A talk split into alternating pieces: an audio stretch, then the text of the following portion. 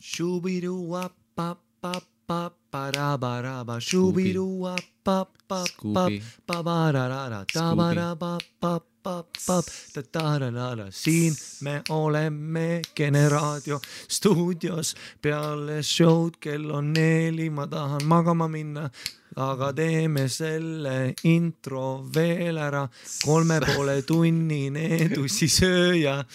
tere tulemast kuulama podcast'i Tussisööjad, mina olen Harimati Mustonen. ja mina olen Miikal Meemaa. Ja okei okay,, see ütles väga vaikselt. ja me oleme tussisööjad. selles episoodis me joome nudistisiidreid ja me räägime, me räägime Soomest, me räägime Lapimaa metsadest, me räägime sellest, et õed nikuvad vendi. me räägime sellest, et, et Miikal ta ei ole nii vastu sellele, et oma ema kepiks seoses äh, kuulajakirjadega, äh, meile kirjutasid jah, hästi palju inimesi kirjutas kuulajakirju, räägime kuradi ahistamisest, räägime nendest kriipidest vendadest, äh, Pepe Le Fleu, mis ta oli, Pepe Le? Pepe Le Pew. Pepe Le Pew. Nendest, nagu ikka, tõsisööjad, suur ja lai, kuulajakirju eri seinast seina. ja, ja põhiasi on ikka see, et räägime rohkem ja, ja, ja jah kirjutame tussisööjatele, kuulame episoodi, naudime, oleme tussisööjad. ja ilusat uue aasta algust teile. musid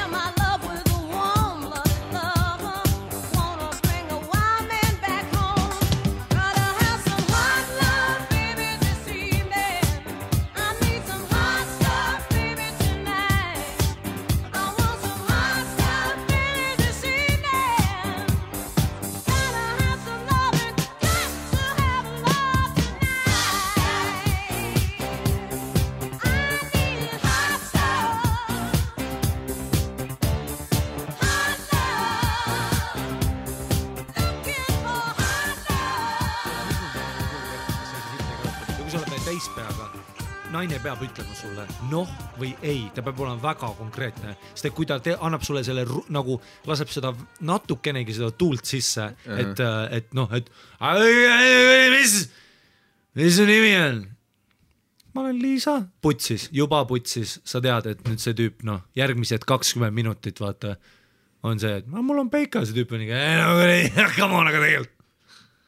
ma tulen Peikaga, ma võiks abikaasa olla ei no kui sõrmust ei ole, siis ei loe ju. kas sul issi on see kõlab eesti keeles niimoodi. kas sul issi on, ma võiks tule issi juurde jah, siuke täpselt siuke asi ongi. kas sa oled see... kunagi öelnud kellelegi voodis, et tule issi juurde? või et issi on kodus? võib-olla see on sellest, et mul ei ole isa olnud, see kõlab nagu kuidagi. Ma ei tea, see ka, ja, ja, ja. sa saad sind ennast nutta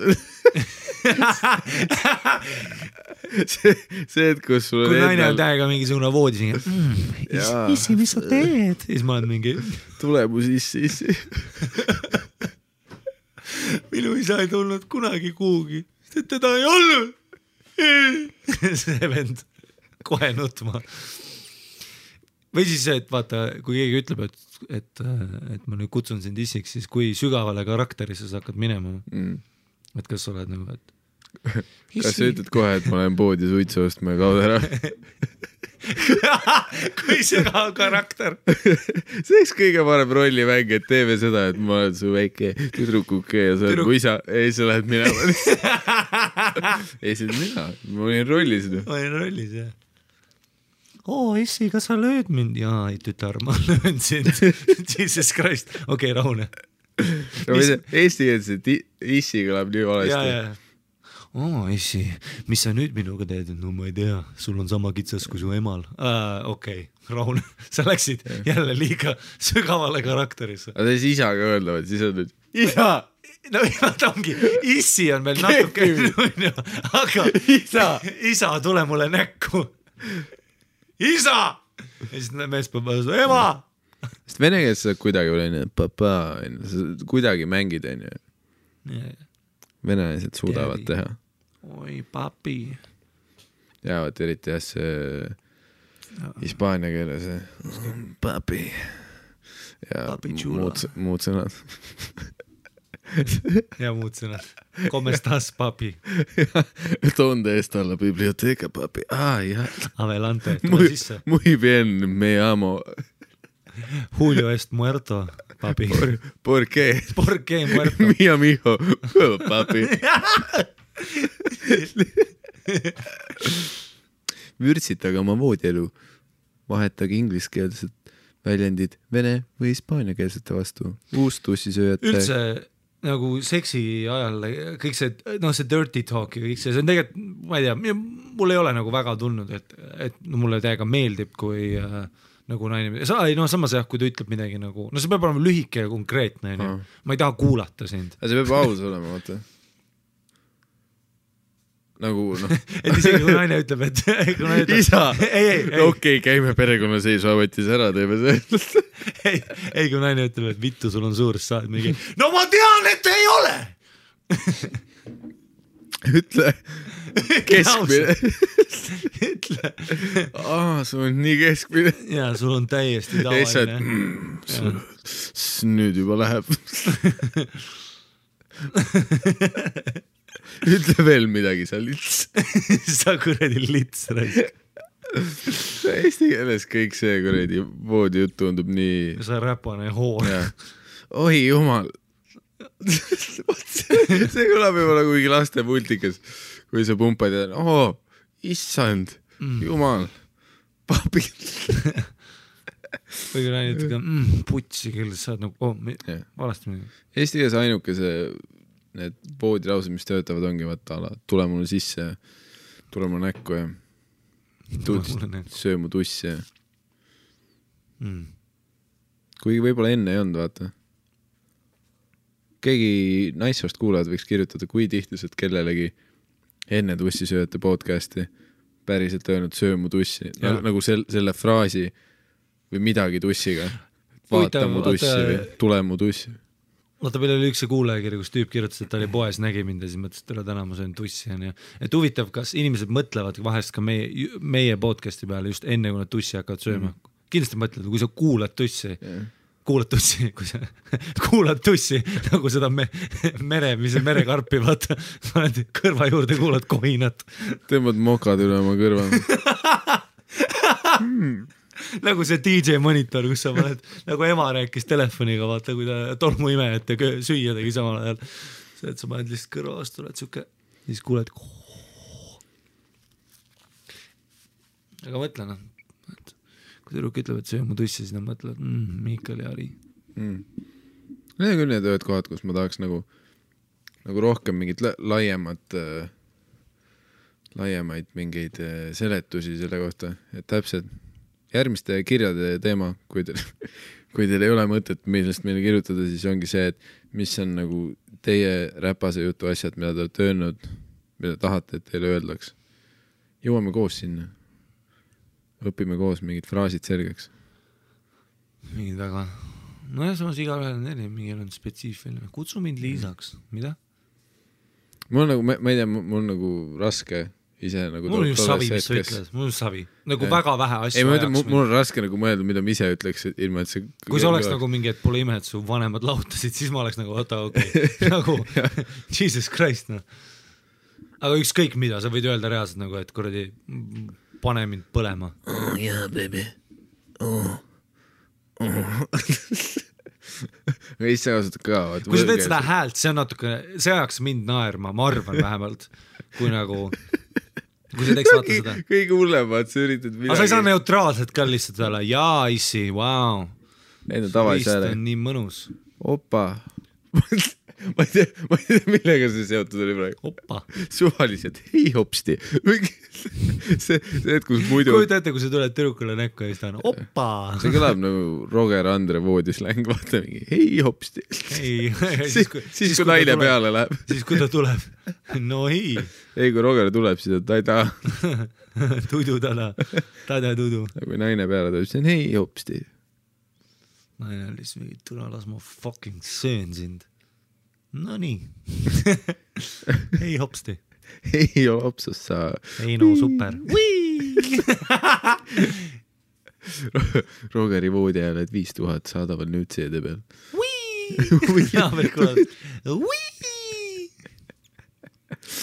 Äh, ma mõtlesin selle üle hiljuti, et, et äh, mul oli, mul oli võimalus kogeda sellist äh, päris, päris head äh, kogemust naisega, et ta oli nagu squirter onju ja siis ja, Hmm. ja see on üks nendest asjadest, et et äh, no mul varem on ka, vaata mõndasid, kas, kas sul on näiteks kunagi olnud naine, kes on hästi kuiv naturaalselt lihtsalt äh,, pilli oo oh, jaa, sa oled nii fucking kuiv. ma armastan seda, kui kuiv sa oled. bled. kuradi, ma tahan, et mul kuradi see riba seal peenis all, et see läheks katki. sa oled nagu liivapaber, mis teeb mu peenise no mitte mingi siledaks, marraskil, mingi marraskil. väga valusaks. äh, ma mäletan, mul oli tüdruksõber, kellega ma olin suhtes ja kui ta oli, kui ta võttis äh, pille, siis mm., siis tal oli mingi, mingisugune, ütles, et, et ta ütles arstile ja ta oli veel üli nagu peab nagu krediiti andma, et meie suhe oli suht värske ta ütles mulle, et kuule, ma olen nüüd vaata pillide peal, et ma olen märganud, et viimasel ajal on kuivemalt, ära mõtle, et see asi oleks üldse sinus, et mul on nagu täiega, ma olen täiega kiimas, aga ma küsisin arstilt ka, ta ütles, et see on natuke aega kui hormonaalne mingisugune, jah, et need on mu esimene kord pillidel. Ära muretse, siin voodi kõrval on tünn õliga ja siis me kasutasime Livestit ja värki, aga igatahes ähm, mm. libesti. kui äh, vahepeal erutab, lihtsalt see, et sa valad libestit talle käe peale ja siis ütled, võta see riist pihku. ja, ja, ja sa oled öelnud ju, ei, ei seda. ma ei ole füüsiliselt öelnud sellest, sest ma enda peas proovisin praegu seda, et kas ma stuudios aga sul on nagu tüdruk pannud enda kätte nagu siis seda libestit ja siis otse sinu riista ei, ma nagu, ma nagu vihjasin ma vihjasin talle. ma tahtsin olla pannud enda peale ja siis nagu tussi peale pannud, kuigi ta on veits külm alati. kui tal oleks rohkem tatti, vaata, siis, siis me nagu mängiks, aga vaat selline kuiv kätekas on nagu valv nagu, on, on, on. ma ei, kuigi ma ei ole libestiga kätekat saanud, mulle ei meeldi kätekad niikuinii. aga libestiga see on veits parem, ei, no kindlasti. eriti kui see on see eelmängu osa, vaata. Mm. ja eriti kui sul on nagu, kui sa oled vaat seal semis või sa hakkad, hakkab ärkama ja värki. hakkab nagu, tollel hetkel vaat, paned kuradi libesti käte vahele, siis ta teeb. ja kuradi hakkab. nagu vetsuharjaga puhastaks vetsu, vaata niimoodi siis pumpab üles-alla no.. Mm. ja ma soovitan kõigile, libesti, kui te ei ole veel proovinud, siis proovige vürtsitage. õli baasil või vee baasil. Äh, mul oli, täna me rääkisime ükskord, et mul oli see lilla tureks aloe veeraga, mis, mis on veebaasil või? vee baasil vist jah, oli see, see ei ole minu arust väga hea, ta kulub kiirelt maha. ei, seda küll jah, jah, ta ikka palju läheb noh, lõpuks oligi. õli baasil ongi see, et see jääb sitaks kauaks. aga samas õli baasil saaks seda kondoomi peale panna või saad, aga see läheb nagu noh, katki. Katki või siis ta läheb äh, või siis see kumm lihtsalt ei püsi nagu otsas hästi või noh, ta lihtsalt mm. -hmm. sest noh, sul on nagu õli seal vahel juba. jaa, see, see oli küll hea sellega, et, et tegelikult see, tegelikult see tureksi libestit kulub nagu päris palju, et või noh, oleneb noh, kaua sa kepid onju, aga mul küll mitte, ma arvan, mul on üks sama libesti kuradi tuub olnud ikka päris kaua. ei no nagu tundub, vaat see, et ei ole see, et sa paned alguses ühe törtsu ja siis kuradi kepitegi lõpuni, vaata. vahepeal need pitstopid, vaat kus sa võtad välja, tulistad sisse talle seda kui, sa ei ole suht, okei okay,, kui sa ei ole, võtad suhu, kuristad, süütad selle peale talle. Ja siis aga see, see oli küll, et see, selle libesti maitse oli nagu veider pärast. tule mõtle, kui naine oleks lihtsalt kaksi-raksi köögilaua peal, võtab libesti tuubi ja lihtsalt pritsib nagu seda nagu ketšupit tehakse üle või siis vahuk nagu seda pritsib endale suu ja siis sülitab lihtsalt kõik selle sulle näkku lihtsalt selle libesti. ta paneb suu libestit täis, siis hakkab suhu võtma. Jesus Christ, jumala eest, ma tulen kohe lihtsalt see episood, kus me oleme täis loomad praegu lihtsalt. ei, aga ongi ja siis ta teeb suu lahti, siis läbi nagu hammaste nagu Alienil tuli vaata tatti, tead kui Alien tegi see ja tal tuli see väike mm. suu välja vaata ja siis see väike suu tegi see vot see, kui ta võtab nagu libesti suhu, aga siis ta hakkab seda alla neelama ja siis sa ehmatad teda nii, et see tuleb ta ninast. siis väga spetsiifiline, vau, vau. väga spetsiifiline unistus tõesti. ei oska kommenteerida mm.. libesti kindlasti, proovige. See jah, livesti nagu äh, või noh, üldse kondoomiga jebimine, vaata nagu see, et kui sa õli baasil kasutad ja siis kondoom hakkab maha tulema või katki minema, see on alati nagu sihuke noh, eks ta natuke, ma ei ole nagu kondoomi äh, libestite vastane muidugi, aga ma olen tundnud küll, kuidas noh, vahest seksis on ikka, ta võtab selle korraks nagu selle noh, hoo võtab maha, muidugi sa saad seda mängida naturaalselt, vaata. sest et noh kui ma olin, ma mäletan, kui ma olin ikka noorem, siis oli see, kus oli nagu, ma ei osanud seda nagu, see on nagu vaata nagu džäss on vaata, et bänd täpselt ei tea, mis nad teevad, aga mida kauem bänd koos on, seda noh, rohkem mm -hmm. neil tekib see, et aa, nüüd on Lauril, noh, Laurile meeldib juua palju laval onju, tal on palju neid pause, et siis on klassika, ma panen tss, tss, tss, tss, edasi onju. vaata sama asi on see, kui sa hakkad või noh, kondoom kas läheb katki või sa vahetad kondoomi või sa lähed libestit peale panema, siis on ka, sa pead selle edasi jätma, vaata. Saad aru, mida ma mõtlen, onju, et noh see nagu vibe jääks alles, sest ma mäletan, kui ma olin noorem, siis ma ei osanud sellega väga teha, siis ma tegin nagu pausi, lihtsalt pausi, vaata nagu lihtsalt nagu mingi ja kohe. See, see, et kui sa vaikuses jalutad kuskile Jah. teise ruumi, sa kuuled mingi riiuleid. mis on ka väga-väga raske, on alati peas otsustada, et kas ma panen siis, kas ma riskin sellega, et ma panen kondoomid siis kohe tagataskusse õhtu alguses juba, kui me minu pool oleme, onju, lootes, et noh, me sujuvalt lähme siis sinnapoole, mis on muidugi parem valik, aga vahest on see, kus ma nagu samal ajal, kui ma tun-, noh, vaata, kui sa paned näiteks, vaata, vaata, kui sa ameled ja värki on ju, see on mingi hetk on see, et noh, et noh, on katsumine asi on ju, ja siis, ja siis mina tavaliselt ootan seda, kuni, kuni ta võtab kas siis minu riistast kinni on ju, või siis ta annab väga selgelt kuidagi muud moodi, noh, ma isegi ei tea muud moodi, ma tavaliselt ootan selle nagu riistakrääbi ära, siis ma tean, et on nagu, siis ma võin edasi nagu noh, mitte et ma kohe olen siuke ahah! Ja kuradi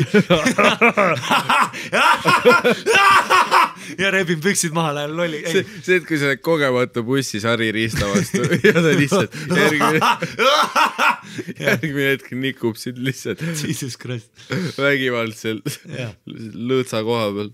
ei, mitte seda, aga, aga, aga no siis ma tean, vaata, et nüüd ma nagu noh, need noh, on see, et vaata, kui sa tüdrukult püksiku, võtad püksid maha, mitte püksikud, aga sa paned käe juba sinna tussi vastu, sa tunned seda soojust, vaata, siis mul on esimene mõte on alati see, okei okay,, nii, nüüd läheb asjaks, onju, ma pean hakkama tussi sööma, värk-särki, pumm, onju, okei okay,, kus kondoomid on. Ja siis vahest on mul, mul ei ole spetsiifilist sahtlit kodus kondoomide jaoks, siis vahest on see vittu. Igas sahtlis on veits. siis vahest on nagu, mul on noh, selles mõttes päris tihti olnud see, kus ma olen ka nagu see, et aga siis ma ütlen, et noh, oota, ma toon kondoomi, muidu oleks veider, kui ma lihtsalt kõnnin toast välja, oota siin.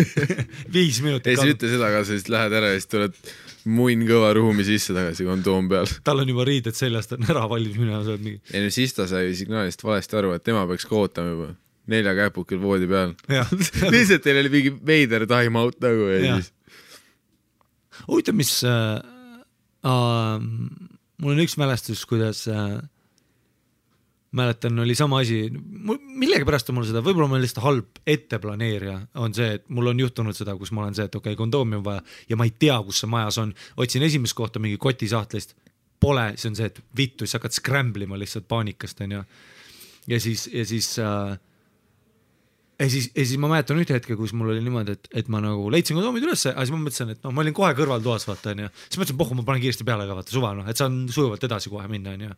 noh, saad aru, mida ma mõtlen onju. ja siis ma panin kondoomi peale siis ma nägin oma äh, mul oli niimoodi, et see tuba, kus ma olin, oli siis niimoodi, et okei okay,, läbi peegli ma siis näen sinna kõrvaltuppa, mis tema teeb, onju. ja siis ma mäletan, kuidas ma nägin, kuidas, okei okay,, ma olen kahte, kahel korral olen näinud erinevat asja.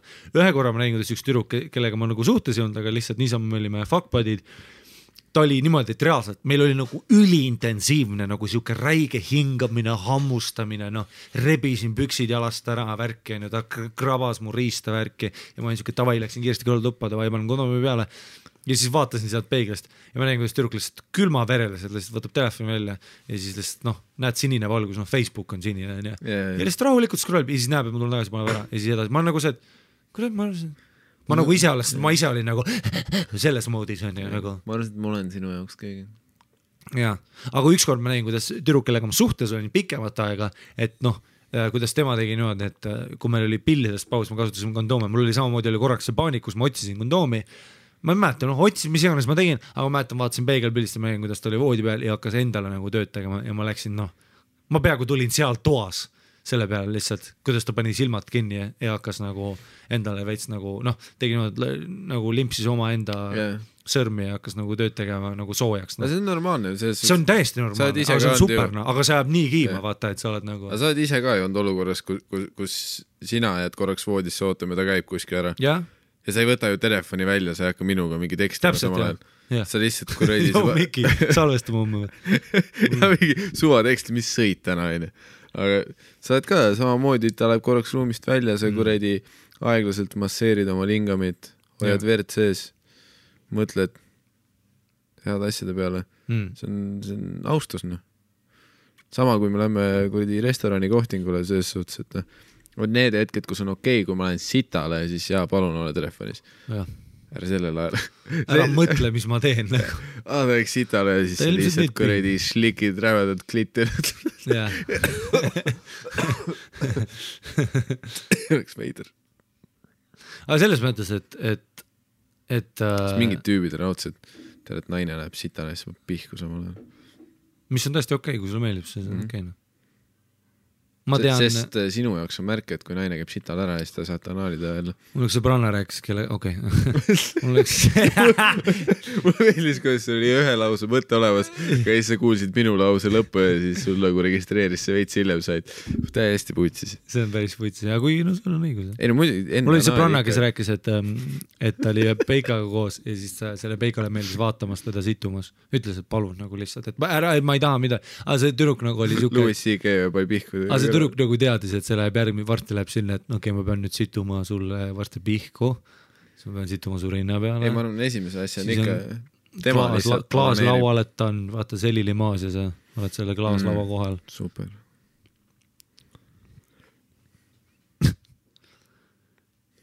vaata see hetk, kus, kus, kas sa ise ootad, et tüdruk tuleks tagasi või sa lähed ruumi eemale, siis mul on, ma ei tea, kas sul on mul on alati selline nagu, et noh, muidugi ma olen kiimas, aga mul alati see mõte ka peas, kus ma olen nagu sihuke I can't believe this is happening, noh. vaata, ma ei tea, ma ei tea, kuidas sul muidugi on, aga kui okei okay,, kui sa oled võib-olla siis sul on see üks hetk mõelda, vaata. jah, kui sa oled vaata pikemalt koos nagu inimesega, võib-olla eks see siis natuke hääbub ära.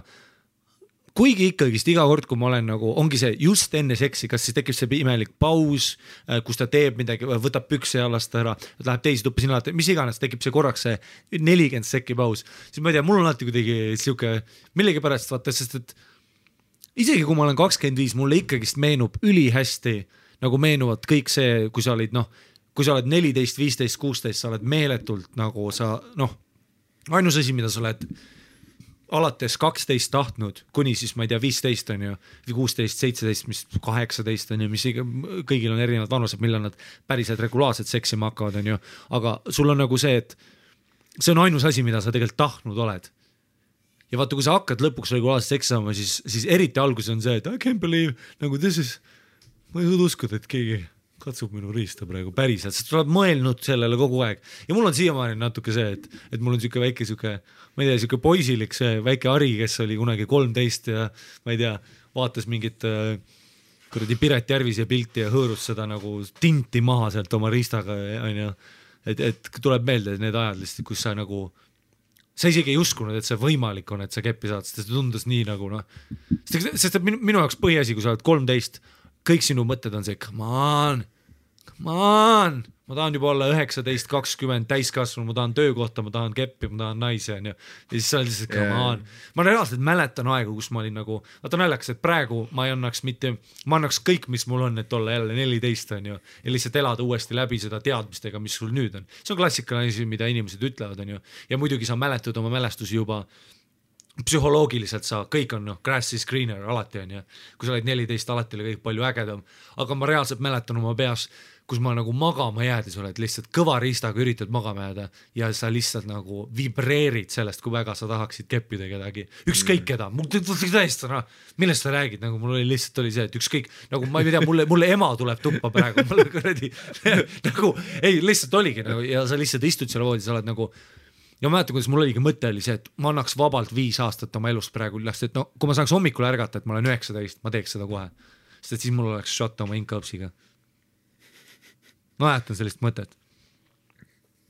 jaa, sest ja siis nüüd, kui ma olengi, isegi kui ma nagu praegu saan seksi, siis mul on ikkagi, meenub see väike kuradi Ari, kes oligi oma väikses äh, selles Jaa. mingisuguse Spider-man'i teki all ja mõtles, et aga see on ikka ilus, see on see, et sa oled ikkagi selles hetkes ju nagu ma ei, tere, ma ei kujuta ette nagu mi, mis peab su peas toimuma, et sa siis äh, kuradi seksi ajal, kui tüüp läheb kondoomi võtma, mis ei saa väga kaua aega võtta, justkui ta kuradi mingi naabermaja ei korteris. ma tean, et ma järelikult ei olnud siis hea Jah. nagu see ei olnud hea, ma saan aru sellest muidugi, ma ei See, ole kui, ma ei ole oma peas mingi, tule sinus on asi, sa lähed telefoni scroll ima, see näitab seda, et tegelikult sa ei ole ju kohalgi. jah, Mhm. see on ja siis võiks lihtsalt juba öelda, et vau wow,, ma arvasin, et see on parem. Mm. mis sa tookord valesti tegid, Harri, mis sa arvad? see, et ma olin Harimati, seda ma tegin valesti ei selles ei no mõttes, jaa, aga kui sa võrdled neid juhtumeid, et äh, üks äh,, ühe nagu keskpunkt oli see, et sa tulid tuppa tagasi, ta mängis endaga, et hoida oma taset või seda veel kõrgemale viia. Mm -hmm. aga see teine kord oli see, et kus sa käisid kondoomi otsimas, tulid tagasi, ta oli Facebookis. ta oli kadunud, ta ei olnud mõtetes seal, ta ei olnud ruumis. mm. ja mis oli see erinevus sinu metoodikas, mis viis meid siia? äh, äkki ma ei söönud tussi siis Mm -hmm. ei lihtsalt äkki oligi lihtsalt sitt äh, eelmäng, sitt, ma ei, ta ise tegi vea, et ta üldse minuga otsustas seksida, aga ta oli siuke nice girl, mõtles, et davai Harimati on nii äksi täis, et annab siis ära noh, ja tegelikult, eks, eks seda ka juhtub ju, et sa muidugi. jõuad, see, see on jaa. ja see on väga kurb, sest et sa tead ise ka, et sa oled seksinud naistega, kelle sa oled otsa vaadanud ja sa oled see, et sa lihtsalt see- teed see, et lõpuni viia see siin on. see kõige kurvem koht, kus tegelikult vaat enne, enne seda, kui te nagu seksini või voodini asi viis, oli kõik chill, vaata. sa arvasid, et sa tahad seda, Mm, sest su noh, keha ütleb sulle kogu aeg, et sa tahad seda. jah, aga, aga see on minu arust kõige veidram, et nagu selle seksi käigus on su keha ka korraga nagu me vaatasime ringi siin, see DNA ei klapi nii palju, nii et laseme, laseme lahti. see, see, et kus sa oled nagu lihtsalt jah, seksi ajal nagu avastad, et Wow., et kui kiirelt see kaob ära vahepeal, jah, selles suhtes hea, sa pumpad edasi, aga su silmad on surnud. jah, see on see kõige veidram, vaata, näost näeb välja tüüp, et ta on lihtsalt nagu läbi. kõige hullem on see, kui mõlemad inimesed on niimoodi, mõlemad vaatavad surnud, jah. siis on ka putsis noh, see on abielu. see on abielu um,.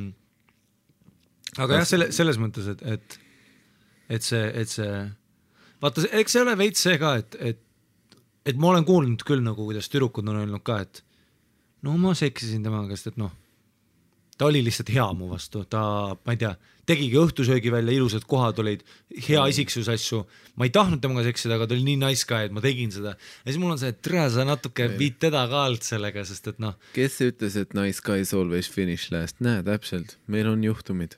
jah.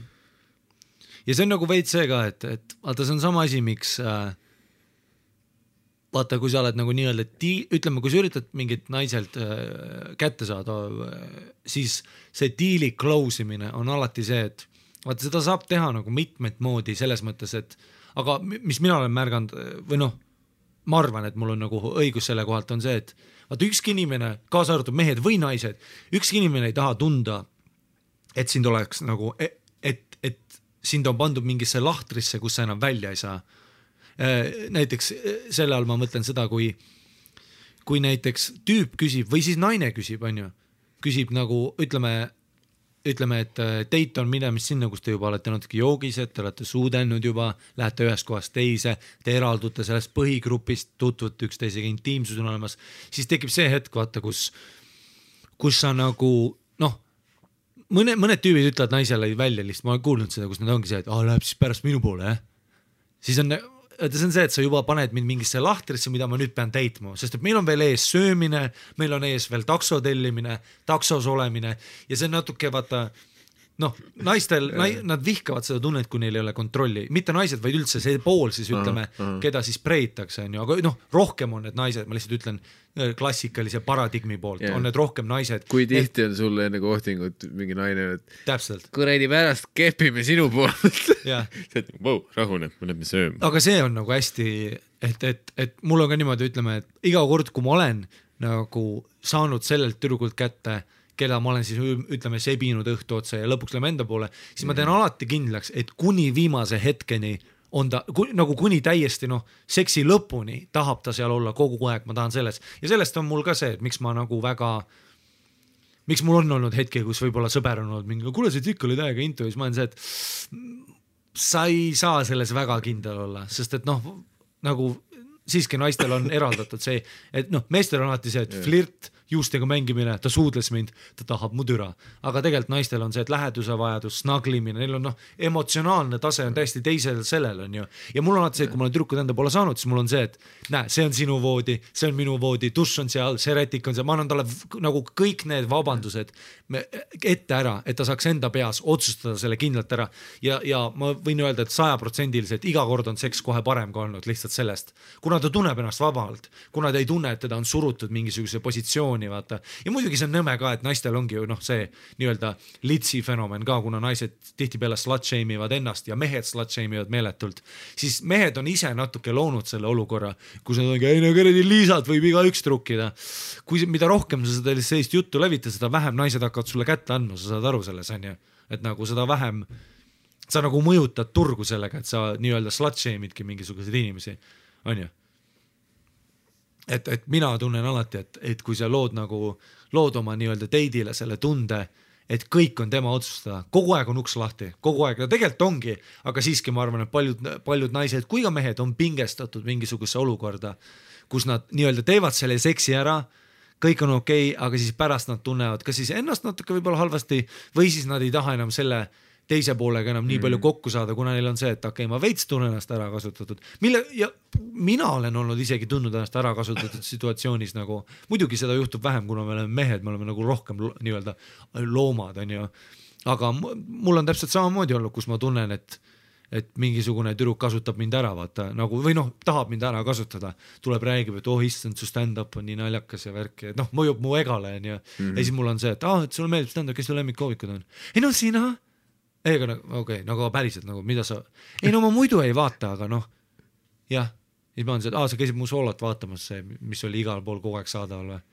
ei no ma ei saa, jah, ei seda ma ei tahtnud noh, või noh, et ma pa- pool- mõnel open mic'il, siis mul on see, et aa okei okay., et sa lihtsalt noh, sa lihtsalt tahad mu ego suru, egole meeldida ja see ei ole see, et ma ei tea, kas ta tahab seksida, aga ta lihtsalt noh, see, tere, Harri-Mati problem, et sa tahad lihtsalt mu türa ju. Sa, sa tegelikult ei hinda mu stand-up'i no mitte seda, aga sa saad aru, mida ma mõtlen. ja, ja, tead, ma saan aru. aga sa saad aru sellest kontrollist ka, mis ma Jah. mõtlen, onju. et mul on alati, minu jaoks on meeletult hirmutav äh, kuidagi olla predaatori staatuses, vaata.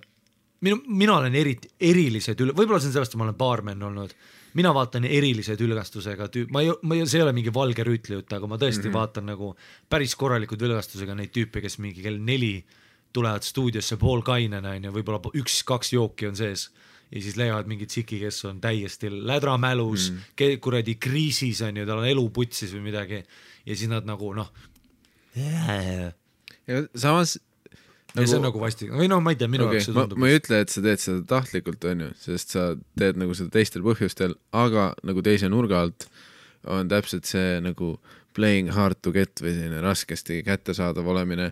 see nagu mingi koha pealt on see legitiimne strateegia, okei okay,, kui ma ütlen sõna strateegia, siis see kõlab juba nagu ma üritan raamatut kirjutada, kuidas oma süütust kaotada, onju, aga nagu, nagu et see, et sina enda peas mõtled lihtsalt seda, vaata, et ah, et fuck, ma ei taha pealetükkiv olla, mulle nagu ei meeldi see teema. ja tema lihtsalt, et fuck noh, tere, ta ei ole vastanud viis tundi mulle ju. tere, ma pean saama ta käest vastuse mm. Kas sa arvad, et see on pigem selle poolest, et siis see pool, kes tahab siis teist saada, on äkki natuke kontrollifriik ka, sest et ma olen seda ka tundnud, kui, kui on näiteks ähm, äh, klassik traditsioonilises mõttes atraktiivsema välimusega naine, peenike blondid juuksed, Instagramis üle tuhande follower'i. DC-d. DC-d, tal on kõik chill, ta käib MyFitnessis, paneb pildi, ta oli baalil, tal oli rinna, side boob oli näha. no tead küll, need kontod mm., mitte ainult konto, vaid see isiksus nii-öelda, kes siis üldiselt on saanud alati seksuaalses mõttes selle tähelepanu, mida ta, mida ta võib-olla väärib ka, muidugi, need on väga seksikad naised, aga vanemaks saades, noh, me oleme sellest kogu aeg siin podcast'is rääkinud, siis muidugi sul nagu see nii-öelda see fassaadi külg hakkab aina vähem mõjutama, onju. et ma võtan vabalt mingisuguse jalutava rongiõnnetuse, kes ütleb mulle, et kuule, kuradi, et ma kuradi Sixty Nine'i hommikutundine värk ja saad aru, ma käisin siis kaks korda su Savage'il, vaatasin sama tundi, aga mõlemad meeldisid. ma olen siuke, et baby, mul on puhku, et sa oled kasvõi mees, ma tulen nagu nagu sa käisid mu soolot kaks korda vaatamas, täna me nikume. nojah, sest et ma olen, see on minu egole mõjuv, onju, ma olen, see on kompliment minu nii-öelda tööle, mis ma olen stand-up'i pannud, onju. see on noh, aga sa saad aru, ma saan aru, et see on naljakas, sa saad täpselt aru, mida ma mõtlen, onju. aga siis on nagu, aga siis on neid tüdrukuid, kes juba vaatavad sind alguses selle näoga, et noh, millal sa siis küsid ja siis sa ei küsigi ja siis neil on see, et oota, me vaata, sa ei küsi või? okei okay., ja siis nad hakkavad rohkem tähelepanu sulle pöörama ja siis mul on alati see, et tere, et see on, see on sellepärast, et noh, et sa oledki, sa tavaliselt saad minusuguse välimusega ja minusuguse elukvaliteediga tüüpidelt selle tähelepanu alati kätte, onju. Võib-olla kui mingi Tanel Padar kõnnib mööda, siis see tšikk oleks räige mingisugune, oh issand, nüüd ma pean talle muljet avaldama ja igast asju tegema ja onju, noh, saad aru, mida ma mõtlen, onju. See on ka minu jaoks nagu selline päris ebaatraktiivne äh, suhtumine, mida ma baarmenina olen saanud ka täpselt, on see, kus naised näiteks võtavad joogi ja lihtsalt jalutavad minema, kuna nad teavad, et noh, kõik on chill. jaa, no samas ei, minu arust see on isegi, ma ei nagu selle flirtimise sotsiaalse mängu juures minu arust on nagu alati kuidagi positiivsem ja toredam, kui kui nagu naispoole käes on initsiatiiv või kui ta on isegi alustanud seda. muidugi noh.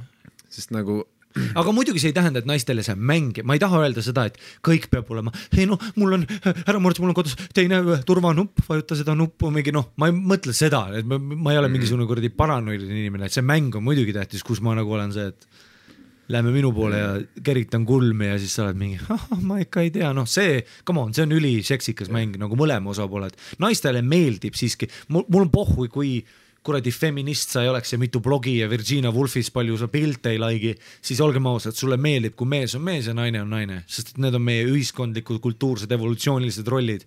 ja iga naine tahab ju tunda ennast nad nagu nii-öelda tahetud ja, ja sellega, et mees võtab selle juhtimise üle, kus ta on, et kuule et mulle väga meeldib sinuga siin baaris olla, aga mis sa arvad, kui kuradi tõmbaks nahhu praegu ja siis naistel on see vau wow,, et see on päris atraktiivne, sest et ma ise mõtlesin sama, aga samas nad tahavad ikkagi seda tunnet ka, et noh. see on alati see riskantne hetk, vaat kus, kus sa ei tea, kuhu maani sa ennast mänginud oled, vaata ei, ma olen täielik, täielik. kui sügaval mängus sa oled? ja, ja mina kardan räigelt nagu. ei, sa oled nagu see, et kell on kuus hommikul, sa oled. kas me läheme ja siis sa üritad samal ajal vaadata ta nägu, et kui sa juba ütled, kas me lähme ja siis tal läheb nägu selleks veits. siis sa oled järgmisse ja siis enda peas, et mine munni. kell on kuus, ma olen kaheksateist tundi ärkvel olnud. ma lootsin, et ma nädalavahetusel magan välja, veel esmaspäeval ma olen uuesti laip, uus nädal, uus putsis nädal aga see on tõesti, kui sa vahepeal ütled mingisugusele vahepeal, kui sa ütled mingi tüdrukule, et ai, mul on homme show, ma tahan ennast välja magada mm. ja siis on mingisugused need dramaatilised butterfly kokteilitüdrukud, kes on mingi mida? Mis mõttes sa minuga kella neljani vähemalt ei tantsi ja siis me ja nendega ei ole seks kunagi hea ka, alati need igasugused need pikkade no. kiharatega blondid, kes kuradi saavad tasuta jooki ja asju.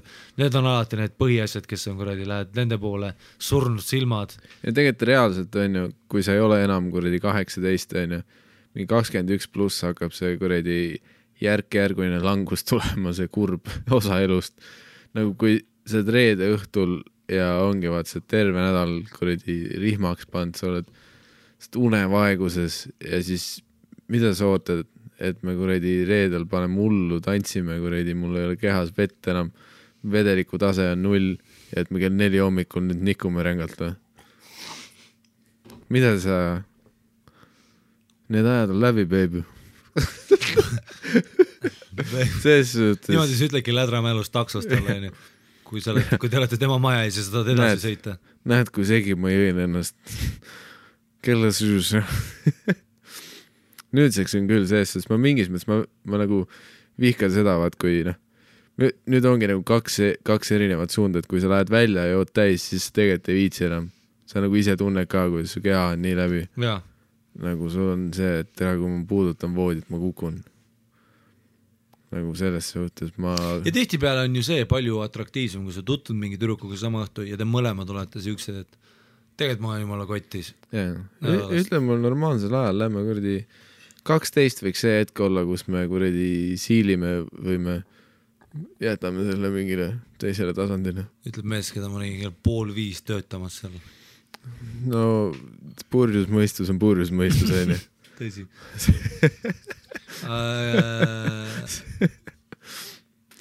nagu ideaalis sa tahaks seda vaata, et, et noh, miks meil ei võiks olla see Inglismaa kultuur, kus kõik lähevad viimase selle kuradi metrooga äh, koju, onju, paneme selle viimase metroo peal tatime kuradi kell kaksteist, avame pakid, kell üks paneme peo kinni. jah. kell üks pidu kinni panna, jumala okei okay, noh. see, kui ma kell üks tulen, siis on hea. jah, tõesti. See on küll mõnus, kui sa nagu oled ära tulnud ja siis sa saad magama jääda teadmisega, et sa saad kaheksa tundi magada. see kõige hullem on see, kui sa mingi pool kuus see alkoholi higistamises seksimine, mis kestab tead mingi tund aega, selg valutab, puusad valutavad, munni ots valutab. suu on nii kuiv, vaata. ja sa tead, et siit tuleb kaks asja, räige pohmakas ja sa saad neli tundi und ja, ja sul on lihtsalt, see on mu kõige hullem valutab. seks, mis mul elus olnud on kummalgi ei ole sülge enam. ja, ja ma ei tulnud sellest, et, et, et oleks nagu, et oh my god, see on nii hea, vaid pigem see, et su rist on lihtsalt mingi. sa pead natuke veel mees, siis ma tulen, ära muretse, siis on siia chill ristiga selle viimase. ei, riist tuleb, riist tuleb niimoodi. see on su riist. Davai, lähme magama. et see ei ole nagu, vaid on. Aga tere, see on küll, sellest mul tuleb alati nagu. mul on räige stress siis. nii ränk uni tuleb sellest, kui ma olen nagu pastid kuradi purustad pähkli ära, siis on nagu see, et vaat kõik keha. maailma nagu, parim uni kõik lihaspinged tõmbavad lahti, sa oled lihtsalt, ei kuradi pohven. pühin teki sisse viskad kondoomi selle kuradi, tõmbad veits pingesse, tulistad kuskile toanurka selle. Davai.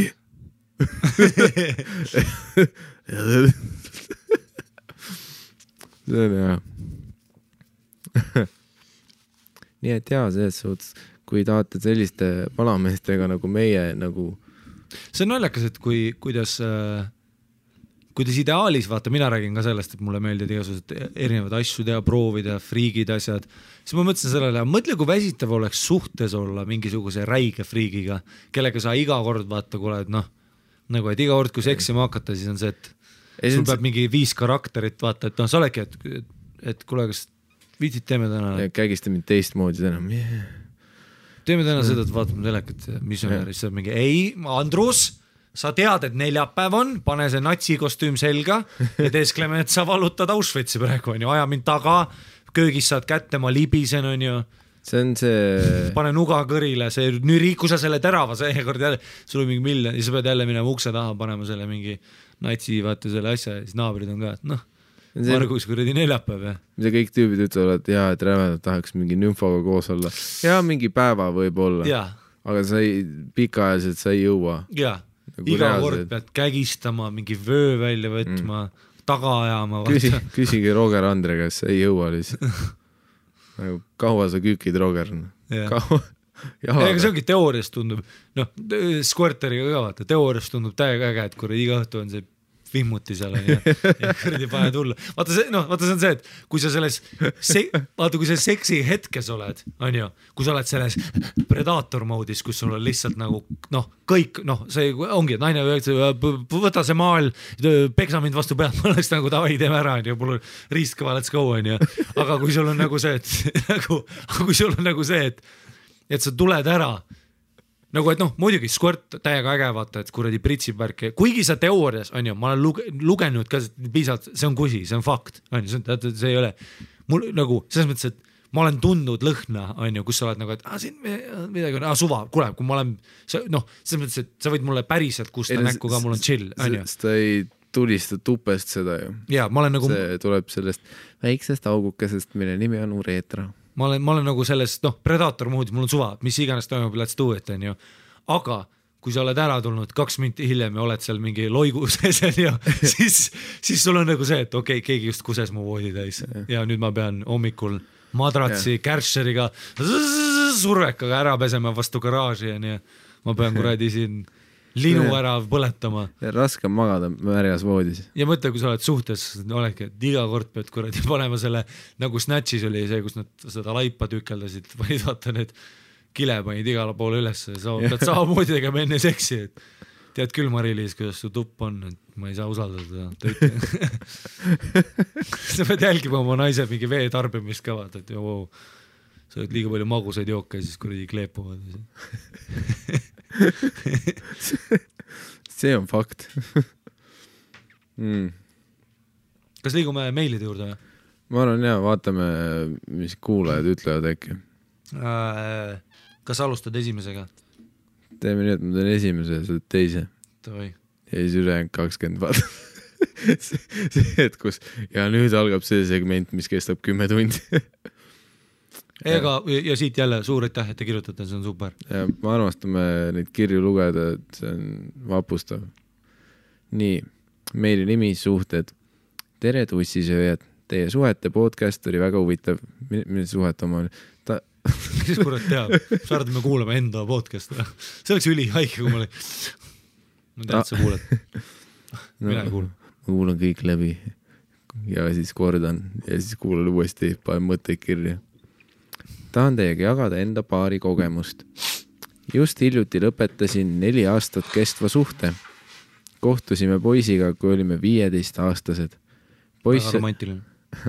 mulle meeldis see sarkastiline toon, mida sa ütlesid, uh viieteistaastased, uh väga romantiline. sest et sa tead, et see ei ole päris suhe või nagu sa tead, et see on nagu sihuke, Noh. no need esimesed suhted. jah. Poiss oli esimene, kes ütles, et armastab mind ma. ütlesin, et ma armastan inimesi enne, kui ma neid päriselus nägin, ma ütlesin MSN-is, et ma armastan neid.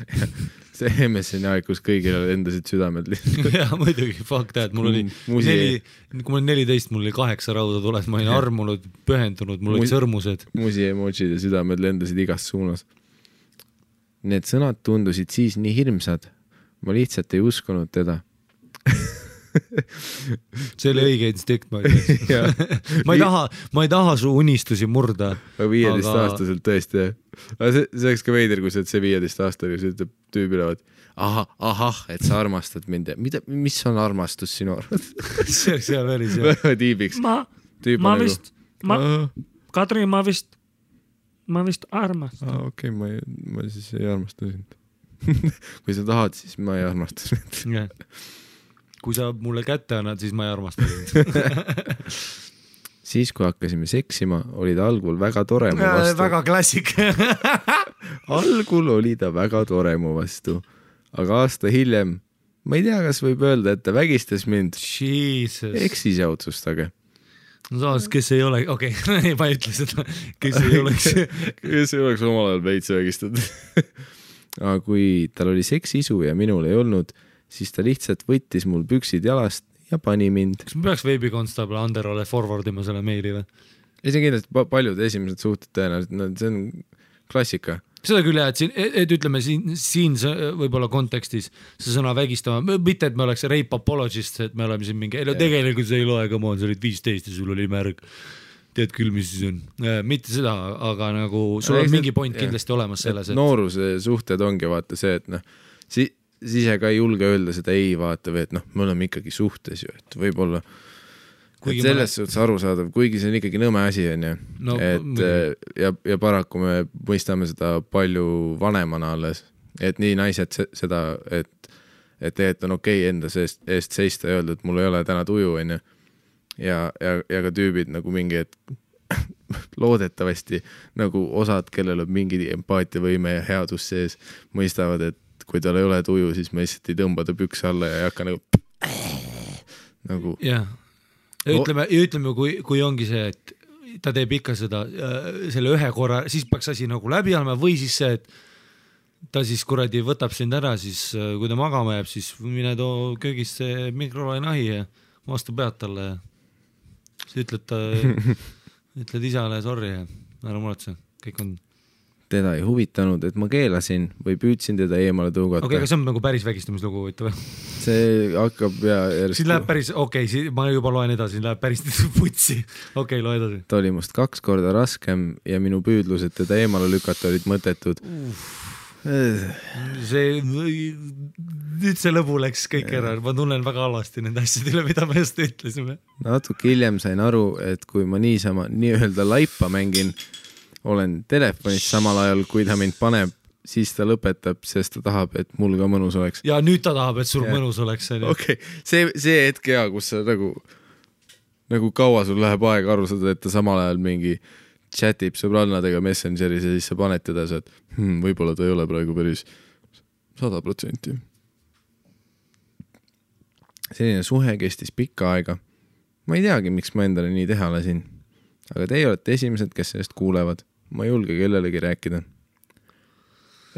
ja, sest noh, okei okay,, ütleme üldiselt meie meiliteemad on veidike Jah. nagu light-hearted äh, nii-öelda huumor, aga, aga, aga, aga see on ka muidugi elust enesest, selles suhtes, sa ei ole kindlasti ainus inimene, kellel nii juhtunud on, ma usun, et neid on, neid suhteid on liiga palju, mis on sellised. absoluutselt, see on üks asi, mis on kindlasti sellistes ahistavates äh, suhetes äh, on, on nagu äh, on see, et vaata, et noh, kui sa oled suhtes, intiimsuhtes, siis tihtipeale sa oled, sul tekibki tunne, et sa oled üksinda, sest et suhe on nii intiimne ja see tundub, nagu ta ütles, et ma ei julge kellelegi rääkida. see on see, et no, et suur põhjus, ma arvan, ongi see, et kuna see on sinu pea, sinul juhtunud, sinu peas keerleb see asi kogu aeg, siis sul tekibki tunne, et see on sinu probleem mm, sinu, sinu maailm, sinu asjad.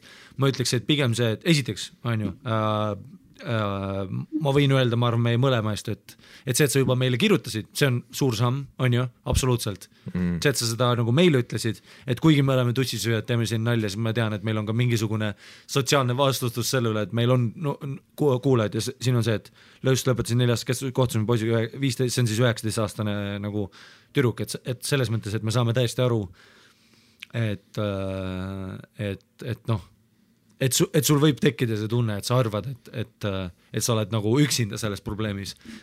no nagu Miikal ütles, sellised nagu ahistavad suhted Eesti keskkonnas on eriti veel nagu mm. noh, kuna Eestis on šovinism on vist nagu mm. number üks religion praegu on ju.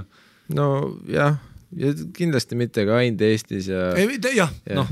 ja eriti just selles vanusegrupis on see ka kindlasti väga levinud, et noh, et kuigi me oleme üldiselt autistid, siis on ju mingi viieteist-kuueteistaastased nagu joh ei tea, selles vanuses on nagu üliautistid inimesed eriti noh, ja see ongi see, et omavahel ei suhelda ja siis ongi see veider mingi lihtsalt mingi füüsiliselt domineerimine ja see on see, et ma keelasin ja püüdsin teda eemale tõugata, noh, eks muidugi, no vaata, see on see, et kuna mina ja Miikal ei ole kunagi olnud nagu victim'i rollis, ma ei ole Mikit lükanud kuskile vastu seina.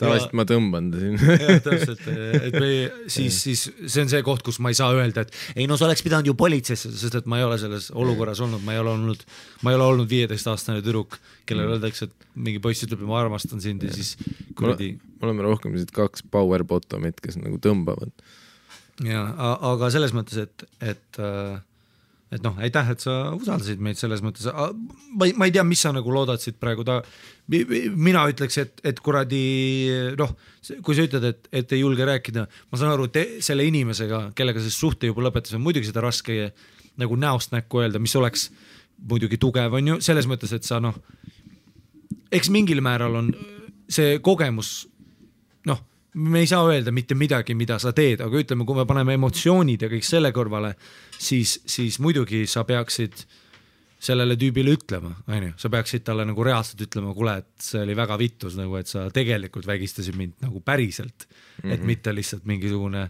niisama asi, ma nagu lükkasin sind eemale, aga sa olidki minust kaks korda suurem ja sa tegid seda ära, et sa võid ka meili kirjutada, et noh, mitte, et see nüüd mingi kuidagi aitab kõike seda nagu parandada, aga võib-olla sellele tüübile siis mm. noh, kes võib-olla oli siis sinuga täpselt samas, samas vanuses, ma loodan vähemalt, et ta ei olnud mingi kuradi kolmekümne nelja aastane vend, kes on lihtsalt vägistanud terve oma elu, onju aga, aga kindlasti nagu kui, no ja kui sul on tunne no,, kui sul on nagu päriselt tunne, et okei okay,, see tüüp ongi mingi sihuke vend, siis, siis noh, siis sa pead ise otsustama, et kas sa, kas sa tahad nagu, kas sa tahad selle ära unustada, edasi liikuda, onju, või siis, kui sa, kui sa tunned, et sa ei suuda seda nii-öelda ära unustada ja edasi liikuda, siis, siis kuradi lähed, ma ei tea, mis no,, ma ei oska midagi teha, noh mm -hmm., kõigepealt sa pead, ilmselt sa peaksid rääkima selle tüübiga, võib-olla oota veits, see on ka variant, onju, aeg parandab kõik haavad, nagu öeldakse, et sa võid ju mm. oodata mingi aeg, noh, mis ei ole ka hea, kui sa ise tunned, et see sind vaevab, aga.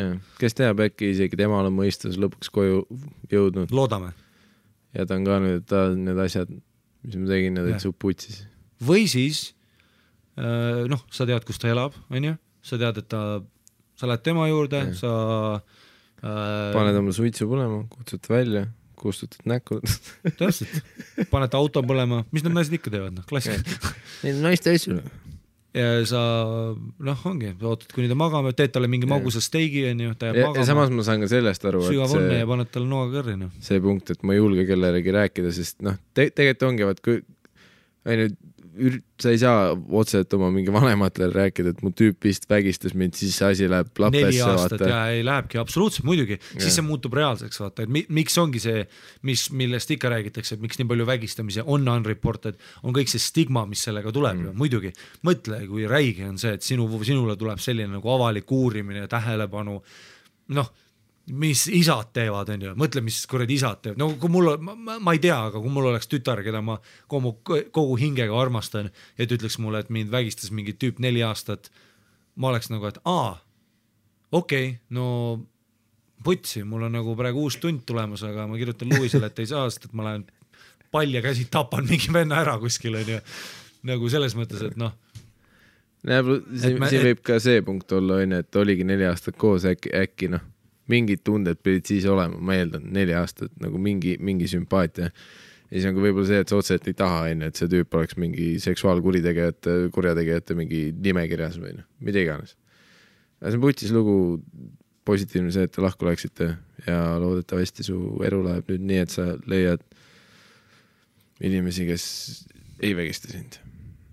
jah, no ütle jah, ütleme nagu selles mõttes, et, et ja ma olen nagu sada protsenti kindel, et meie kuulajate seas on nagu väga palju tüdrukuid, kes, kes, vägistajad, see oleks putsis, kui mingi vägistajad, mõtle, kui meie number üks kuradi tulekski välja mingisugune kuulajaskond, järsku hakkab tulema igast lugusid, kuidas Võsa reporter läks mingi, nüüd me läheme arreteerima koos politseiga. tüübid, kes vägisi söövad tussi kogu aeg. ei Jah. no nad rääkisid sellest, mitte niimoodi. mitte niimoodi jah, ära hoia teda uh,. meil läheb edasi. jah, natuke kirjutas juurde, et nüüd natuke teisest teemast ka.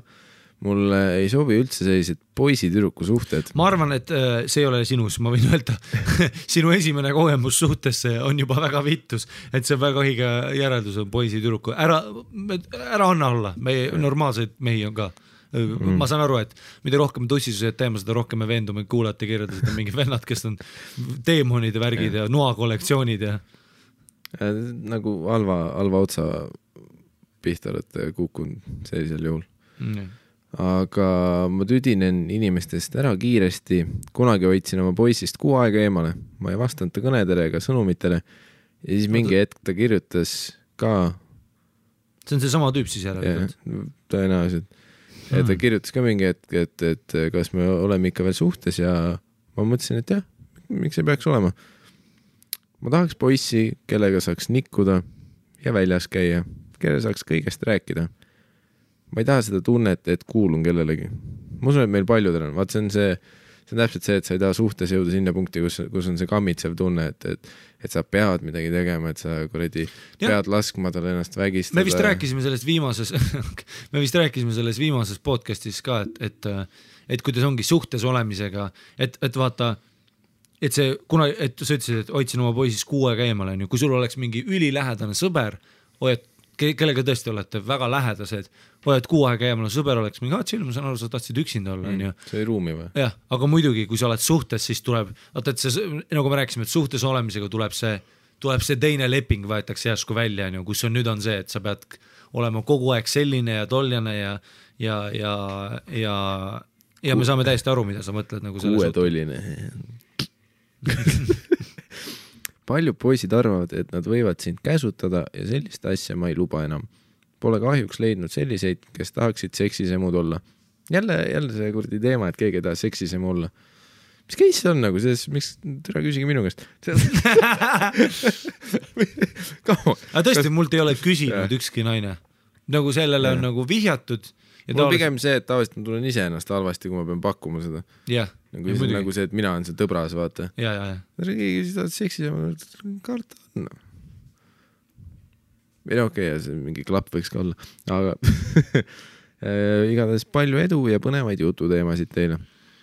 ja no okei okay,, kahju oli sellest poisi suhtes sul kuulata ja kahju on sellest, et sul ongi raske, aga okei okay,, ära anna. sa oled üheksateist, no ma ei taha nüüd olla see vend, kes on kakskümmend viis, no sa oled alles üheksateist, aga ma võin öelda julgelt, et sa oled üheksateist ja As, asjadel on väga suur potentsiaal minna paremaks. ja, see, et sa juba kirjutad eh, sellise meili, kirjutad oma kogemustest, mõtled selle üle mm. -hmm. see tähendab, et sa oled enda jaoks ka lahti mõtestanud, mida Mida sa tahad. jah, mida sa tahad, millist suhet ja see on täiesti okei okay,, et sa üheksateist aastaselt võib-olla nagu ei olegi vaja mingis väga kamitsevas püsisuhtes olla, et nagu mõtleme juba, et kui me keskkooli lõpetame, siis me kolime kokku ja siis me kolme aasta pärast saame lapsed, kui mul on baka ja mingi nagu fuck that nagu.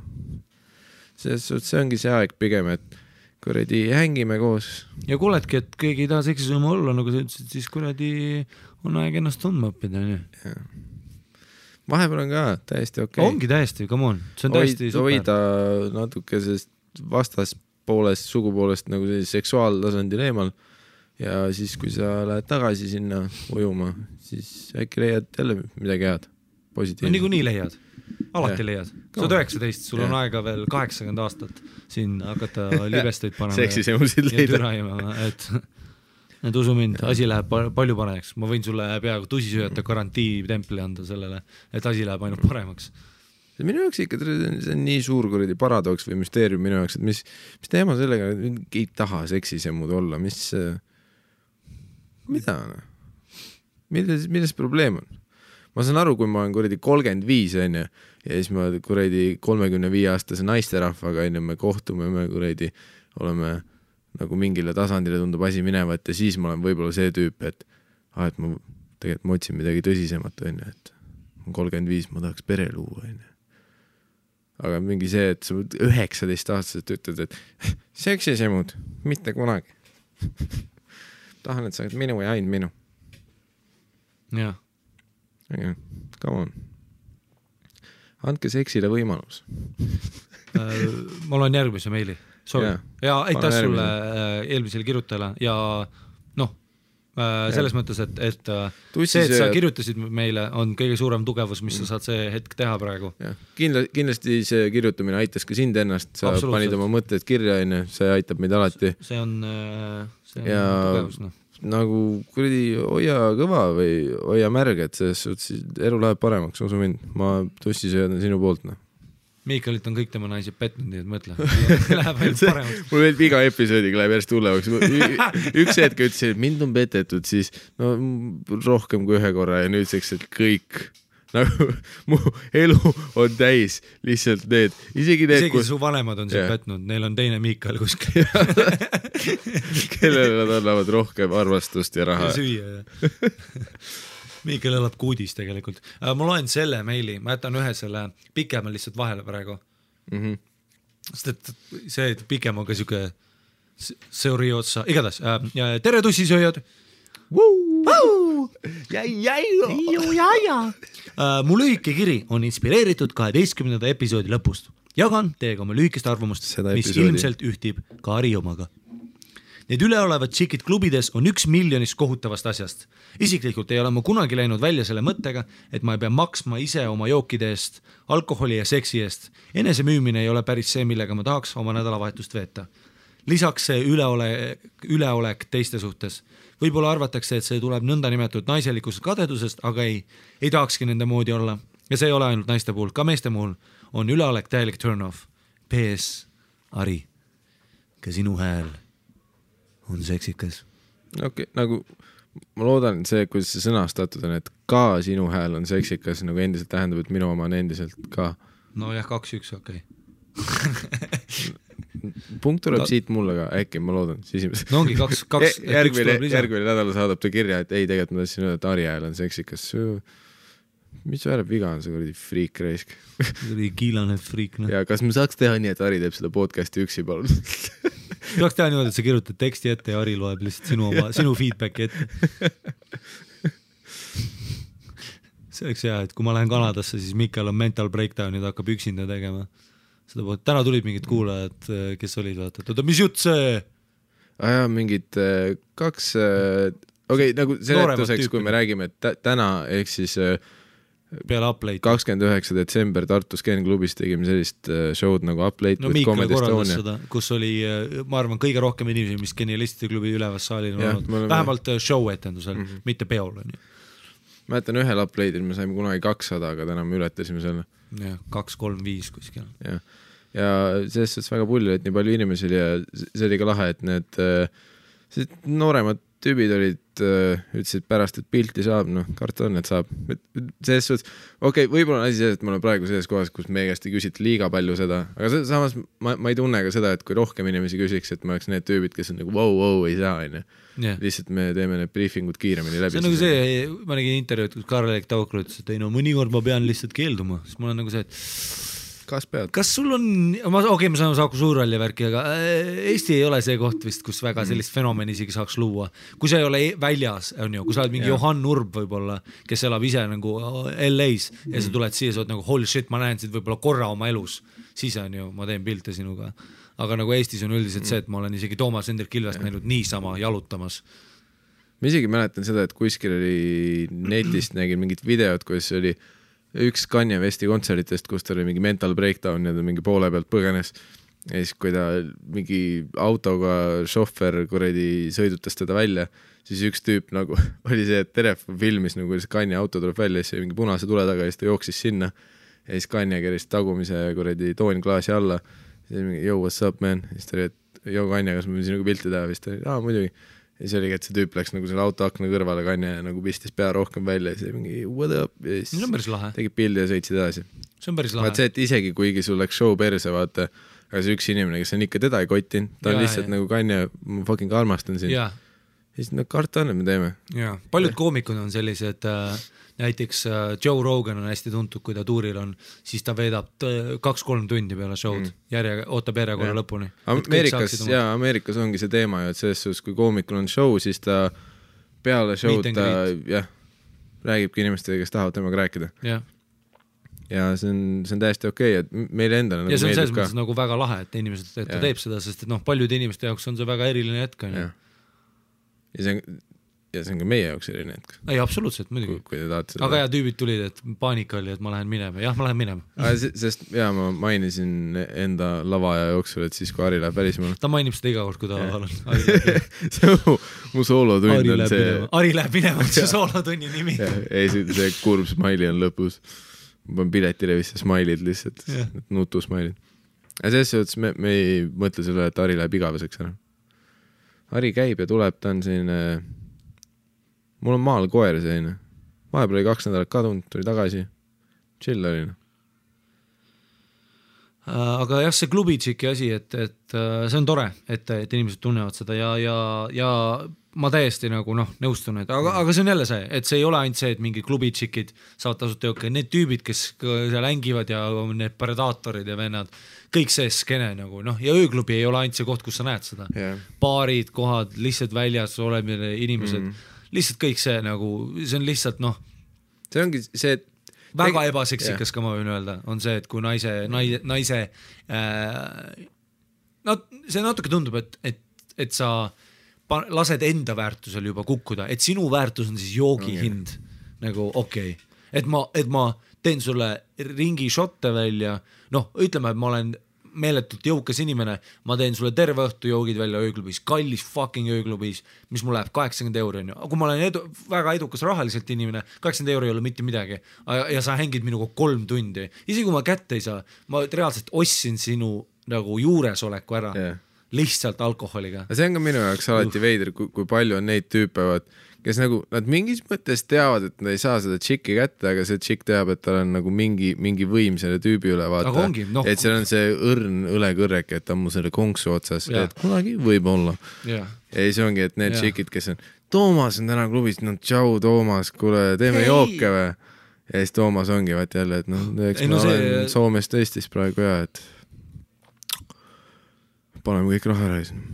jaa, see on väga see kurb noh, et, et, et see võim on naistel ja see on meele, minu jaoks on ja. küll see, et see on no, igatpidi nagu selles suhtes kõik need asjaosalised nagu see, mis kuradi veider see klubiühiskond, mis me loonud oleme, see on, see on putsis nagu. Yeah..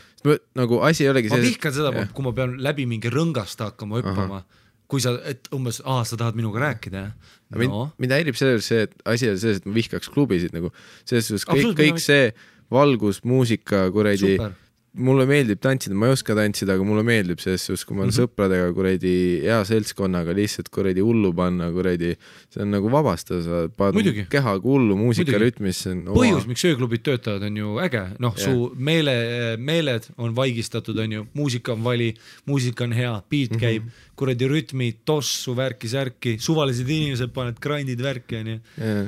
see positiivsus. jah aga noh, seal on see teine ja. nagu aspekt, mis on lihtsalt see ja see, see, kus raha tuleb mängu ja see baarileti äärne see džungel on ju. ja see kõik see ja, ja džungel täpselt see kõik see.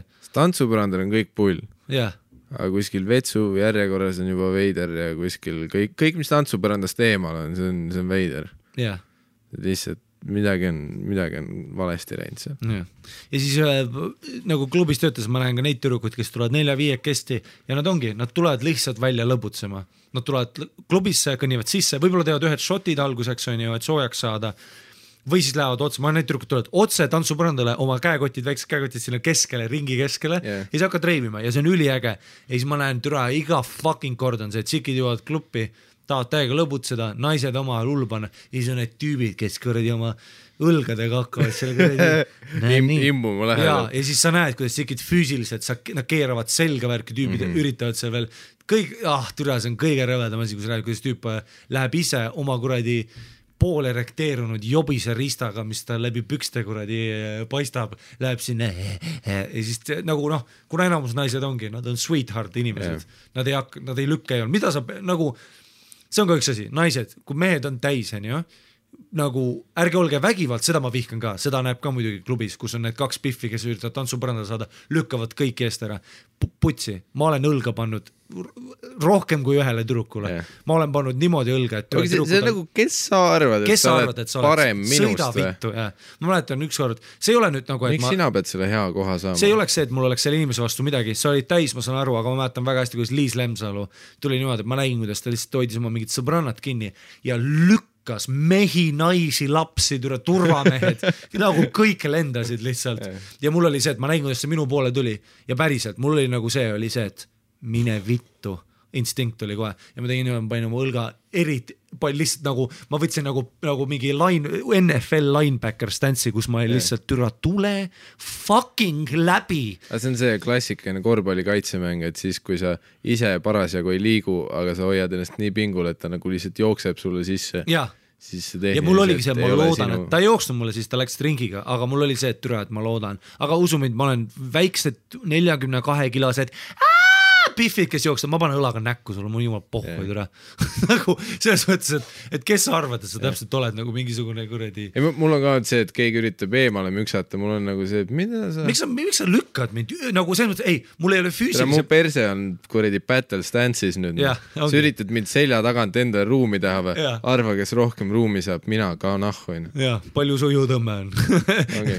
ei, aga see ei ole see, ma teen selle jaoks hip thruste, et mul oleks perset, millega siin klubis eemale ja see ei lükata. ole see, et mul oleks füüsiline nagu selles mõttes äh, hästi palju tüüpe on, kes, kes nagu tüübid teevad niimoodi, nad hakkavad vaikselt lükkavad sind, aga nad vaatavad sulle silma, ütlevad sorry mees, sorry mees, sorry, niimoodi ütlevad. Ja lihtsalt noh, sa näed, neil on kiire, mis iganes, lähed tantsima, lemmiklugu, pohhui, ma ei oleks kunagi seal, oota, mis mõttes sorry, mul on savi, vaata, see on klubi, ma olen arvestanud, me hakkame kokku ei, hõõrduma. see, kui sa nagu aktsepteerid seda, et see on veits munn asi, aga sa ütledki vaata, et sorry, ma tahaks sinna saada. ja mitte see, et sa tuled käega, lükkad inimesi, paned käe näkku kellelegi, see on nagu, kes sa oled enda arust,, mul on pohhu, et sul on tikk on, Ongi. panen sulle jala ette. peeretan su peale. Äh, aga jah, et selles mõttes, et jah, see klubi džungel on tõesti üks kuradi see fenomen. on ka haige, siis need pihvid klubis, kes peeretavad, siis nad teavad, et see tüüp, kes on kõige lähemal, saab nagu kõik All need vihased pilgud. see võib päris hea tunne olla tegelikult. see, see, see üks, üks paks tüüp, kes korraks tundis ennast kindlalt, vaata on higine, ta reivib, ta triiksärk kuradi on põhimõtteliselt lahti eest. Kõik vaatavad talle. et kuradi vaalraisk kuradi pommitab siin. Aga tegelikult oli see mingi väike tšikk, kes ja lihtsalt. neljakümne viie. kilone see kuradi tikk lihtsalt seal Jah. pani sellise ränga kuradi fucking ta jõi mingid smuutid peale ja joogat. kuradi kolm nädalat ainult smuutisid joonud ja ja, ja tegi selline, tegi mingi ainult aineid ja. käärinud fruktoosi kuradi selline rõve. mitte see, et naised peeretavad, on rõve, vaid see, see, kui sa tekitad sellele paksule tüübile, sa rikud ta õhtu ära. ja peeretad ta kintsu lähedal. ta, paks tüüp ainuke, kes tundis vaata enda kõhu peal seda tuuleili, vaata see oli, mine munn, ma loodan, et see ei olnud hais seal, sest kõik hakkavad minu otsa vaatama. ei, see väike tšikk kusjuures mööda. see on huvitav aspekt küll, et kui peered, vaata, kui Peeru Ais on nõus, siis see tüüp, kellel on see korraks see kahtlus, see, kes esimene tunneb, vaata jah, he who smelt it, he dealt it onju, see on see, et sul on alati see putsis nagu. ööklubis on see ka, vaat siis sul on nagu see, et kõik on packed, mul ei ole kuskile minna ka, vaata Jah. Ja siis sa nagu lihtsalt nagu power'id viis minti läbi sellest, et loodetavasti see hajub varsti jah, ööklubis ei aju kunagi midagi. hmm.. see kõik harjuvad ära lihtsalt mingi hetk aga ja, ja, ja kui te olete, olete oma sõbrannaga tantsite värki, siis kui tuleb see vend, siis b- luba on olemas, jalaga näkku. ei, ei, füüsiline vägivald ei ole kunagi hea, aga, aga noh, see on lihtsalt putsis no, noh. mäletan nagu minu noorus oli ka ikkagi see, vaat see noh, praktiline katse-eksitusmeetod testimisel, kuidas ma kuskile saan. ja, ja noh, okei, ma olen ka olnud see vend, vaat kus mingid naised tantsivad ringis ja siis mingi sõber on, et neil putsis ja on nagu Hail Mary, mis me teeme, on see, et me lihtsalt tantsime järjest lähemale neile, siis mul on no muidugi, ei nagu, ma olen ka olnud ja see, see on riski move, see tõenäoliselt ei tööta, teeme seda, Mhm. aga nü- ma isegi ei mäleta kordagi et see oleks töötanud. See ei ole kunagi yeah., sest et vaata, sest et sa tantsid eriti, mitte et me tantsiks hästi muidu yeah., sa tantsid veel eriti halvasti, sest et su kõik ra radarid on, otsivad silmkontakti nendelt viielt tüdrukult mm. -hmm. ega sa tegelikult ei tantsigi enam, sa ei mõtle isegi. kepid õhku ja liigud lähemale. ja kui sa vaatad DJ poole, sul on see kolm, kaks, üks, vaatad ühele tüdrukule, kolm, kaks, üks teisele, kolm, kaks, üks, vaatad ühele veel, keegi ei vaata, okei okay,, nüüd esimene vist vaatas mind oh,, kolm, ei ta vaatas, oh vittu. okei okay,, kui kolm sekundit üks pihv vaatab mind, ma lendan. ma, ma hüppan üle kuradi, hüppan üle kõlli. korraks silmkontakt tekib, kuradi Spider-mani hüpe, ma olen seal põranda peal, ma tulen jalge vahelt inimest, ja limbotan kohale lihtsalt. slaidin kohal. ei, see on põhivennad olid ööklubis, need lingerivad vennad, vaata need, kellel õlad on eriti voolavad ja nad lingerivad igale poole lihtsalt. Aga mi- mis minu kogemuse järgi töötas nagu reaalselt, mis jäi täpselt, olin enda peas, mine munni, see saab veider olema tõenäoliselt crash and burning, see, see, see kindlalt ei tööta, oli see, et lihtsalt, et ma mäletan, me olime sõbraga kahekesi klubis, mitu korda juhtunud, kahekesi, nagu me oleme rääkinud, parim variant. no üks optimaalsematest ja siis oligi nagu, nägime kahte tütarlast ja siis mul oli see, et ma lähen küsin nende käest, et kas nad nagu, et lähme tantsime koos, vaata. ma nüüd olen ainult seda kaks. et ma küsin, ja siis mu küsin. sõber oli ka, et ma ei, kuradi, see ei, fuck sa, et tere, see on pöörane mõte, noh. ja siis ma olin, pohhu, proovime, vaatame, kui läheb. meil on enne gei öeldud, me saame, me elame üle. jah, kuigi ma ei võta geisid hästi, ma ei, ja no see on ikka valus, aga mm., aga samas, mis ma na- nagu, mis äh, praktika näitas, oli see, et sedapidi nagu asjal oli suurem õnnestumisvõimalus no sa ei ole fucking see lingeriv predaator yeah.. või see, kes lihtsalt vaikselt vaat kuradi teeb robotit ja ilmub ma kõrvale. olen olnud see tüüp ja ma võin, ma võin, usu mind, kuule, kui ma näeks ennast kuradi üheksateistaastasena kuskil ööklubis, ma vaataks, ma teeks niimoodi, ma olen, kui ma oleks mingi tüdruk, ma läheks enda juurde ja vaataks endale otsa, teeks niimoodi. ja läheks minema nagu selles mõttes, et mehed on kõik olnud selles ja ma loodan, kui, siin on need tüübid, kes ikka kuulevad ja nad on mingi, mis mõttes ma lähen iga kord ikka grind ima ja proovin ära mm. nagu siis äh, ei. ja selles suhtes selle meili tegelikult hea punkt oli ka see, et üleolek teiste suhtes äh, no see on see samamoodi see Jah, lükkamine ja et kõik see on see. turn off ja, ja ongi vaat meestel ka täpselt selles suhtes, et millest me oleme rääkinud, on see, et mis on mõlema soo puhul atraktiivne, on see enesekindlus, aga mis, mis on see nagu kui sa oled munn, sa oled munn. mis on võimalus siin eksida, ongi see, et kümme kümnest, sa oled munn. et see, kui sinu peas on enesekindlus ongi see, mis on tegelikult mingi yeah. ülbus või üleolek ja ongi see, et sa enda arvates oled enesekindel, sa oled lihtsalt paarid ütles, tere, ma just ostsin uue auto. ja siis on nagu see, et see, see ei ole päris see. Uh, minu le- lemmik hobi kunagi baarmeni aegadel oli see, kui tuli mingisugune pihv, kes ma näen, et lükkab inimese eest ära, et baari leti juurde ja ta leiab selle silmkontakti, hei, mul oli see ei. Ja ma ei teenindanudki teda, ma oot-, ma võtsin kõik vennad enne, ma võtsin selle üksiku paksukese ka, kes tuli lihtsalt äh, nautima õhtut väljas oma ülikonna ja vestiga onju ja tal sõbrad kadusid ära asju onju. Need on kuradi sweetheart'id no.. aga ongi, jumala ägedad vennad. alati, ma nende vendadega Jah. ja uh, lühikesed tšabid tüdrukud ka põhijultumus Tallinna kuradi klubi tüdrukutel on see, aga soodukat saab või uh,? ma panen topelthinna, mille põhjal? ma panen topelthinna, see, sellepärast, et sa oled sina või? okei okay,, nagu. Aga sa selle vennale, ta on mu, ta on mu sõber. See on tänasest hea termin, Bitcoin. Ja Bitcoin jah. ja siis nagu te, te arvate, et teie Bitcoin on nagu kõige väärtuslikum valuuta, aga noh, kui sa oled munn, sa oled munn. Jah. nagu see noh, mul pohhu, mis väli, nagu noh, Salma Hayek võib tulla mul ööklubisse, aga kui ta lükkab selle inimese eest ära, siis ma olen nagu, et Salma, sa olid mõnes filmis siin paar aastat tagasi, aga sul on suured pätsidega, mida vittu Salma jah, võta ennast kokku. aga ma olen Sa- sa... sõbrannadelt ka kuulnud seda, neid jutte vaata, et et ma, et aa, et klubi, et kuradi no hästi elame onju, et kuu lõpp ja värki, et palgapäevani on aega. siis ta on, ei ma kuradi noh, nagu ikka lasen mingitel tüüpidel välja teha. Siis ma olin, et teate, et keegi on seal või? ei no alati leiab kellegi. alati leiab, või see ongi nagu see on see, see on nõme, see on Jaa. nõme, see ei ole minu see arust, nagu lahe. sest see ongi nagu see, et sa, sa julgustad seda Jah., seda äh, ja sa pluss sa täpselt see sinu, sa langetad enda Bitcoini selle tasemele ja sa julgustad neid kriipe olema Mhm. veel rohkem need vennad, tahate nihugi veel või? aga miks sa ei räägi minuga? jah, pluss mingis kontekstis lõpuks sind kuradi võib-olla vägistatakse jälle baasil ära, Jah. sest sa viisid need kuradi kriiparid sellele tasemele. jah, ja jällegi nagu noh, no see mitte ainult vägistab, vaid üldse sa, sa viid, sa töötad enda turu vastu, täpselt samamoodi nagu slut shaming töötab meeste turu vastu. sina teed meie ühiskonda halvemaks. aga teedki, mingil, ma saan aru, et see on nagu makrotasemel, aga absoluutselt teedki ju. Sa teedki Jah. meie ühiskonda halvemaks sellega, kui sa oled, kui sa, kui sa käitudki selliste normide järgi.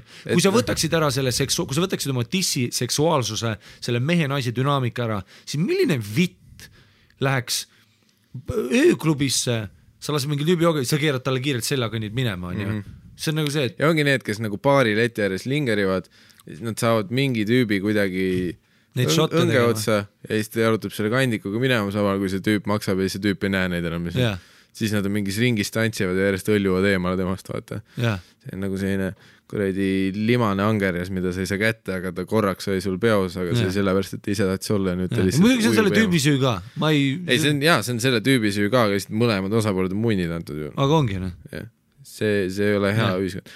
Ja see ei tähenda seda, et keegi ei või kellelegi välja teha, jumala eest, nagu mul teevad sõbrad mulle välja, ma teen sõpradele välja, muidugi, muidugi aga vot see on see, kus, kus sa, sa tead alateaduslikult, me kõik tunnetame selle vahe seal peas ära, No aga lihtsalt nagu mingi osa meist ei tunnista endale see, et see on munn tegu tegelikult, et noh. mõtle, mis sa teed lihtsalt noh. natuke ole, ole normaalne inimene, kõik, ära ole munn. oleme kuradi kõik koos, lihtsalt oleme head inimesed. minu jaoks on, onju, minu jaoks on flirt on püha asi. Nagu flirti Ei, nagu sellist tuulde tulist, sa näed, see on rõve tüüp, ta ei meeldi mulle mitte ühelgi tasandil, aga sa oled see, et davai, ma toon oma mängu välja, see on nagu juba see, et sa, sa nagu noh, no see on ego paitamine ka, see on ego paitamine. see on nagu ja jumalale, mina olen sellest täiesti süüdi olnud ka. ma, ma vahest räägin ka mingi tüdrukuga viisteist minutit, sest et talle täpselt samamoodi, ta käib mu stand-up'i vaatamas, ta ütleb, oh sa oled nii, sul on alati Instas nii ägedad pildid ja sa ja teed vaat, trenni ja siis mul on too on, see too on nagu see positiiv, seal on mingi terased positiivset flirti, sest see negatiivne flirt on ikkagi see, kus sa teed seda puhtalt sellepärast, et mingit, ma ei tea, füüsilist omakasu või mingit kuradi kasu sealt lõigata ju. et see ongi see, et sa vaatad kellegi otsa, ta ei meeldi ja sa hakkad ise juba ei muidugi, juurde nillima. aga nagu sa ütlesid väga hästi, et see piir on enda peas, sa tead alati kohe piiri. jah, ei no minu jaoks on flirt on püha, see on minu jaoks on sama, et kui sa kasutad seda flirtimist äh, selle jaoks, et teha, et keegi teeks jooke välja, et siis sa kuradi põgened tema juurest. on minu jaoks sama, kui, kui tere, ma oleks kristlane ja ma palvetaks Jumalale, et ma saaks uue auto, vaata. see ei ole, vaat noh, on nagu analoogine see, et kui ma palvetaks, siis ma palvetaks mingi kuradi õnne nimel Jah. ja et mu perel läheks hästi ja, ja pere on elus ja kõik on korras ja Jah. mitte see, et ma palvetan, et ma kuradi homme kuradi jah, võiks mingi parem auto saada noh. no.. jah. loed järgmise meili või? Äh, nii, see oli see. hakkliha ja mida iganes on meili pealkiri, hakkliha ja mida iganes.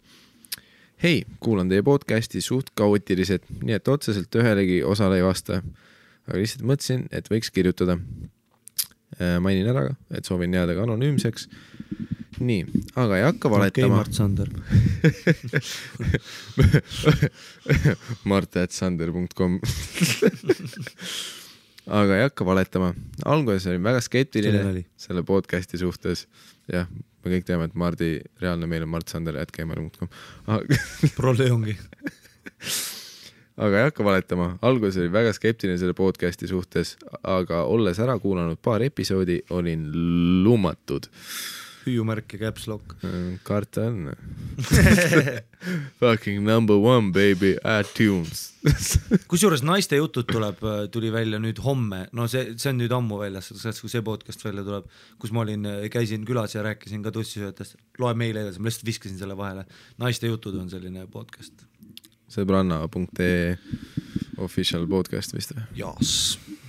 mulle nii meeldib, et te räägite kõigest nii avameelselt, sest see on lausa rõve, kui tabu seks, peenised ja orgasmid tänapäeva sulgudes Eesti mees orgasmid on tabu, aga ühiskonnas on. no veits on selles suhtes, sa kus sa kuuled inimesi rääkimas sellest? nagu no okei okay,, õige. selles suhtes me, me väga vaikselt nagu see maailm alles avaneb ja kus inimesed avalikult räägivad nagu orgasmidest, eriti naiste omadest, nagu meeste omadest räägit-, on kauem räägitud ja rohkem. naiste omad on ikka veits selline, et "Äh, tere, kas on ikka? tunnen kaasa kõigile inimestele, kes seksivad pimedas toas. mulle meeldib, vahepeal vahepeal on tore. muidugi, kuule mulle väga meeldib, see on täiega siuke, pluss kõige parem on minu arust see, et no tere, oleneb hea, kui pime see tuba on nagu selles suhtes putsi, ma ei ole ammu sellises toas olnud, kus on reaalselt kottpime. ja kui kott pime Jah. yeah., siis sa oled mingi, paned sisse oled mingi oh shit, ema tere. isegi, isegi öösel vähemalt mul on kodus see, et nagu kui, hirmus kui ma harjun ära sellega, vaata, et tuli läheb kustu kümme minti hiljem, ma tegelikult, ma, ma põhimõtteliselt näen ju. See ei ole nagu Jah, see, et ma, ma ei, ma ei näe, kus su vitt on või midagi sellist, tere, ma näen kõike, ma näen su nägu, kas sa naeratad, kas, mis su silmad teevad, kas on kinni-lahti. aga noh, kuigi jah, vahepeal pimedas tore, vahepeal, aga ma, ma saan aru sellest mõttest, et see pimedas toas seksimine on siin nagu kokku pandud, vot selle klassikalise sellega, et paneme tule kustu, sandaalid on jalas ja kuradi kepime misjonäri sinna. jah, kuid avastasin seksi enda jaoks pigem hilja. esimene kord oli siis, kui ma olin kaheksateist and that fucking hurt. ja peale seda ma pikalt ei tahtnud, ei julgenud. ilmselt mängis suurt rolli ka see, et ma ei olnud oma kehaga rahul uh,.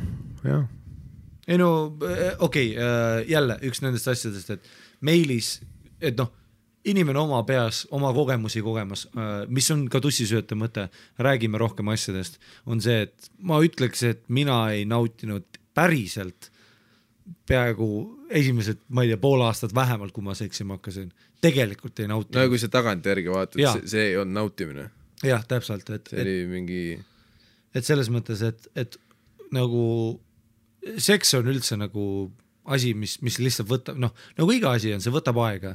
Ja, ja et noh, kui sa kirjutadki, et, et see oli nagu valus või halb kogemus või mis iganes asju sul võis olla alguses, siis sa aru, et see ei ole nagu kunagi maailma lõpp on ju, et see, see, see on, see on selle asja kurb osa, kui asjast ei räägita, sest et nagu me ka Miikaliga hiljutises Eesti Ekspressi intervjuus rõhutasime, et inimese õpetuses keegi ei rääkinud mitte munnigi mitte millestki mm, -hmm. mida tegelikult oleks vaja teada yeah.. mitte keegi kordagi ei maininud seda.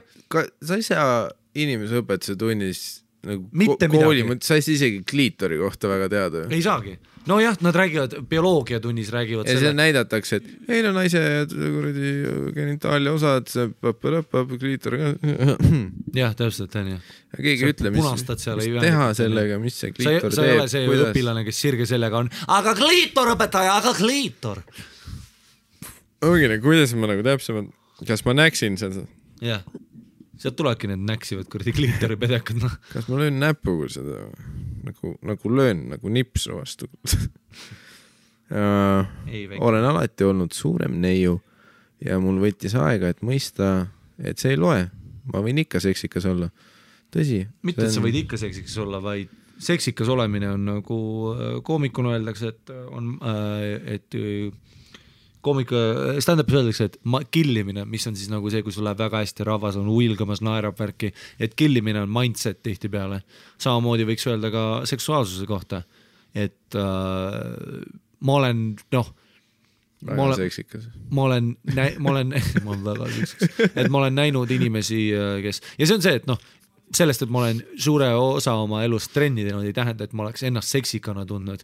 aga mul oli täpselt sama asi, et kui ma olin ju noorem poiss, siis eb- noh, ma räägin, et kui keegi oleks minu munni vastu nipsu teinud, ma oleks kindlasti ära tapnud ennast sada prossa. nagu öelnud, ei läinud kõvaks ja, ja nips on ju, ma oleks olnud, aa, okei okay, ma tapan ennast nüüd ära, sest et mu ego oli nii õrn, onju. Goodbye cruel world. aga see, et jah, et, et äh, mis, mis siin oli, et, et ma, ma ei olnud oma käega rahul, ma vaatasin, mul on neiu, mul võttis aega, et mõista, et see ei ole, ma võin ikka seksikas olla, see, see, et, et võin ikka seksikas olla, see on ka nagu see, et et mm -hmm. sa oledki seksikas siis, kui sa oled seksikas, see ongi see, sest et nagu see on see enesekindlus, enda armastamine, kõik see. muidugi, come on, ma olen näinud äh, inimesi tõmbavad inimesed, kes on nagu ma olen näinud korralikke selliseid maapiibesid, kes panevad ööklubis niimoodi hullu ja värki ja, ja see tõmbab, see tõmbab ligi. muidugi, sa ei saa isegi aru, see on kõige see see seksikam asi üldse. loomulik asi, vaat Piibe lihtsalt naudib ennast, Piibe kuradi keset klubi tantsupõrandat kuradi lakub enda tissi, sa sa nagu fucking hell, Piibe, fucking armasta ennast lihtsalt jah, uh,. Nii et sellist aktiivsemat seksuaalelu hakkasin e- elama umbes kahekümne ühe aastaselt. aga teadmine, et ma riista armastan, no see oli juba enne olemas. smile. see on nii armas sõnastus, et teadmine, et ma riista armastan. see teeb meid õnnelikuks. see on asi, mida naine võib öelda, kui naine ütleks, et ma armastan su riista Mhm. huh,, super. sest et riist on mehelik, ta on nagu tööriist, see kõlab funktsiooniga, isegi kui ta üldiselt ütleb sulle, ma armastan riista, siis sa oled nagu, kuidas see minuga seotud, või noh, seda mul on ka, aga, aga nagu kõik riistlased. ning peale seda olengi vaikselt hakanud avastama kõike, mida seksil pakkuda on. super, tussisööjate armee, Jaa. kiidab heaks, väike saluut, tubli tüdruk, eksperimenteeri, anna minna. Aga see toob mind teemani, mis alati sõbrannadega rääkides erinevat vastukaja saab. kas üldse ja kui palju on liiga palju sekspartnereid hmm,? Äh, kas üld-, ei no okei okay,, kui sa tuled, et kuule, ma olen viis tonni läbi nikkunud, onju, siis mul on juba statistiliselt see, et mul ei ole nii palju sõprugi friend, nagu friend list'is onju, et see on palju, aga aga siis isegi see on palju, kui sa oled kõik oma Facebooki sõbraistis keppinud. jah, kui sa oled nagu noh, süstemaatiliselt kõiki, et s- kui kohe, kui tuleb ei nagu, request, et, siis sa oled nagu, et sa alles siis lisad, kui sa oled keppinud kedagi. et jah, see on huvitav. samas kui sõbralistis on seitsekümmend tüüpi, not that bad. aga vaat, ah üldse liiga palju, see on jälle see mentaliteedi asi, et kuule. Pluss see on see, see küsimus, et, et täpselt nagu kelle jaoks onju. jah, mis eesmärgiga ka. kuna, kunagi ei tea. kui ma tahan sinuga, kui ma olen see, et okei okay,, järgmise, ma tahaks enne kolmekümnendat eluaastat leida endale elu, elupartneri, kuna need on minu moraalsed väärtused ja ma lihtsalt tahaks juba selle ajaga isa olla, sest ma ei taha olla see isa, kes kuradi kuuekümneselt on see, ma ei saa tulla mängima, miks ma olen kuuskümmend, onju, et ma- kui mul on see hetk, kus ma oleks ja minu praegune tüdruk, kellega ma käin, on see, et noh, et ta on seitsesada solid, onju taga äh, track record'il onju, siis mul on see, et ma ei tea, kas tema mentaliteediga inimene sobib mu laste emaks onju mm., lihtsalt sellepärast, et ma ei viitsi nagu sul käia öösiti järgi, kui sa jälle mingi itaallasega kuskil Veenuses vetsus keppisid onju, et noh, tead küll emme, et noh. Markus, oota veits, ma käin emmel järgi, et noh, ma ei viitsi, ma lihtsalt ei viitsi seda teha mm., aga äh, siit jällegist äh, toon jälle selle nii-öelda mentaliteedi asja, et et kas üldse ja kui palju on liiga palju sekspartnereid, siis kõik oleneb inimestest, ma tean, ma tean mehi, kes reaalselt lähevad rohkem kiima. mingil määral ma võiks öelda, et, et äh, sellest ma olen rääkinud, mulle ei meeldi äh, väga süütud tüdrukud ja väga süütud, ma mõtlen isegi kui tüdrukud ütlevad, mul on ainult üks peika olnud terve elu mm, -hmm. siis mul on ka veits et aa, siis ma ei taha olla see, ma ei taha seda vastutust olla üks sinu esimestest kogemustest esiteks onju. Ja teiseks mulle meeldib kogenud teenindajad, mulle meeldib, kui sa tead veinidest onju okei, see, see sõnastus, see oli kogenud teenindaja. nagu noh, kui ma lähen, ma lähen baari onju, ma tahan ma seda teenindajat, kes on seal töötanud, ta teab menüüd, ta teab mm -hmm. viskidest, ütleb mulle see bourbon on mu lemmik onju. ma ei taha seda, et kuule, milline kõige parem siit on. ma olen siin nädal, proovib. sama kui sa massaaži lähed, kas sa tahad seda, kes on oma selle massaažikursuse esimeses nädalas või kas sa tahad seda, kes on kümme aastat töötanud legit massöörina mm? -hmm. see kõlab nagu nüüd ma räägiks naisest, kes on prostituut ja töötanud nagu analoogina, aga ei no kui me yeah., aga noh, kui me võtame kõik selle Mm. kultuurse bullshit'i ära, et ei, iga naine peab olema kahe mehega maksimum No siis ka- kui sa võtad kõik selle ära, siis Mm. come on, rohkem seksuaalpartnerit tähendab ainult seda, et sa tunned ennast kindlamalt enda kehaga, mis on seksikas, sa oled seksinud paljude inimestega, sa tead, mis sa tahad, kuule, super, amin, mm. onju. Ja see oleneb täpselt. leia endale inimene, kellega te olete samas mindset'is. sina tahad süütut, tema tahab süütut, fine. sina tahad kuradi tüüpi, kes on kogenud, tema on pohhui, fine. ongi noh, nagu lihtsalt, sest no okei okay,, ja kui me paneme selle küsimuse nii, et kas üldse on liiga palju sekspartnereid, siis tõenäoliselt ei. ja, ja noh, kui palju see on, see on täpselt, see on defineeritav, kelle jaoks on ju. enamus tüüpide jaoks, ükskõik mis numbri sa ütled, see on liiga palju. ja, ja, vana hea Chris Rock onju, aga, aga noh, samas kui me ratsionaalselt ja nii mõtleme, siis noh, tere jumala eest. niikaua kui kuradi meil on turvalisus ja värk ja võib-olla jaa, kuskil kuradi keskajal oleks võib-olla, kui sa ütled, ma olen tuhandega keppinud, siis on veits see, et tere, siis sul on süüfilis ja siis mädaned aasta pärast. sest ajad olid sellised onju. ja see on selline slut shaming'u asi seal, vaid see oli füüsiliselt. jah, kui sa oled tuhande tüübiga seksinud, siis statistiliselt on keelas vilutulestiku meie stuudio ees.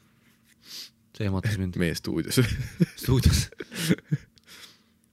äh,. äh,. loen järgmise meili või ah,? mis seal lõpus oli või? lõpus oli, et igal juhul loodetavasti teie jõud ei rauge. Comedy Estonia on ka cool ja häid jõule.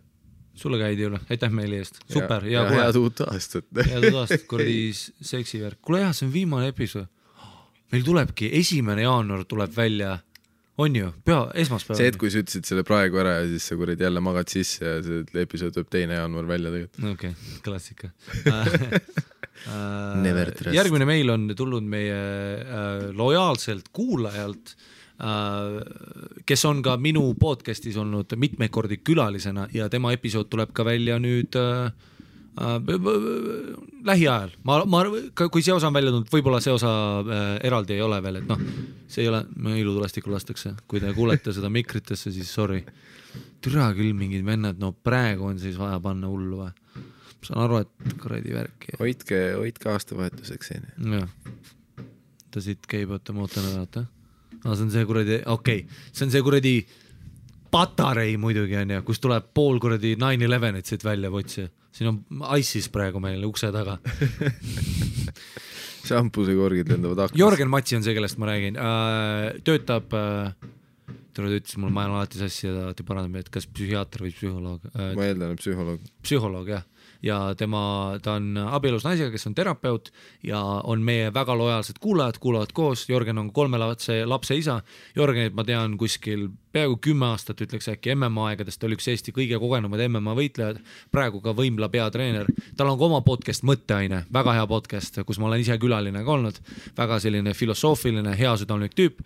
Ja Jörgen Matsi on kindlasti äh,, nagu ta ise ütles äh, meil mitu korda lindistuse ajal, ta on tussisööjate armee äh, lojaalne leutnant, ta on liige, ta seisab meie eest ja see on super. aga Jörgen kirjutas ka meili. Tere, tussisööjad, lahendage oma saates palun järgnevat filosoofilist dilemmat, see on nii Jörgen, saad aru, Jörgen on klassik vend, kes annab sulle ülesande, nagu ta annab sulle kodutööd. Jörgen on üks nendest tüüpidest, kui sa kunagi näed, vaata tead, kui Facebookis on see, et äh, kommentaari all tuleb see vaata veel nupp, sa oled juba mine munni.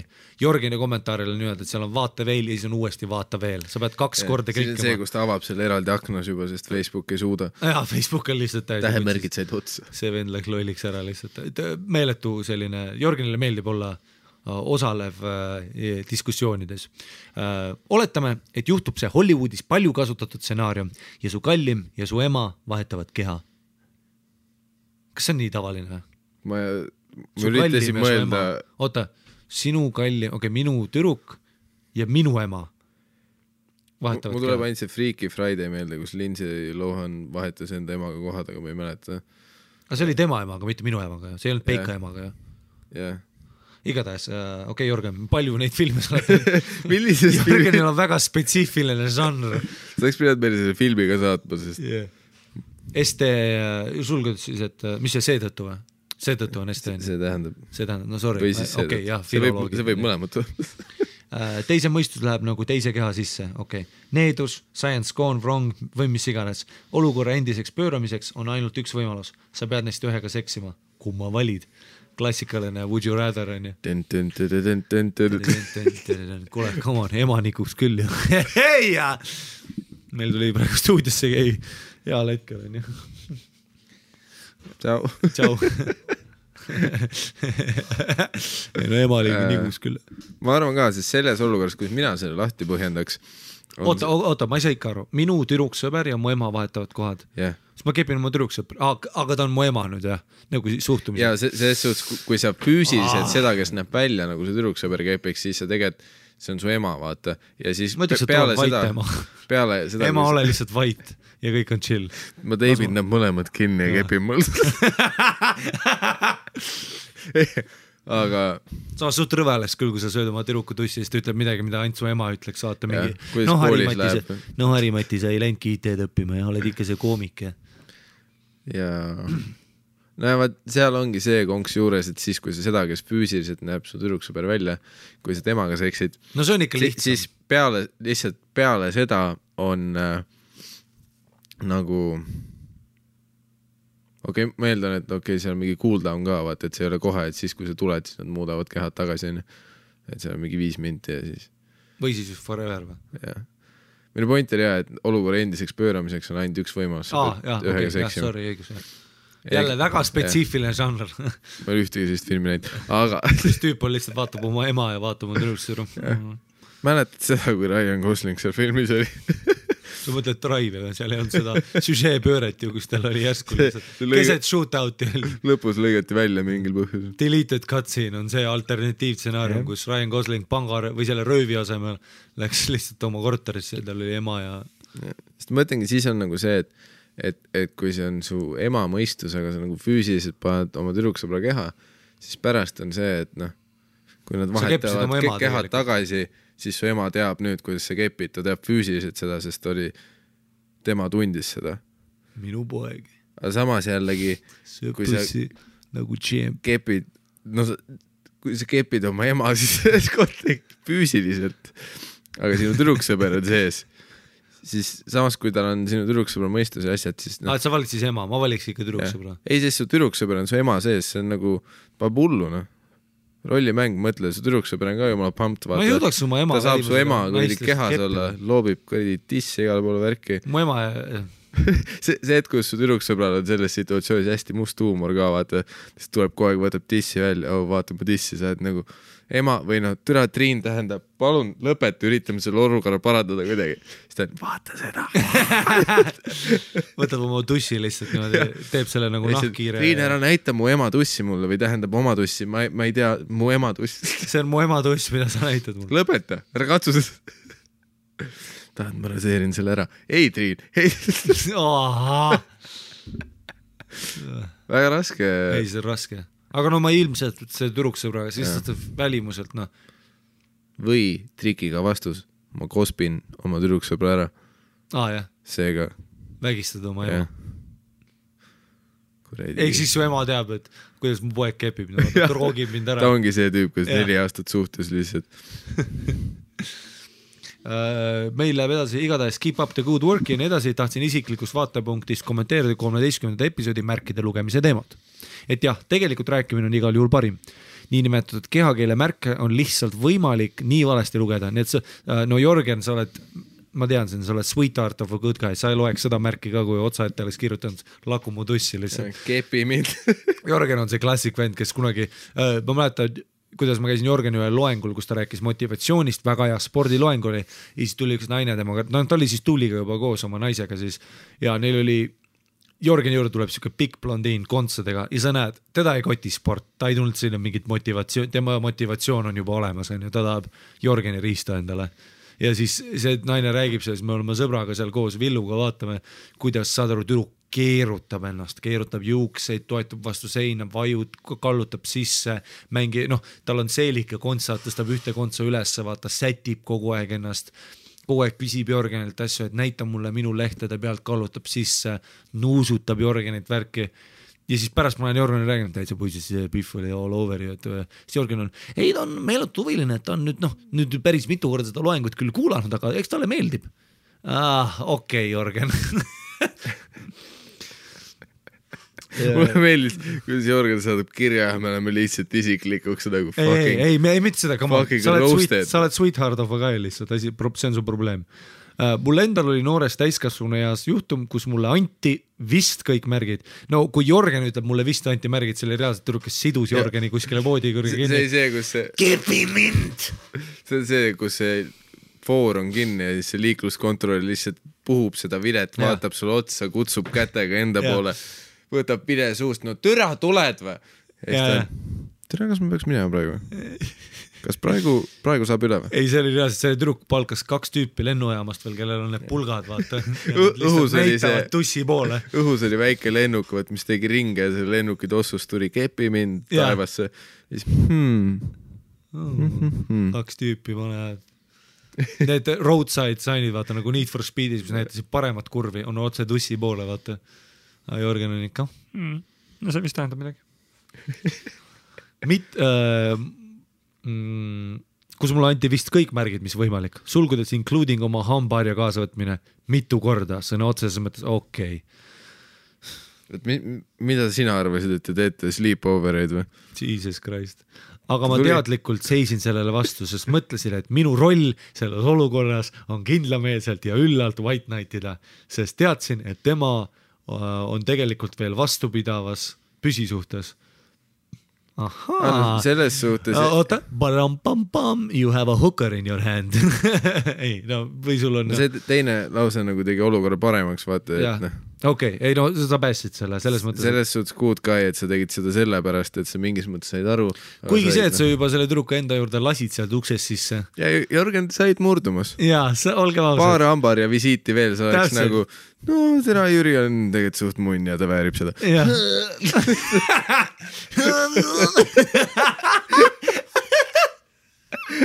see on see kõik, mis meestel vaja on, vaata. Sa mingi esimesed kaks korda ütled, ei, Jüri, mu parim sõber, ma ei teeks seal sellist asja. aga siis see tüdruk ütleb midagi sellist, vaata, mis Jörgenile eriti meeldib Ja, ka vaata, et kepime su psühholoogia õpiku peal. kuradi, ma tahaks maadlusmatil sinu perset süüa. tuleb maadlustrikooga sinu juurde, hambari käes. munn läheb super saianiks lihtsalt. super saianiks. kuradi kamehameha. kuradi su- sokimunn läheb, tuleb ka maha ja Äh, kui tema, kui tema minu vastu nõnda aega pärast seda täiesti huvi kaotas ja ma oo, ja ma küsisin, et miks, siis sain vastuseks, aga sa ju ei tahtnud mind. Samas sa olid suhtes, Triin, türa, vittu nagu sa, nagu, mis see argument, see klassik naise argument jälle, ei ma tõin ju hambaharja kohale, jah, aga sa tõid oma lapse ja mehe ka ju. nagu nad olid kõrval diivanis nagu toas. Miks sa ei võtnud mind? ja mida vittu, see on jälle see naiste märk või mis asi, et see, see on üks veidramaid asju ka minu arust, kus on nagu need inimesed, mida tihti teevad, eriti naised, vaat see, et enne kui nad, nad lihtsalt nagu nad tahavad sellist smooth transition'it, et neil ei oleks seda vallaline oleku aega, vaid et sa lihtsalt ühest suhtest lähed teise.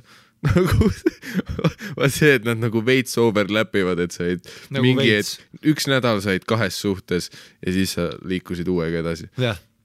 nagu see on nagu mm, oleks emb-kumm meist avameelselt rääkinud oma ootustest ja põhimõtetest, ei tea küll, kuhu täpselt oleks see veel viinud.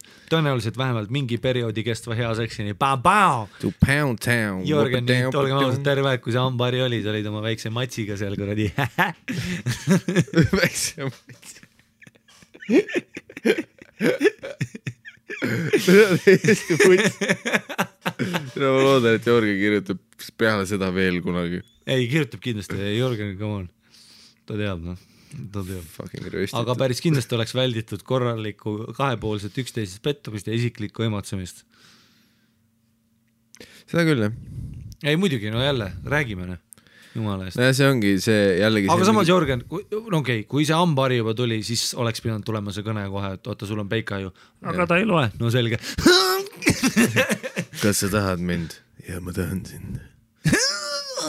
peseme hambad ära. peseme hambad ära. kõige antiklimaatilisem, peseme hambad ära. kui väga sinu suu haiseb praegu. jaa, pese praegu oma hambad ära. kas me hakkame seksima? ei, lihtsalt pese oma hambad ära. niidite ka. rääkige, inimesed, rääkige. selles lõikes võib täiega soovitada, et kui muidu ei oska, ei õnnestu, siis minge baariteraapiasse. mulle meeldib, et smile oli selle lause lõpus. kasvõi juba siis, kui mingit päris suhest justkui, okei okay,, kasvõi juba siis, kui mingit päris suhet justkui veel ei olegi. ma ei tea, kas ma sellega nõustun, et mingi Jorge, kas sa oleks läinud selle, esimest date'i lähed baariteraapiasse. selle Biffiga, sa oled mingi kuskil kohvikus said tuttavaks, ta tuli ükskord selle hambaharjaga. ma panin meile homseks baariteraapia. ta on nagu, mida sa ajad? esimene red, red flag oleks see. ma ei ole oma kuradi kümme aastat sellega, kellega ma abielus olen ka käinud ja nüüd see tüüp, keda ma üritasin kõrvalt panna, lähme teraapiasse. jah. Jörgen on ise ka avameelselt kusjuures rääkinud, et äh, ka tema on oma naisega baariteraapias käinud, ütles, et väga aitas, kuigi ise on psühholoog ja naine on terapeut. et, et see on päris huvitav. ja no eks need, eks, eks need psühholoogid ise kõige haigemad inimesed olegi. aga see on küll hea, et, et, et tüüp on psühholoog, aga siis mingi naine toob hambaharja, kondoomid paneb lauale, libestipaki värki. Aga huvitav, mis ta. see, et kui Hercule Poirot korteris lihtsalt tema silme all keegi mõrvatakse hmm. ta peab ikka, ei, ongi hotellis mõrvatakse tema ees keegi, aga ta ikka teeb selle, kus ta ajab terve staff'i järgi, peab keegi siit, jah, see oli Andrus. meil on turvakaamerad. no tere, kutid, mängime vähemalt seda mängu. mul on hambahari kaasas. tunniks renditud. Come on. Mängime vähemalt, keegi siit ruumist. jah, seda küll jah, et äh, paraku ma, tere, ma isegi võib-olla ei tea ise inimesi, vähemalt kes oleks öelnud mulle, et nad on baariteraapias käinud julgenud. Äh, Jörgen äh, nagu ütles, rääkis ja ütles, et väga aitas ja, ja selles mõttes nagu, et super, et mida rohkem sellest räägitakse. et vaata, see tundub ka selline asi, et kus sa lähed mingile peole ja sa ütled, ma käin oma naisega baariteraapias, siis kõigil on see. Teil on mingi jama ja pede. kellel ei ole jama, olgem ausad, kui sa tere, oled. oled mees või ei ole? kuradi, tere, sa tuled hambaharja peale või ei tule, Oota, no mis- kaks varianti. ongi noh, hoiad ikka paigaldada. mis sa kuradi teed sääsest elevanti, sa ajad asja keeruliseks, mees. tere, me oleme klubis, noh, teeme šotid ära. tervitustega Jörgen äh, Võimlast ja mõtteainest, Võimla on siis see MMA äh, tiim äh, ja ka gäng, äh, tiim, aga või Klein. treenikoht, MMA klubi, MMA Jiu-Jitsu klubi äh, Tartus, üks Eesti mm -hmm. suurimaid MMA klubisid, väga hea. Jörgen on sitaks hea treener, seal on ka teisi väga häid treenereid. Sten Antslan, Alar Hutrov, kõik vennad äh,. ei, Alar vist enam ei ole, see on juba, okei okay,, ma lähen väga tehniliseks. ja ka mõtteainest, mis on siis Jörgeni ja mul ei tule tema podcast'i kaaslase nimi meelde. Madias, Mattias, Mattias, vot, Nine. jah see hetk, kus me lihtsalt pakume asju. jah, Jörgen on tegelikult Tigran. aga aitäh sulle, Jörgen, ja kirjuta palun veel. jah, selles suhtes jaa, esiteks kirjuta, millist filmi sa silmas pidasid. ma tahan näha seda, kus yeah. ema ja tema ja see tüüp hakkab keppima neid. mulle meeldis, et Jörgeni vastu või selle Miikali vastus oli mõlemad. kospid mõlemad ära ja keegi ei saa aru, mis juhtus. kepid, kepid oma seda tüdruksõpraga, tuled oma emale näkku. ma ei tea, vaat ku- kuna ma olen romantik, siis mina mõtlen ikkagi selle peale, kelle, kelle nii-öelda see, kes nagu seal keha sees on. sest see, kui ma paneks enda tüdruksõpra, sa nagu seda Tere, ma panen ikkagi sa enda praegu ema pressid siis. seda peale, et sa tahad oma ema nussida, onju. ei, ma ütlen, et selle mängu point on see, et mõlemat pidi sa nussid oma ema. nojah, ma, ma nussin oma ema nagu mentaalset vaimu rohkem kui seda, et ma, kui ma nagu kepin seda tüdrukut. aga samas see ei ole ikkagi sinu ema nussimine, sest me just rääkisime enne sellest, et sinu tüdruksõber on su ema keha sees ja ta teeb igast friikeid asju, vaata. käib paljalt ringi. oma emaga hullu panna siis või? lihtsalt mingi kepime all night mingi. ei no ühest korrast piisab, kui see tegelikult ära tuleb, me saame Ei ei, no- vahetada, ei aga ära vaheta. pimedas. See on ainu, see on see kord, kui ma oma Gloria stsenaariumit kasutan, kus ma ütlen talle lihtsalt, seda kiirelt ja vaikselt, me peame needuse murdma. või sul on see, et sa tuled ära sa oled mingi, kuule, kas saab, et äh, jääkski nii või? mida? kas siis, su tüdruksõber Kas siis, peab elama kui- su ema kehas edasi kui. ma siit uuesti panen, kas see, kas see muutub tagasi? kas ma saan korda kas iga kord, kui ma kumbagi panen ei tere, see vutsis, see vutsis. Kepid oma ema ja su ema on siuke, ei ma olen päriselt su ema. ei, sa oled Triin ju. tead, mis kõige parem variant on? sa jätad oma tüdruksõbra maha. jah, tegelikult sa kõnnid lihtsalt minema. sa ütled, tea noh monogaamia ei ole minu jaoks, peace out, bitches. nad jäävadki niimoodi. su ema on mingi, mul on mingi noore. Biffi keha. ema on juba kuskil sinu kuradi eksi kehas kuskil klubis paneb hullu juba mingi kahe italianoga flirdib tüüpide. käest tasuta jooke ja värki. sa oled, et türa, su mu ema on munn. natuke respekti onju. jaa, emme, emme. kuradi episood viiteist ei kuulanud. ja kõik, kõik äh, ööklubis vennad on hullult segaduses, kui järsku tuleb mingi Miikal ööklubisse segaduses, jookseb vihma sees ja väljast jookseb veel jope selles klubisse. ema, vaatab mingi noore tüdrukule, ema, türa, tule tagasi, meil on vaja vahetada kehad ära. ei no las ma natuke veel, ema. Siis kõik on mingi, mis siin, mis rollimäng siin toimub Hmm. samas see on ka huvitav rollimäng, ütle oma tüdruksõbrale, et äh, teeskled, sa oled mu ema. tere, see läheb lõpuks ikka sinna, et tema hakkab sind isaks kutsuma. jah. isa. ei, ta ütleks sulle poeg ju. poeg. ei no ma mõtlen, järgmine päev oleks siis see teine. jah, see läheb nii plot twist'i ära praegu, et mul on kuradi, ma ei saa midagi, ema, isa, kes on, hmm.. põhimõtteliselt jah, ma arvan, et kuradi. kui sul oleks kaks varianti, kas sa kepiksid pigem oma õde või oma ema? mine putsi lihtsalt, ma okei, aga, see, see aga oli see päev, kui ma läksin siit podcast'ist ära. re- relv, relv on kõigi su suus lihtsalt, sa pead kumba valima, kumma sa valiksid siis, tere, laseks maha. ema või õde? tere, ma ei saa, mul on lihtsalt, ma, ma tean, et ma olen peale seda nagu mul on armid elu lõpuni. okei, okei, oota, oota, okei, onju, kas, kas ma ei tunne, et ma tulen nagu vaimselt stabiilsena välja sellest olukorrast. ja, ja, ja, ei, see on tõesti, noh, see on putsis. see on hullem kui inimese mõrvamine minu jaoks, see jääb nagu kauemaks kummitama, nagu mitte et, ma teaks. mitte et sa teaksid.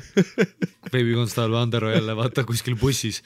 Lä- läks lähemale, we got him ei no hüpoteetiliselt, nagu igas Hollywoodi filmis. kas sa pigem laseksid oma isal endal, endal lahti peksta, kuni sa tuled, sa pead tulema, onju, sa pead siis selle tegema, et sa silmad kinni paned kuskil Tiv- Tivoli tuuris onju, ta peksab sul lahti tere, see on see kuradi Tom Segura mäng mine putsi. neil oli see, mul ei tulnud see meelde, kuidas see täpselt oli, neil oli midagi seal veel, mingi Would you rather. mingi funnel cake oli veel kuskil. jah, ei neil noh, neil on see Would you rather, noh klassikaline mäng Ahah. ja neil oli mingi kuulaja kirjutas mingi kirja sinna Your Mom's House podcast soovitada äh,, võin soovitada, kus Kristina Basitški ja Tom Segura siis abielupaar peavad siis podcast'i mõlemad stand-up koomikud ähm,. igatahes, ma ei mäletanud seda täpselt, aga seal oli mingisugune väga naljakas oli, nad muudavad ka seda tihtipeale, aga okei okay,, näiteks sul on, ütleme, okei okay, äh,, sa kas pead ähm,, äh, sa pead kas äh, keppima Sander õigust, ei Sander õigus kepib sind, onju, või siis su vanaisa peksib, peksab sult lahti. vanaisa, nüüd tuli vanaisa järsku, see kõlas dramaatiliselt, ma ei tea miks, kriipimaks läheb, jah. sest et see on ka raske, kui keegi tuleb sulle sisse, jah, aga tere, ma, tere, ma aga see ei ole nagu nii hull, sest et see on lihtsalt homo, see ei ole nagu hull. ma elaks selle üle, jah. jah, ma oleks tõenäoliselt selle paremini, ma nagu peale seda oleks tervem inimene, kui, kui Sander tuleb minu sisse, võrreldes sellega, kui mu isa mul lahti lööks. ja, ja sest et noh, sa pead tulema ka ja see vana, noh pluss siis, ja sa pead. no äkki su vanaisa on mingi hullult hea tehnika, see kaheksakümmend aastat kuskil Siberi rongis mm. on ära tasunud ennast. Hmm.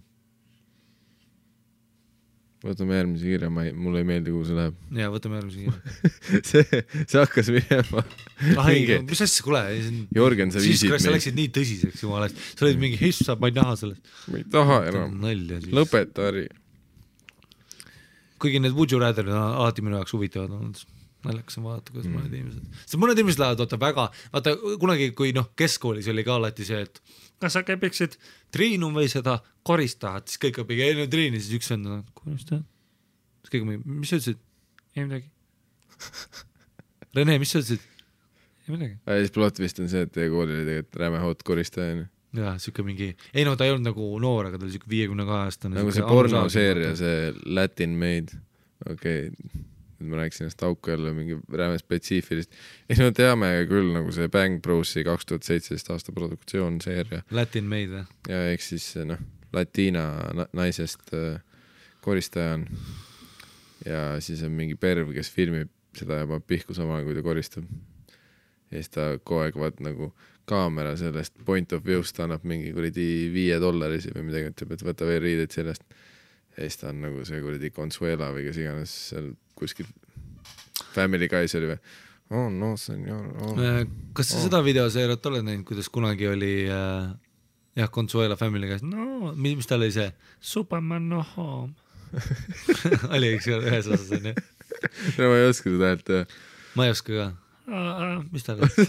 see, see, kus me teeme seda sama mingi väikse poisi häält lihtsalt kogu aeg. no, no, kas sa enam no. no, lemon pledge uh,. kas sa kunagi seda klippide seeriat nägid või, mis on, nad on päris vanad uh,.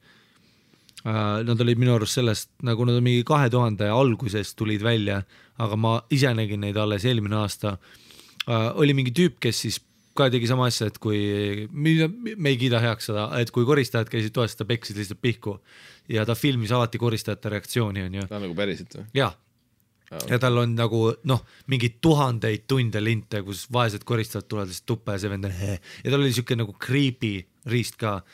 sest et ta, ta teadis, et kunagi üks tuleb, kes nagu midagi teeb. Või noh, ta lootis selle, see oli tema fantaasia igatahes onju. Mm -hmm., noh, ma arvan vähemalt, keegi ei tea, miks neid videosid, nägu ei olnud näha, ta oli lihtsalt alati selili ja lihtsalt peksis pihku. Ja siis oli ukse pool nagu, et kohe kui uks läks lahti. Ja mõned klipid seal, see oli niimoodi, see oli nagu highlight, kuidas ust lihtsalt lüüakse kinni, onju.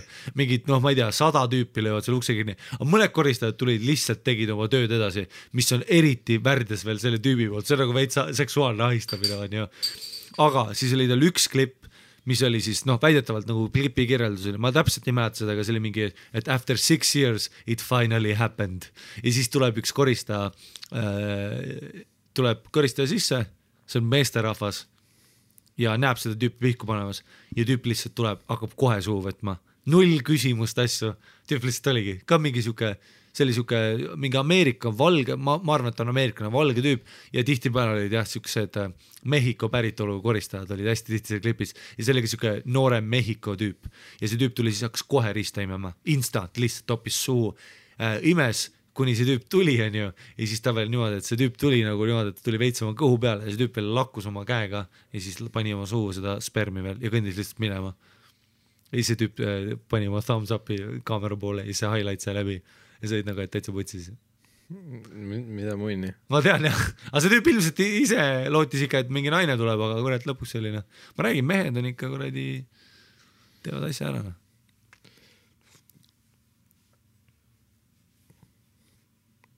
tal oli veel hea mingi, et ta vaatas selle koristajale veel otsa, ütles you want this? siis see tüüp oli, siis see tüüp oli mingi me sa võid järgmise kirja lugeda. tead, ma tahan, et sa ise võtaks järgmise, selle, kus on äh, ma ei saa ainuke olla. on meili subject. hei, hei tussisööjad, vabandan ette, et siit sellist huvitavat ja kõvaksaevast juttu ei tule nagu ühelt kaastussisööjalt. See on siis mees, kes kirjutas, lihtsalt mõni mõte, mis kuuldes tekkis. kui rääkisite sittumisest neljateistkümnenda podcast'i alguses, et vihkate seda, kui tulete pesu pesemast ja siis pead pasale minema ja kõik see pesu on rikutud ning Miikal ütles Harile, et no aga pesed siis ju ainult alakeha. tekkis selline vaikuse hetk, kus Hari ilmselt avastas midagi ja siis vastas, aa nojah ja siis ma mõtlesingi, et ma ei saa ainuke olla, kes sellest pausist välja luges, et ilmselt kui Ari peale pesu sitale läheb, siis ta pole veel selle peale tulnud, et ta võiks lihtsalt altpoolt pesta, mitte alustada pesu jälle peast. võimalik, et väike ülekohu Ari suhtes, sest ma ei tea, mis temal seal vetsus number kahe ajal juhtub ei, aga äh, mul tuleb täpselt meelde see vestlus ja kusjuures väga õiges, mul on alati olnud otsust peale, et keel, dušikeel, hambapesu, hooldus, conditioner. käid sital ja hakkad hambaid pesema, siis, et kus see oleks ei, aga päriselt, mul on iga kord otsust peale kõik. ma tunnen ennast räpasena. miks sa hambaid pesed peale seda? no ma pesen alati duši all hambaid, mulle meeldib räigelt. mulle meeldib alati kõik sukalamink kõik korda teha, noh ma, ma ei lihtsalt... ma tean, ei, ma ei ole mõelnud selle, et noh, alaga, ja ma mäletan seda vestlust ka. ja ma, ja ma mõtlesin selle üle ja ma ei ole selle, ei, mulle meeldib ka ots peale, seal mingi sita partikelid lähevad mu juustesse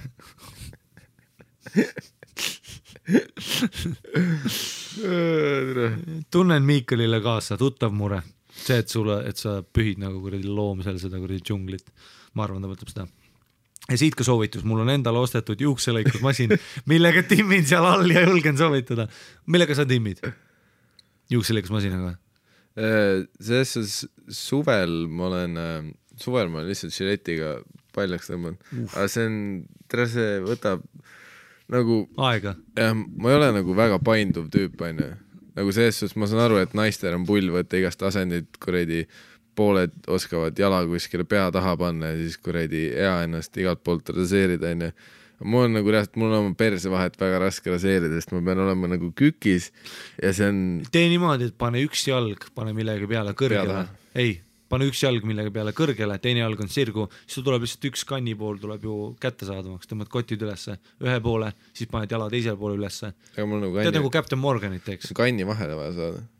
jah, aga see on ka hea ju nagu Captain Morganit, noh. saad aru, onju? aga selles suhtes ma tegin seda suvel ainult siis, kui vaja oli. mul on, see võtab nii kaua aega, et ma ei viitsi enam sellest. lihtsam on lihtsalt käid sita, läheb pessu noh. mis tegelikult aasta lõikes võtab kauem aega aga puhas tunne on millega timmin seal all ja julgen soovitada. mulle meeldib see, just see fraas, vaata, ma timmin sellega seal all see kõlab nagu seksuaalselt juba, et selle lõikusmasinaga lihtsalt teed väikest buttplay'd seal kuradi selle Pernumi lähedal seal.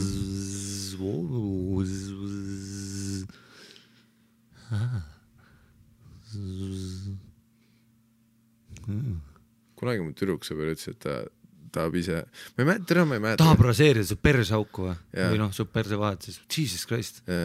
ma ei laseks, ma häbenen mitte, et ma häbenen nagu ennast, aga lihtsalt see osa nagu uh. ma nagu kardaks noh. nüüd, kui ma mõtlen, siis ta tegigi seda. ühe korra, ühe korra. kuidas? aitas välja noh. aga kuidas, sa lihtsalt ta ütles, et over jah, ta ütles bend over ja kuradi ma hakkan tööle. siis ma olin nagu väike lits ja lihtsalt mu perse raseeriti ära.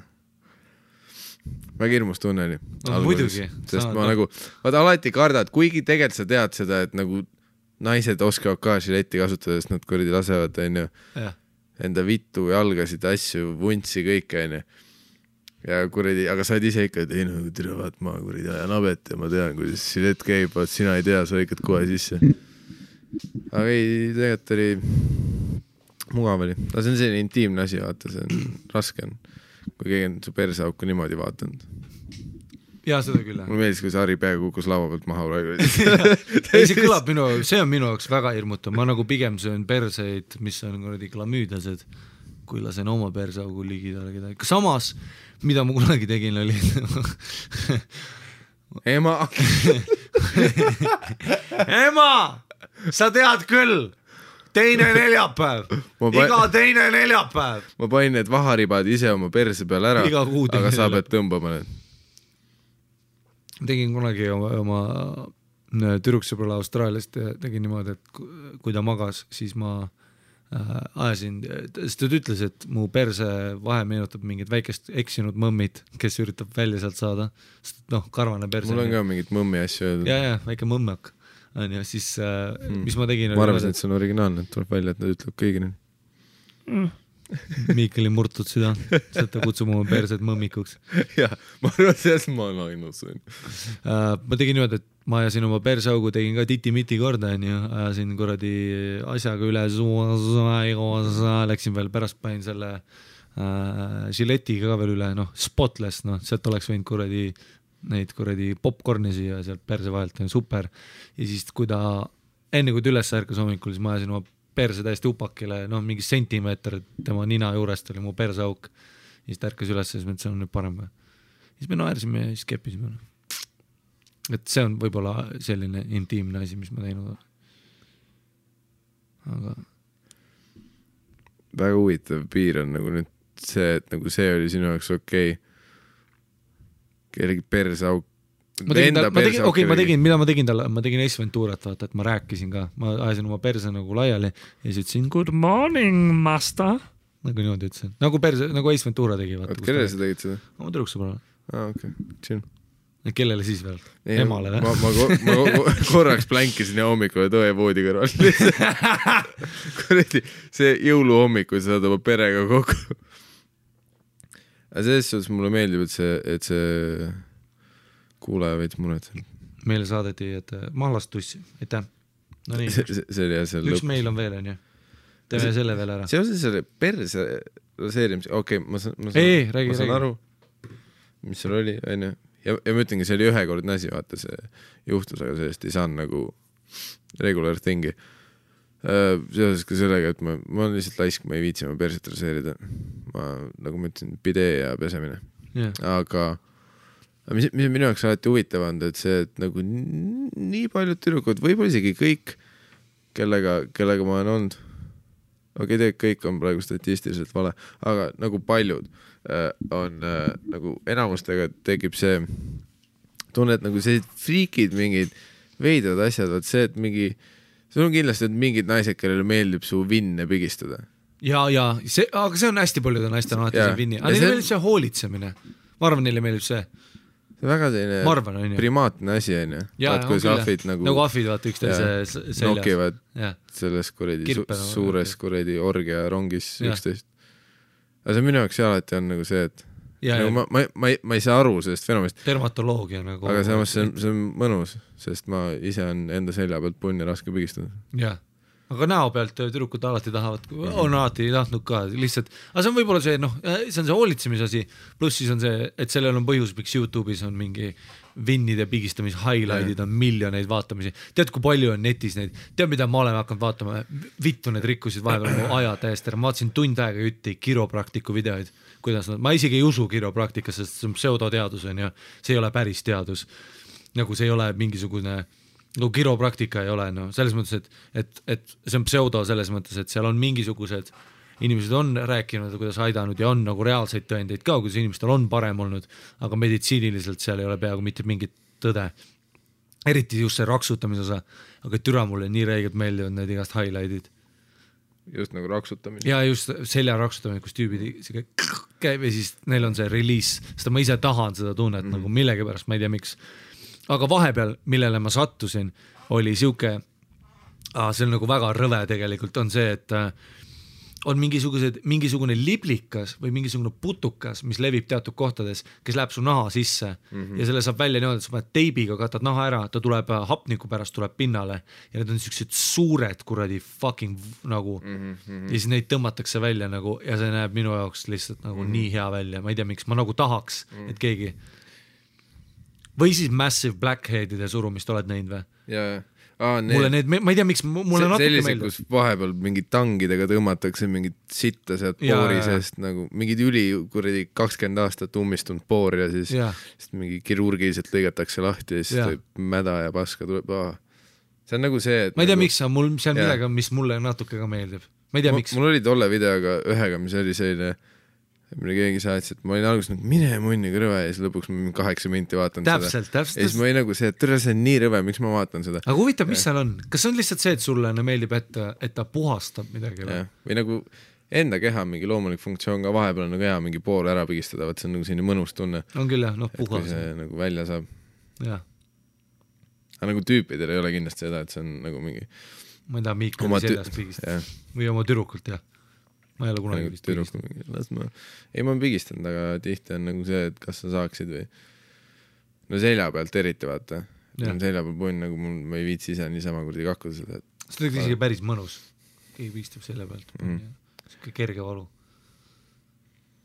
nii see hea, kui ta on nagu väike pärdik sul seljas, vaata. ja, ja, ja. ja siis sa nagu lihtsalt voodis vaata hommikul lamad veel ja siis ta lihtsalt no puhastab. keegi hoolitseb su eest mm. Mhm. -hmm. see on nagu see, et ega mulle ei meeldi ka, kui mu mingi varbaküüsi lõigatakse, aga kui keegi Ja- seda teeb siis see on mõnus. ja äkki tal on ka siis see tunne, vaata, et ta on nagu, see on vaat see uh, äh, minu see, Mm. minu, kelle kirpe ma korjan jah, täpselt jah, kindlasti on sellel on kindlasti nagu, mm.. Jorgen kirjutamine, mis see on? vaata, see on ka see, et kui sa näed seda Pärdiku seda rida, kes teeb, sa, sul ei ole see, et mis vittu nad teevad, nii Mm. veider, sa oled nagu see, et see on natuke nagu elame life'i noh, kaifivad ma oleks üksteist. Pärdik, ma tahaks, et ma oleks seal keskel ja mina. järgmine hetk nad loobivad sitaga üksteist jah, täpselt. ja sa oled nagu vau, vau, rahunege, ahvid raisk. aga jah, aga mi- minu point oligi, et see persevärk oli võib-olla veits seotud sellega. pluss me Mm. oleme nagu õrnalt puudutanud seda ka, vaata, et naistel on mingi vahepeal mingi veider tolerantsus suurem kui meestel mingite selliste rõvedate asjade suhtes. kindlasti ja sada prossa. nagu noh, ongi kui sitaga noh, koera sitt on kuskil, koeral on kõht lahti, vaat sisepakett ja naistel on nagu noh, tšemp noh, saab tehtud noh. mul hambal ei ole. ja siis ise paned selle kuradi mesiniku kostüümi, respiraatori, vaata mingi, ikka sa katsud seda käega ja sa ketid selle kostüümi sisse lihtsalt, sa oled nagu Steve-O, vaata, kus oli, mäletad seda, kus tal oli suur sihuke see mingisugune astronaudi see äh, kiiver oli ümber, peas oli juhe, see hapnikujuhe, aga see hapnikujuhe läks otse mingi tüübi perse, kus ta sittus sinna sisse ja siis ta ropsis selle astronaudi selle, selle mulli täis, nii et see tuli tal nagu kurguni välja. klassikaline, klassikaline jackass nagu eriti Steve-O, kui sa teadsid, et Steve-O teeb midagi, sa teadsid, et nagu alati kettimisega. jah, Steve-O alati mingi ilutulestik persest ja too on lahe, vaata, too on korralik selline naljakas. see kettimine minu jaoks alati nagu veits rõve on. Aga ma vaatasin seda ja naersin. ja ma ei ole selles mõttes kunagi olnud, ma ei ole kunagi, nagu ma tean mingeid tüüpe kunagi maadlustrennis ka, kes kohe, kui keegi jäi laagris jäi magama, siis neil oli alati see, et paneme talle midagi perse. mingisugune pulgaga pandi midagi, pulk pandi ühele tüübile perse. siis oli nagu selle vinge värk ja mul oli alati see, et tule. ma ei tea, ma ei taha kellelegi teha seda, ma ei taha, et keegi mulle seda teeks. Äh, nii, ja siis tegelikult meil tänaseks hakkavadki kirjad läbi saama, üks kiri on veel, mis äh, jaoks täpselt täna saadetud, tänase kirjutamiskuupäeval, nii et õigel ajal said oma kirjad saadetud. hei, tussisööjad, tuleb tunnistada, et päris igapäevaselt kirju nii alustada ei saa ja sellest on lausa kahju. kuulasin lennukis üht podcast'i episoodi ja mind jäi kummitama üks Harri öeldud mõte. umbes midagi sellist, et kui sa kellegagi koos oled ja midagi on natuke paigast ära, siis sa hakkad seda teistes otsima olen hetkel täpselt selles olukorras ja ma ei oska midagi ette võtta. Nagu öeldud, siis olen hetkel suhtes noormehega, kes on tõesti tore ja armas, aga samas on midagi puudu. voodis on kõik okei okay, kui välja arvata see, et minu sex drive on palju kõrgem kui tema oma mm.. see klassikaline infomaani probleem, me kõik tahame, aga siis me väsime ära äh,. mis on naljaga muidugi, ma, ma ei tea, kas teil see on äh,. mul on tunne, et ma mõtlen seksist absoluutselt iga ärkvel oleku hetkel ja magades ka. Seega on suhteliselt pettumust valmistav, kui mu partner ütleb, et ta juba kolmandat nädalast järjest ei viitsi või ei jaksa hmm.. Hmm. sul on olnud seda või? et minu sex drive on, ma olen ju rääkinud podcast'is, sellesama tüdruksõbra, kelle ma perseauku näitasin äh,. mul oli niimoodi, et meil oli ka ju siuke, sa ütlesid, sorry, ma ei taha seksida, ma lihtsalt tegin seda perseaugu nalja. oli siuke kuu aega oli ka siuke mingisugune dry spell, mis mm. meil oli nagu nii-öelda. Ja õu, suuresti oli see minu, minu teha nagu. ma mäletan, ma läksin aga mul oli lihtsalt, ma arvan, masendus ka. seda ka, et see on. no mul oli lihtsalt raske aeg elus. tihti on ka see seotud ju sellega, et see on sama, et kui, kui kellelgi on mis iganes töö juures või elus raske aeg või stress, siis su nagu see mõjutab su Libido. libidot ka. Mm. ja mäletan ma, mul üks suhe lõppes põhimõtteliselt sellepärast, et et tema tahtis seksida ja siis, kui ma nagu sain aru, et noh, mingi kuu aega nagu, et okei okay,, nagu ikka pumpad, aga siis oled nagu see, et iga kord oli see, et mingi kuu aega järjest olid nagu see, et aga see ei ole see enam, vaata Mm. ma ei ole isegi selles hetkes, vaata. ma olen lihtsalt nagu see, et ta ütleb, et mulle meeldib dogis ja siis ma nagu füüsiliselt teen trenni. nagu, nagu mu peenis on all ikka, yeah, let's go champ. aga ma olen nagu seal, et paar laksu ja jah, jah, kiiremini. okei okay,, no tere, ma olen, tere, ma võtan selle veepudeli kõrvalt ja ma joon veits. jah. ongi nagu trennideks. läpakad seljale ja Äh, enne temaga kohtumist olin ma ausalt öeldes päris hoo. respekt. kindlasti olete kuulnud seda laulu Once upon a time, not long ago I was a hoe. kusjuures ei ole. Once upon a time not long ago I was a hoe. Ma arvan, see läheb niimoodi, ma ei tea. see klassika Snoop Dogi laul. ma üles võtsin selle pärast. jah, ja see käib täpselt minu kohta. Tinder oli minu mänguväljak ja ma olin iga kord MVP. most valuable player. see on väga naljakas. krediitit annan sulle. elasin paar aastat tagasi välismaal ning kaheksateistaastaseks saades tegin endale sinna kasutaja ja mäng võis alata. nagu Hunger Games'i. Predaator oli koju jõudnud. Sound the battle horns. jah, The pussy is hungry. The pussy needs, needs to feast. mulle on alati meeldinud veidi karmimad mängud, mida ma siis iga erineva partneriga avastasin. mul, aina karmimaks läksid. alguses oli slapid, siis juba viienda vene juures oli lihtsalt okei okay.. Kuradi võtab öö välja, lööb mind labidaga. ja pane need konksud mu selja külge ja riputa mind lakke ja siis kepib. see tüüp oli esimene koht nagu, ei no ma kuradi Twitteris kirjutasin lihtsalt nagu või mitte Twitteris, vaid see oli kuradi Tinderis, et, et, et, et, et, et ma sain perset, ma ei teadnud, et see nii kaugele läheb. mul oli vist kahe kuuga kogunenud juba kahekohaline arv partnereid. MVP all day. kümneid, son. They call me the champ. They call me the one and only. The golden pussy. kui ma kohtasin oma ekskutti, ta oli minust vanem, kõvasti pikem. minu jaoks on see alati olnud turn on, sest ma olen ise suhteliselt pikk eksemplar. see, see on hea tegelikult, see on- paljudel naistel on minu arust see. no see on geneetiline ka, hea, et kutt oleks pikem jah mm. -hmm. noh, midagi, midagi ei ole teha sinna, loodus on meid nii teinud. mm. -hmm. Ta sai lastega hästi läbi ja meil oli väga palju ühiseid huvisid.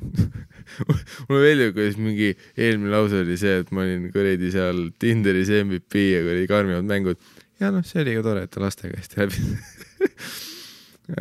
kõige selle hea juures oli aga üks väheke negatiivne aspekt. ma ei tulnud temaga koos olles kordagi hmm.. see on küll negatiivne aspekt jah.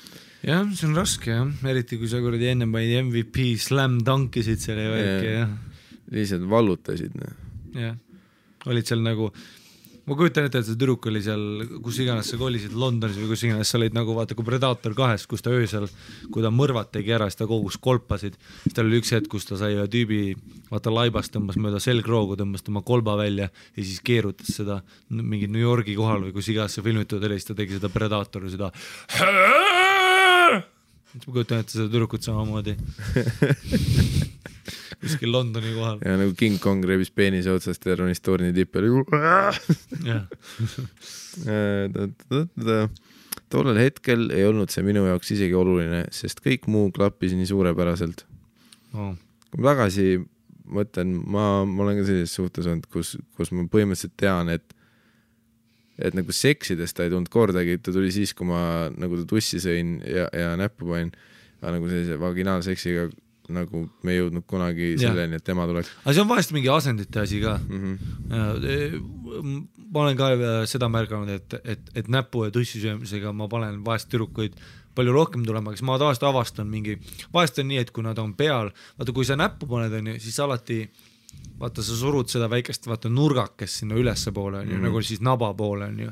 ja vahest on niimoodi, kui tüdruk on peal, siis vaata mitte see, et ta stimuleerib siis üles-alla liikudes, vaid rohkem, et ta surubki sinu eh, riista ka oma sellesse kohta, kus sa näppudega mängid. mm.. pluss tihti, kui ta on peal, tal on ka võimalus vaata ise see jah, nagu see nurk kätte saada, jah, täpselt jah, jah, et su, sul peal olles on seda raskem teha jah.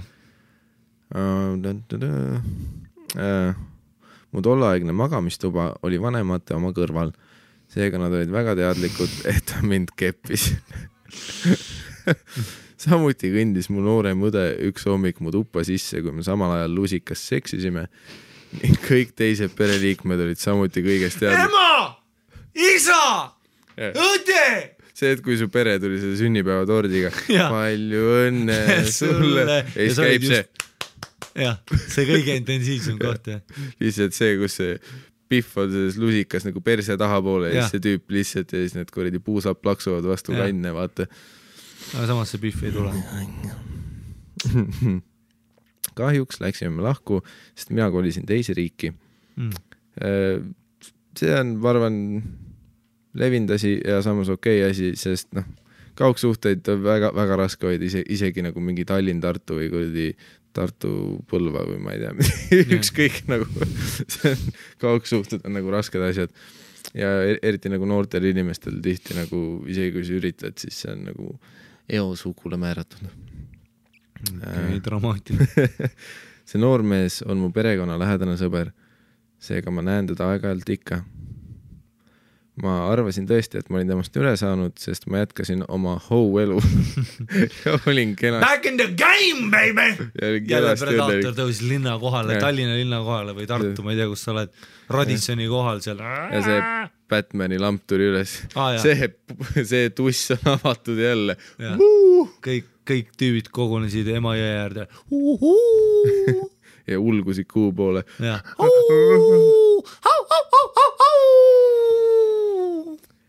Nüüdseks olen ma koos selle noormehega, kellest alguses kirjutasin ja ma olin tõesti õnnelik temaga koos. aga ma sattusin jõulude ajal oma eksiga kokku ja ma sain aru, et ma ei ole temast veel siiski üle saanud, kuigi sellest on juba poolteist aastat möödunud mm.. no muidugi esiteks poolteist aastat noorte inimeste elus ei, ei ole ka tegelikult väga pikk aeg ja, ja, ja noh, tihti ongi vaat see, et kui sa annad asjale veits hingamisruumi, siis siis need asjad võivad tagasi tulla, et see on, see on ka täiesti normaalne. jah, põhjus ka, miks sind äh, kõik tüdrukud on petnud.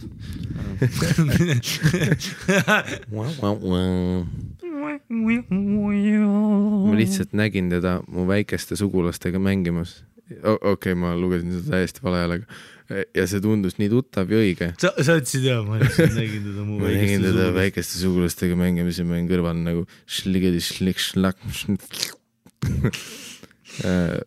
Me rääkisime jälle samadel teemadel, mis on juba meie ühiste vestluste aluseks kujunenud.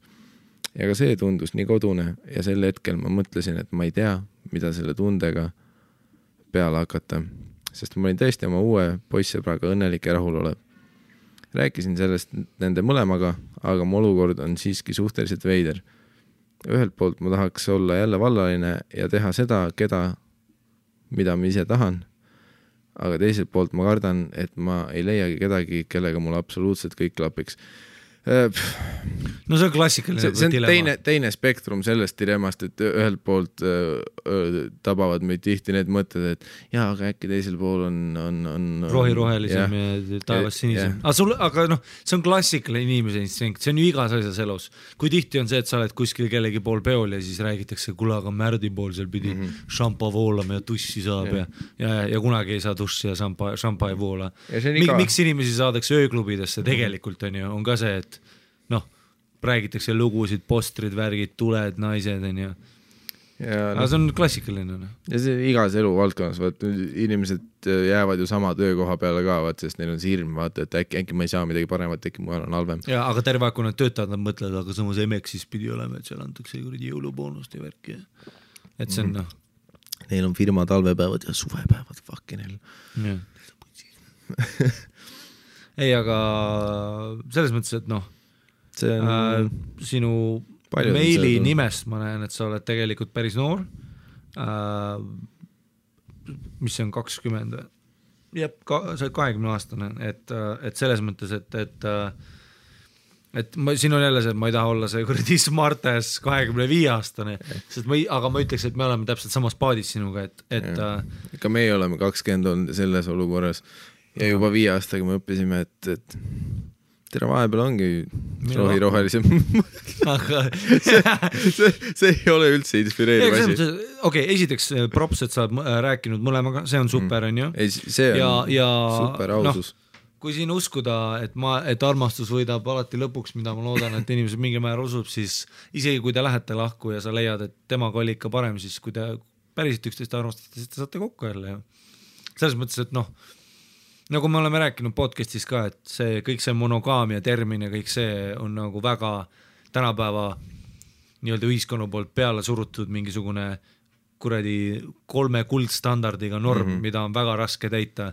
ja nagu me oleme rääkinud, suhted töötavad teistmoodi ja kui sa räägid sellele Peikale, et kuule, mul tõesti on need mõtted, asjad, värki, et tahaks proovida katsetada teistega veel, siis, siis noh, ega siin midagi nagu selles mõttes teha ei ole, et kui sul juba kogu aeg kipitab see tunne iga sekund, kui sa selle oma armsamaga koos oled, et äkki ikka on midagi paremat kuskil, siis noh, sest ma olen seal olukorras olnud, noh. me kõik oleme seal olukorras olnud mm., kus, kus sa mõtledki selle ja tihtipeale mm. on rohi rohelisem, aga tihtipeale ei ole. jah. ja ti- vahepeal lähebki vaja seda, et sa käid seal naabri muru peal sital ära, saad aru, et see ei olnud parem. täpselt, nii ongi, sest et noh, õppetund, mis äh, nagu õpitud õppetund, mis toob pettumust, on parem kui mitte üldse tundi minemine, nagu selles mõttes, et otsuse langetamine on alati kerge, halva otsuse langetamine on alati kergem kui mitte otsuse tegemine.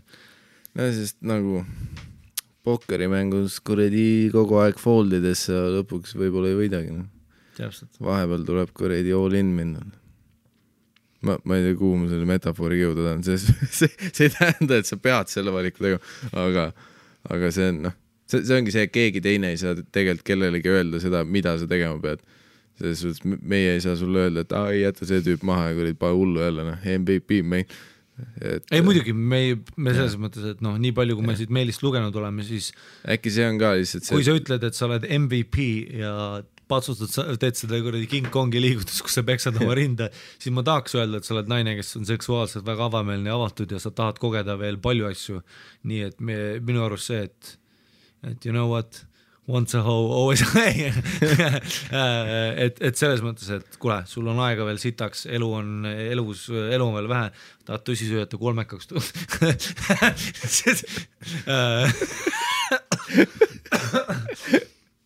Äh, et kui noh, mis iganes, mis iganes sa teha tahad, sul on neid variandid kõik lahti ja ma ütleks, et noh, et, et kui sind tõesti nagu jah, mõtle asjad läbi ja see on sitaks hea, et sa oled mõlemaga rääkinud, see on See on super, rohkem inimesi super. peaks tegema seda.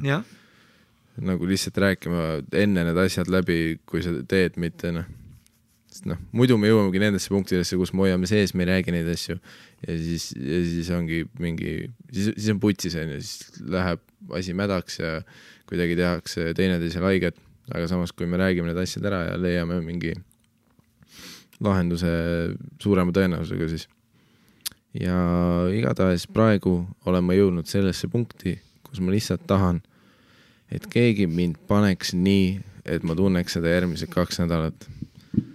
tere, ma ei ole kindel, et ma kedagi kunagi pannud olen, nii et kaks nädalat tunneks seda. päev võib-olla. sa pead kõvemini lööma, noh. kuidas ma, kui sa paned korraliku küünanogi ma arvan, jaa, ma pean nagu ala kuradi selga. kuivemaks tegema siis. Ei sa, aa, sa oled aa, sa tahad kaks nädalat tunda seda või? paned kuradi salvrätte täis seal, viis tampooni paned sisse. on kuiv. tunned või? jälgi valus. sisse.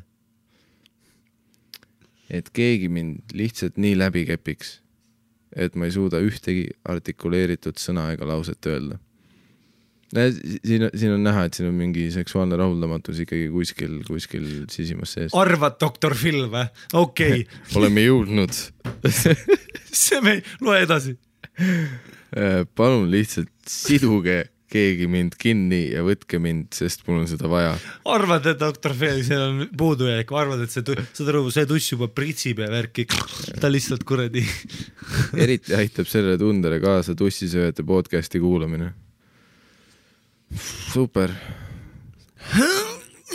ei, see, see on nagu lahe on kuulda, et, et nagu see, kui keegi ütleb, meie kuulamine aitab, sest noh, sellest ma saan aru, kui keegi ütleb, et ta naeris mingite meie asjade peale, sest noh, see on lahe. Aga siis, kui keegi ütleb vaat nagu siiralt, et see, see aitas mind, siis veits, et no mine munni, ma olengi doktor Phil või? okei, mitte seda, aga, aga ikkagi to, tore kuulda ja ühesõnaga, ma ei tea tegelikult, kuhu ma praegu selle kõigega jõuda tahtsin, aga peab ütlema, et veidi kergem hakkas. ah jaa, tahaks pigem anonüümsust hoida arusaadav, kui sa ütled MVP.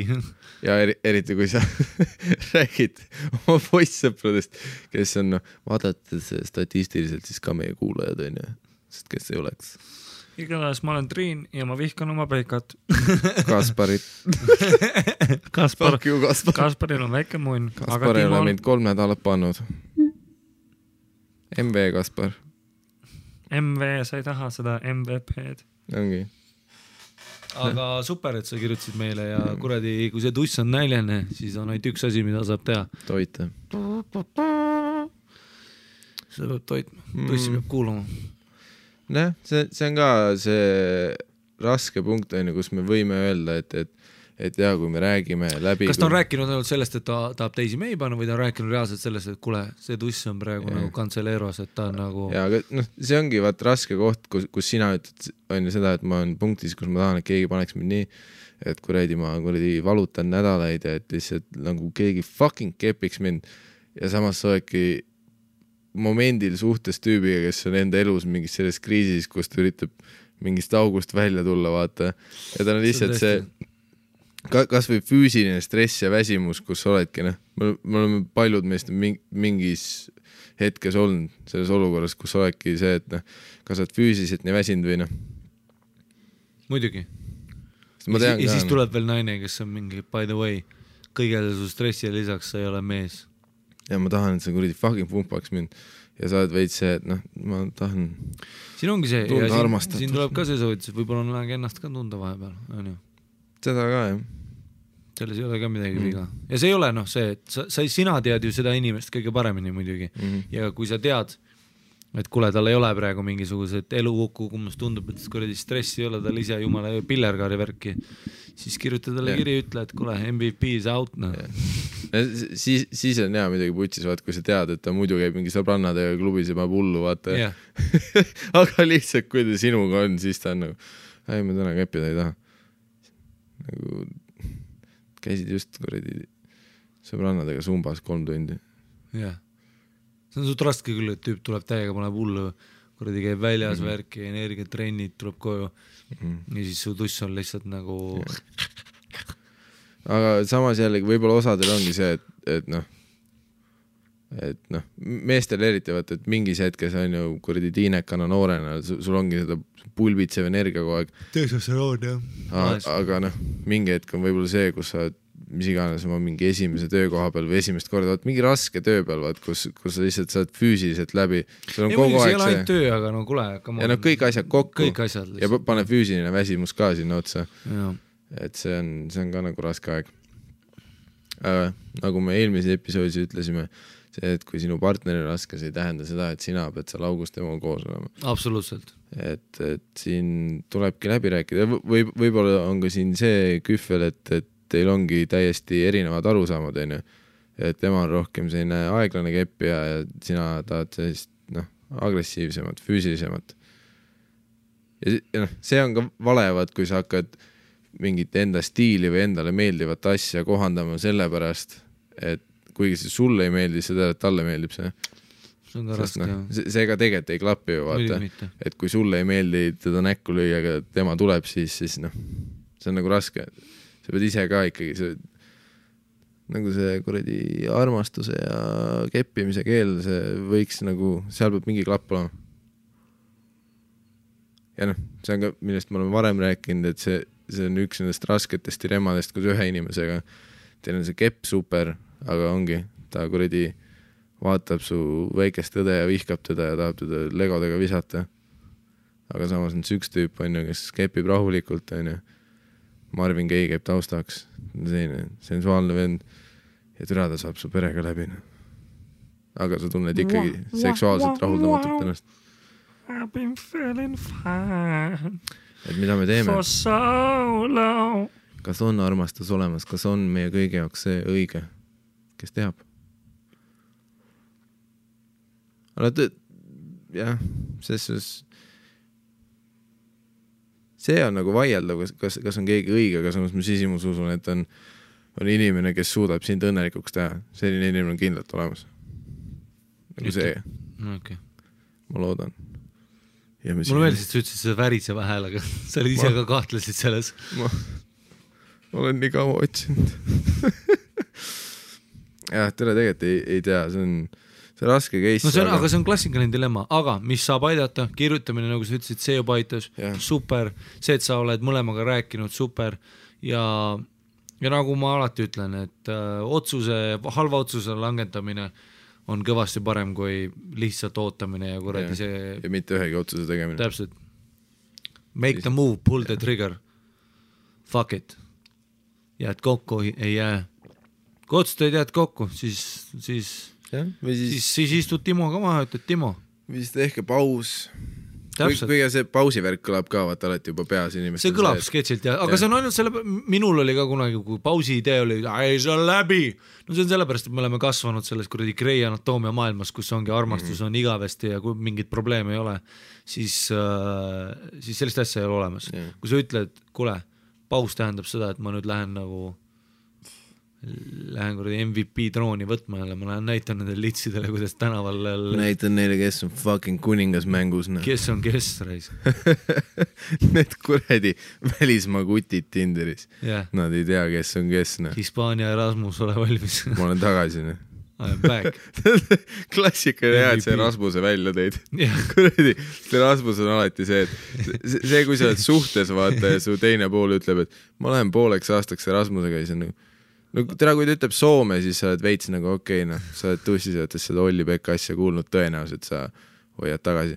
Jah. Need klassid, et ma olen kuskil Portugali, Itaalias, jaa, Hispaaniasse. okei ja sa oled ammu läinud, ammu läinud. okei okay,, eks ma panen ka siis Tinderi peale ja kuradi võtan Facebooki suhtestaatuse maha, sest oleme ausad, oleme ausad, Triin, sind hakkavad ründama nagu, Luis, Felipe, Pepe jah, kolmas oli mingi kuradi mult-, multikas kungini pildis. Pepe siuke vuntsi, vuntsiga lühike tüüp rolleriga, vaata. sinine polosärk ja ta jagab mingi arbuuse või kepib nagu loom. aga ta jagab arbuuse. tal ei ole isegi nagu ta ei ole isegi suur riist ega midagi, aga ta on selline parajalt tihke selline õige jämedusega munn, vaata. ja Pepel lihtsalt. Pepel on see entusiasm, et ta selle kuradi rasvase munniga lihtsalt nagu, vaat no selline tihke, vaat ta, ta ei ole ta ei ole pikk ega selline suur.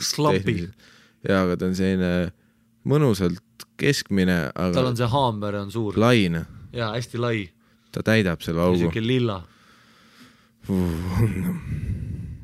ma ei tea, miks sa häält tegid. aga Pepe tulebki oma rooli, tuleb ukse ette, muidu oled how, how are you my dear? Ja siis lihtsalt kuradi kepib sind nagu loom. Pepe käib kogu aeg äh, kuna see on Hispaania vaata ja soe ilm, siis ta käib kogu aeg ringi nende lühkaritega, mis olid seitsmekümnendatel ja olümpiajooksjatel. jah, sa näed see nad seda, tulevad kogu aeg välja kuskilt lihtsalt, sest Jah. nende lühkaritega ei ole pääsu. jah, karvased jalad siuksed. tead, ma vihkasin, kui Jõuksis käis kunagi mingi selline viiekümne aastane tüüp nende kuradi old school lühkaritega, tal ei olnud trussi jalas, ta oli nagu rinnapingi peal surumas ja mul oli see, et ma tegin ise peegli ees, tegin teise pingi peal harjutusi ja siis ma kogemata nägin peeglisse mine munni, see tüübi kotid on lihtsalt jälle väljas nagu. täitsa võid siis. Mulle meeldib, kui palju minu trennilugusid on sellest, et kellegi kotid on kuidagi väljas kuskil. sa oled see- kottdetektor, või, või ma käin selles saalis, kus on kotid liiga palju väljas. tõesti. võib-olla sa käid mingis gei-klubis, mis on vaata underground veel, nad ei ole avalikuks teinud. Ma ei ole siiani aru saanud. sa ei loe ühtegi märki õigesti vaata. kõik rahvas näeb liiga village people välja, aga mina olen nagu kõik Ei, noogutavad sulle terve päev, et Miikal on lihtsalt, ei no siin on odav. kus sa trennis käid, YMCA-s, mida? no Jah. Mis sa duši all teed, no seal on noh, tihtipeale dušikeel maas ja libe on. ei, see ei ole dušikeel, Miikal. ei, see on George Michael luubi peal saunas jah, ja sa oled ikka nagu, ei no noh, vahel on veider, aga ma ütleks, et see gei koht on. ei ole, ei ole, ma ükskord raseerisin ühe tüübi selga seal, aga come on, kuidas sa ise üksinda siis raseerid, jah, come on, ma ei ole suhtes praegu, onju, mul on vaja kedagi. jah. türa noh. Pepe Munn, klassika. See oli, tere, Pepega seoses ma hiljuti sattusin netis kuskile mingi selle äh, pasarahe või sellise üldvaidluse vahele, kus oli, vaat see multikas omal ajal Pepe Le Pew onju, kes oli see skunk, kes äh, ja ta oli see oo. ja seda mustvalget kassi ajas taga kogu aeg. jah, ja Ta oli lahe- lahe edutult. jah, noh, no ta oli kriip, no ta oli see klassikaline kriip, ja ja siin ongi see, et kuidas nagu nüüd ma olen netis nii palju lugenud seda, et noh. Ta oli nagu reipist, põhimõtteliselt ja naised kõik ütlevad nagu siit, see on põhjus, miks meil on nagu vägistamiskultuur ja värki. ja see nagu, sa veits tahad öelda, vaata, et ei, Pepe oli lahe, aga siis sa mõtled, sest sa vaatasid lapse mõistusega seda onju. Siis tegelikult, kui sa üritad nüüd võtta see, et kui Pepe oleks nagu inimene ja see kass oleks mingi naine, siis see oleks nagu okei okay, ja see, okei okay, ja see, mida Pepe teeb, on vale. Aga samas oli ikka, oli veits nagu ja see vaata, et sa paned loomadele, paned inimomadused, see, see klassikaline see, aga samas no vittu küll, sa no noh, selle multika looja oligi ise öelnud, et see, et Pepe mingiks äh, baasiks oli võib-olla mingi tüüp, keda, keda ta teadis, kellega nagu koos animatsiooni vallas töötas, võib-olla isegi üks mingi Disney klemmidest, kes oli mingi selline no põhifašistid ja kuradi siis mõtle just antisemiidid. mingi kuuekümnendatel nagu selles suhtes, me räägime sellest, mida Harvey Weinstein tänapäeval tegi. Mis sa arvad, et kuuekümnendatel siis oli reaalne nagu naiste droogimine oli täiesti tavaline nagu quaaluudimine, see oli klassikaline No kõik juures- rääkisid sellest, et popid paar pilli, küll nad on kui lõbusamad. sa oma sekretäri ei vägistanud, mida sa tegid? jah, mis sul üldse sekretär oli, sa kuradi ise ei saa printida asju, saada see faks ära. tavaline mingi perselaksud asjad käisid, vaata kõik olid okei okay, järjekordne päev ja kontoris. ei kuule, mis asja, muidugi. ma ei kujuta ette, mis kuradi kuuekümnendal Disney kontoris seal kuradi Pepe La Feu kuradi imest tussi ja värki. aga samas mingis mõttes, eks me oleme kõik mingi klubides ka näinud neid tüüpe, kes nagu reaalelus ka käituvad nagu Pepe, vaata. jah, ja mitte see, ai no, aga samas see- jälle see argument, et see on mõjutatud ja kõik see on, see on nagu veits see ka, et noh, et et Et arvutimängud sa- jah. panevad inimesi tapma ja Täpselt, kui et- sa et- mängid GTA-d, siis sa lähed et kohe tänava peale. normaalne inimene paneb fanta-, isegi lapsena ju sa vaatad Tom and Jerry't ja sa näed nagu, mis seal oli, pea maha hakkimine ja värki mm. ja Mm. kuradi piinamine ja sa ei olnud nagu see, et kuradi tahaks ka, et noh. no selles mõttes, kui sa oled nagu kriip onju, nagu kui sa oled, kui sa oled see tüüp, vaata, kes kuradi on juba väiksest peale mingisugune lasteaias seal paned ka kuradi kasvatajatele paned pea sinna, paned talle tussi vahele ja oled siuke, et kuradi kasvataja Siiri, mis sa teed siin ja siis Siiri on mingi, et okei okay,, väike Markus, nii ei tohi teha. kui sa oled see vend, siis ei ole see, et sa vaatad Pepet ja oled mingi, oota, kui skunk teeb, see ei ole su influence noh mul. tõi see lasteaia asjaga meelde, mu sõbranna rääkis mulle, kuidas ta nagu, nagu tagantjärgi on mõelnud selle peale, et suht putsis asjad olid, mida nagu lasteaias sai tehtud. et, et ta rääkis, et noh, lasteaias on see kohustuslik mingi uneaeg või asi onju. et oli lihtsalt mingile noh, ise mingi viieaastasele mingi tüübile kogu aeg oma perset näidanud, vaata mingi ühe nari pealt. ja see oli nagu see, et aa, et näita oma nokut ja vaata. ja, ja, ei ma näitasin ka nokut, no tere, sa teed seda siiani. ei, aga ma näitasin, ma näitasin oma kasvatajale ka ükskord nokut. niimoodi, et oli uneaeg oli onju.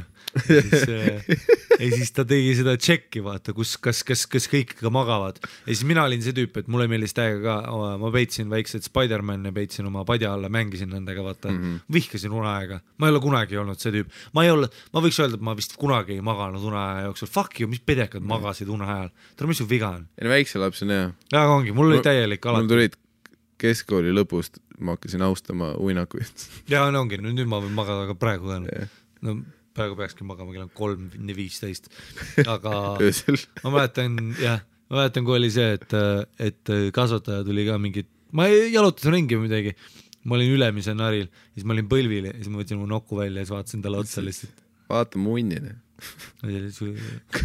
kas sa mäletad mälestusi omaenda nokust, kui see oli hästi väike kunagi, nagu väike nagu siuke karvatu väike siuke, kui see nahk oli veel siuke ots, ma mäletan veel lihtsalt mälestusi, kus sa vaatad omaenda nokut ja oled siuke, et okei okay,, nagu ma ei tea, kas jumal on olemas, aga palun kasva yeah. nagu, nagu kõvasti-kõvasti kasva.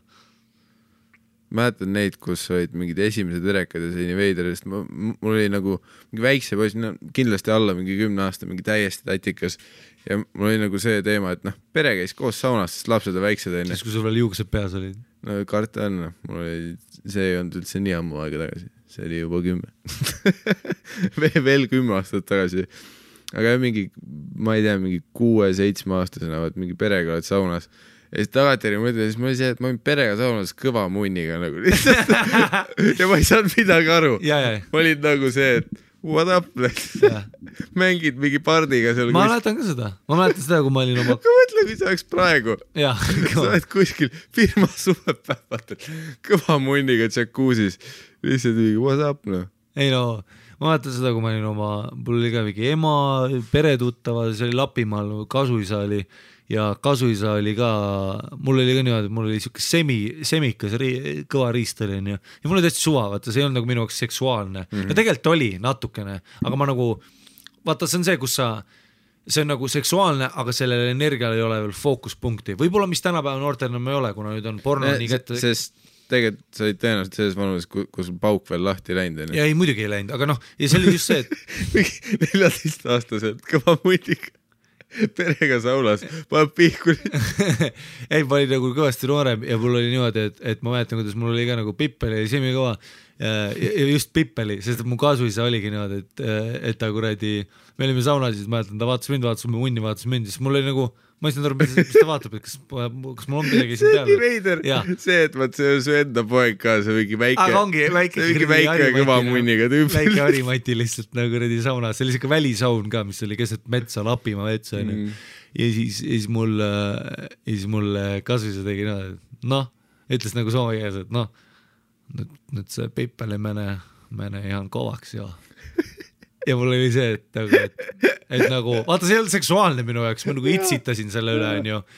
Ja siis ta, ja siis, siis ma kasutasin tegi niimoodi, et tead see äh, tünn, kus sa viskad leili vett onju peale onju.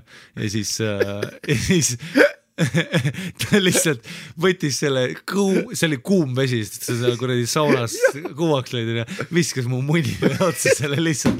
Ja mul oli ja mul oli ja, ja mul oli see, et aa, tirra, no mul ei olnud see, mul oli nagu aa ei, meie kuradi Harimati, väike Mati läks ka peitu onju ja mul oli see, et mul läks kohe pehmeks ja ta itsitas, või ta itsitas, ta oli siuke, ta oli siuke suur soome mees.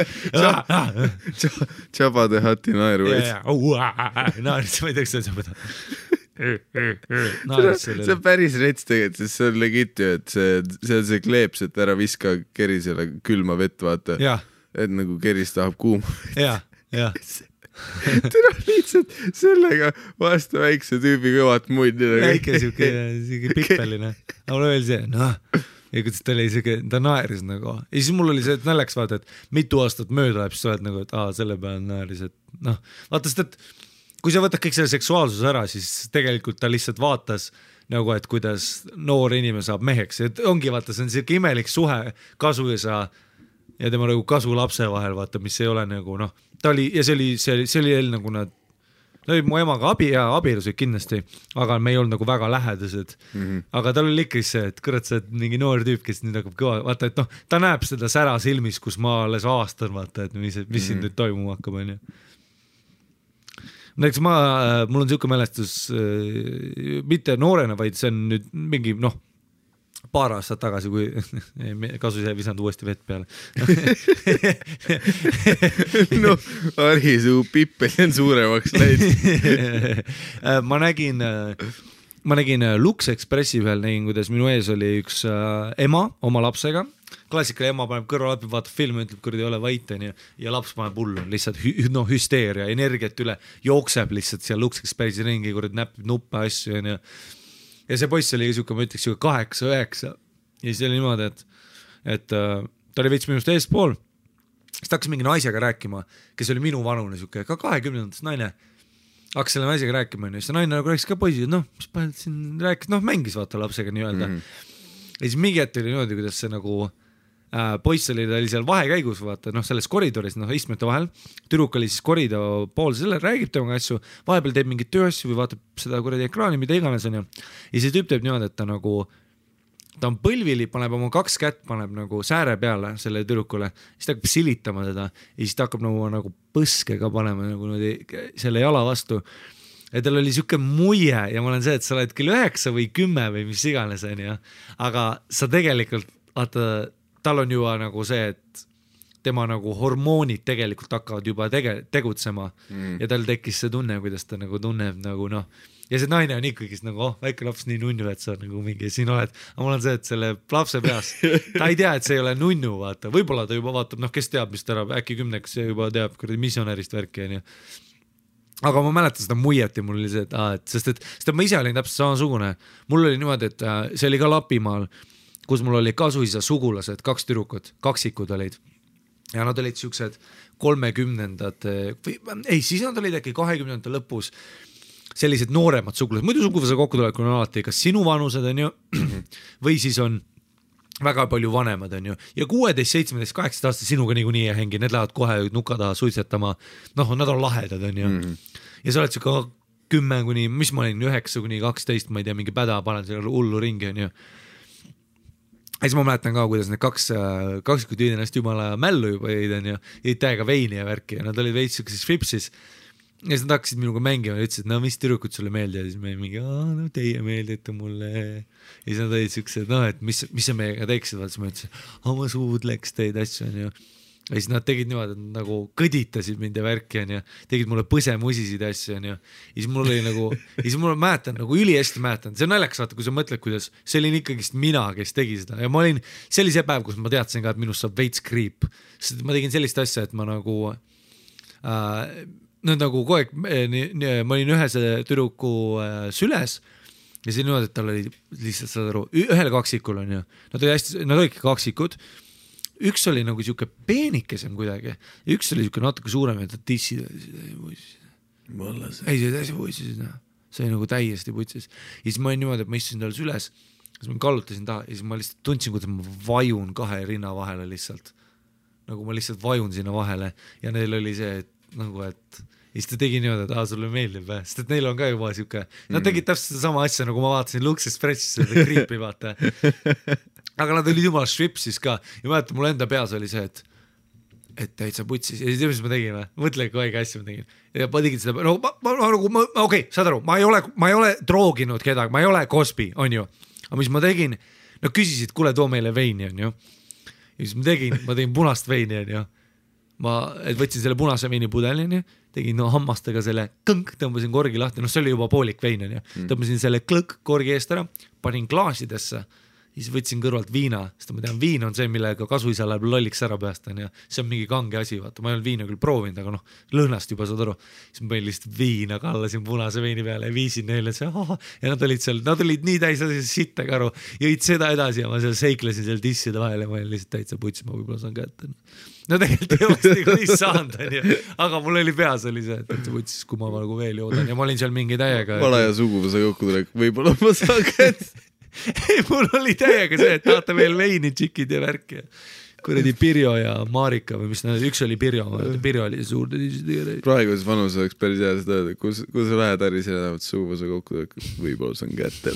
jah, ma olin siuke väike pädakas lihtsalt seal ja siis ma tundsin selle rinnas lihtsalt seda soojust, ma mäletan ja kui ma istusin tal süles siis ma nagu silitasin ta reidka ja ma just tundsin, ta tegelikult terve keha lihtsalt on soe ja ma surisesin, aga mul ei olnud nagu ma ka siuke, kas siis, ma, ma ei mäleta, kas mul oli kõva, ma ei usu, et mul isegi kõva oli, see võis olla isegi, ma võisin veel väiksem olla.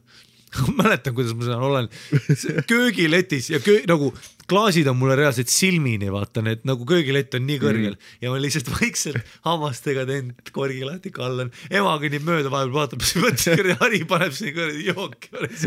sealt hakkas Harri Baarmani karjäär. ei, aga oligi noh, ma seal plopp-plopp-plopp-plopp-plopp, üks klaas täis plopp-plopp-plopp-plopp-plopp, teine näen viinapudelit olen, noh super, panin täiega plopp-plopp-plopp. see, kus sa vaatad kõrvale mingi üheksa aastane Glen suguse kokkutulekul. proogib oma sugulasi. kõnnib kahe kuradi eriti kange viinakoksiga. Kõik on lihtsalt kuradi ärimatine. klassikaline ärimatine. keegi vanematest ei tule juurde. aga sul oli ka niimoodi, et su, et noh, mul oli selles mõttes oligi, mul on Ukraina ema ja kasuisa oli somm ja lihtsalt räige nagu see, et mulle anti ka juua, see oli täiesti normaalne. õlevahud, need olid kõik minu see teema, õlevahud ma jõin kõigile ära ja ma olin jumala lädra. nagu ma mäletan reaalselt, kuidas ma olin nagu ma mäletan, mul mäletas, kuidas ma olin oma toas täis peaga lihtsalt, oli nagu, aga sa oled nagu üheksa aastane ja sa oled täis, ehk siis sa teed asju, mis ühe, noh, ma ei ole mingi, ma ei hakka helistama mingi tüdruksõpradele, ma armastan sind ja värki. ma hakkasin videomänge, ma lihtsalt mängisin videomänge edasi, aga ma muutusin täielikuks mingiks psühhopaadiks seal. Colin McRae'is ma hakkasin ainult vastassuunas sõitma teistele autodele otsa, vaata, lihtsalt täielikku munni mängima, noh aga ma mäletan ja kuidas mul kasuisa tuli tuppa, mängisin videomänge, kasuisa tuleb tuppa, mingisugune suguvõsa pralle on, onju. ja ma olin seal üksinda, siis tuleb tuppa, siis toob mulle terve pitsi viina, lihtsalt terve pits viina, ütleb, kuule ära emale ütleb. ja siis ma lihtsalt mingi tõmbasin selle alla, noh. ja ma ei mäleta, kas see oli nüüd suur pits neljane või kahe, ma ei mäleta, ma lihtsalt mäletan, kuidas ma hoidsin seda nagu siis kuradi, nagu mul oli väiksed käed, et lihtsalt hoian seda. Ja mitu nagu lonksu pidin võtma, see oli nii rõve lihtsalt aga jõin ära lihtsalt, võttis selle šoti kätte, läks minema. Ja siis läks mingi tund aega mööda ja siis mu ema tuleb tuppa ja mu ema tuleb. tal oli ka pits, kas see oli vana Tallinn jäägermeister, ma ei tea midagi, või tuleb ära kasuisale ütle. Ja ma olen lihtsalt seal jumala lädra. Ja ma olen seal mingi täielik weekend festival, ma olen seal lihtsalt üksinda oma toas. Ja mul oligi, ma mängisin Colin McRae'd niimoodi, ma panin kodus, panin äh, toa, panin tule kustu ja panin taskulambi peale nagu, nagu oleks ööklubis ja värki ja panin tantsu ja hullu. mulle meeldib see loogika, et, et üks ütleb, et ära emale ütle ja teine ütleb, et ära kasuisale ütle. samas kui tegelikult mõlemal on pohhu ja kui kas nagu omavahel üritasid hoida mingit sellist vibe'i, et ei muidugi ma ei anna talle juua. ja, ja, ja oligi, ei no järelikult neil oligi omavahel see, et kuule, Harri läheb crazy'ks ära, et hakkab kuradi droogima siin neid sugulasi jälle. teeme nii, et Marile seekord juua ei anna ja siis mõle- mõlemad pilgutavad silma, jep. jah, sõrmed ristis selja taga, jep. jah. vot, siuke Ta- episood oligi. tahaks ka praegu, mul on täpselt praegu see tunne, et ma tahaks olla no üheksa aastane sinu sugulase suurte tisside vahel Jaa. kuskil suveõhtul see oli tõesti mõnus. ja magama see oli talv, see oli jõulud. talv või jah, see oli jõulud. Lapimaal me olime alati jõulude ajal, mm.? Lapimaal on kogu aeg jõulud. jah. ja siis ma mäletan, kuidas ma veel seal olin mingi, aa mul on selg haige, ma veits laman veel, seda ma mäletan ja siis nad itsitasid täiega. Siis tegid üksteisele silma ja värk, ma ei saanud üldse aru, vaata, et ma olin täiega mingi oh, these bitches know nothing, vaata, ma ütlesin, et nagu nad ei tea mu intention eid, ma olen fucking smooth criminal. jah, teil on üheksa aastane suud. Nad raudselt said jookidest ka mingisugune roosa vein tuli järsku, aga siuke viin, viin ja punane sest kui sa oled veinile kuradi pool klaasi paned viina, siis sa ei saa aru. sa, sa ei tunne seda kuradi fucking Jah. viinakat lihtsalt. Soome bifid olid lihtsalt no fuck'id, näed. Nagu jah. välja, noh. mis nendest praegu saanud on? kusjuures ma ei tea, Proli on surnud. ma tegelikult ei tea päriselt mõnda võiks ikka panna ja võiks ikka päris hea oleks. sa, sa ei ole veresugulane nendega. ei ole, ei ole no., fuck that. Fucking lebo otsa. võib sisse tulla veel. küsi, kuna suguvõsa kokkutulek on. ma tulen jälle oma punaste veinidega. aga ma usun, et nad praegu oleks ka ikka sama vibes, noh. Fuck'id tulema oma distants. kuradi motorboat'ide seal.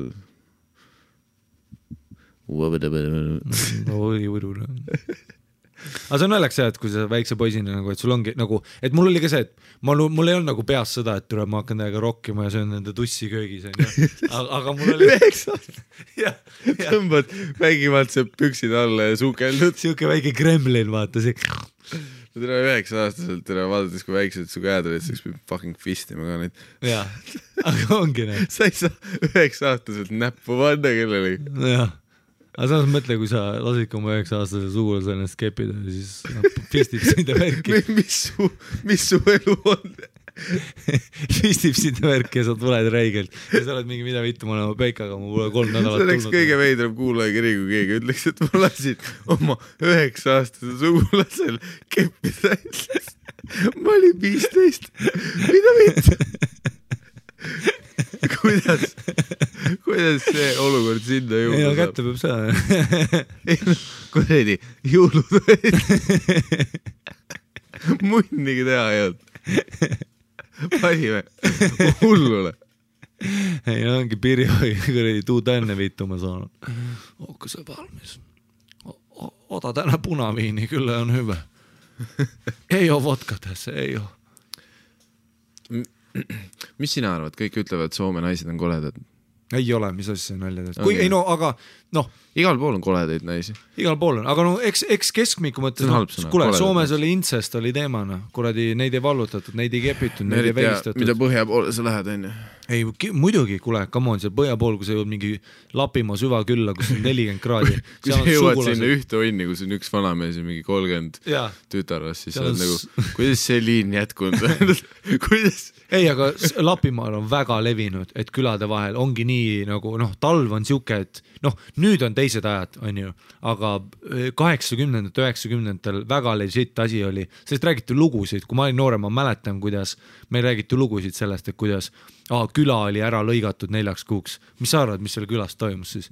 saad aru, sa küll vaatad praegu küll, et kuradi ema tussi ei tahaks, onju, aga sa oled kaks kuud lumevangis, sa oled selle kuradi samas ei, need too on see, et kui sa oled nagu noh, nõbud ja asjad. ja soomlastel on meeletult palju geneetilisi harjusi äh,, haigusi, on verehaigusi, kõik see laktoositalumatus, kõik siuke asi. nagu need bulldogid, Nad ei näe hingamise raskused ja värki. Nad ei näe sittagi.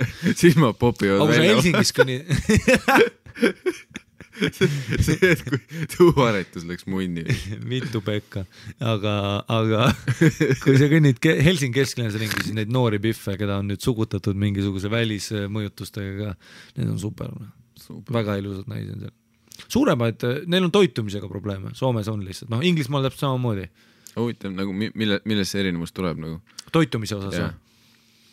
Äkki see on ka, no eks seal võib mingil määral olla ka see, et kuule, neid ei, neil ei olnud okupatsiooniperioodi, neil ei olnud toidutalongidega kuradi mingit järjekorras ootamist.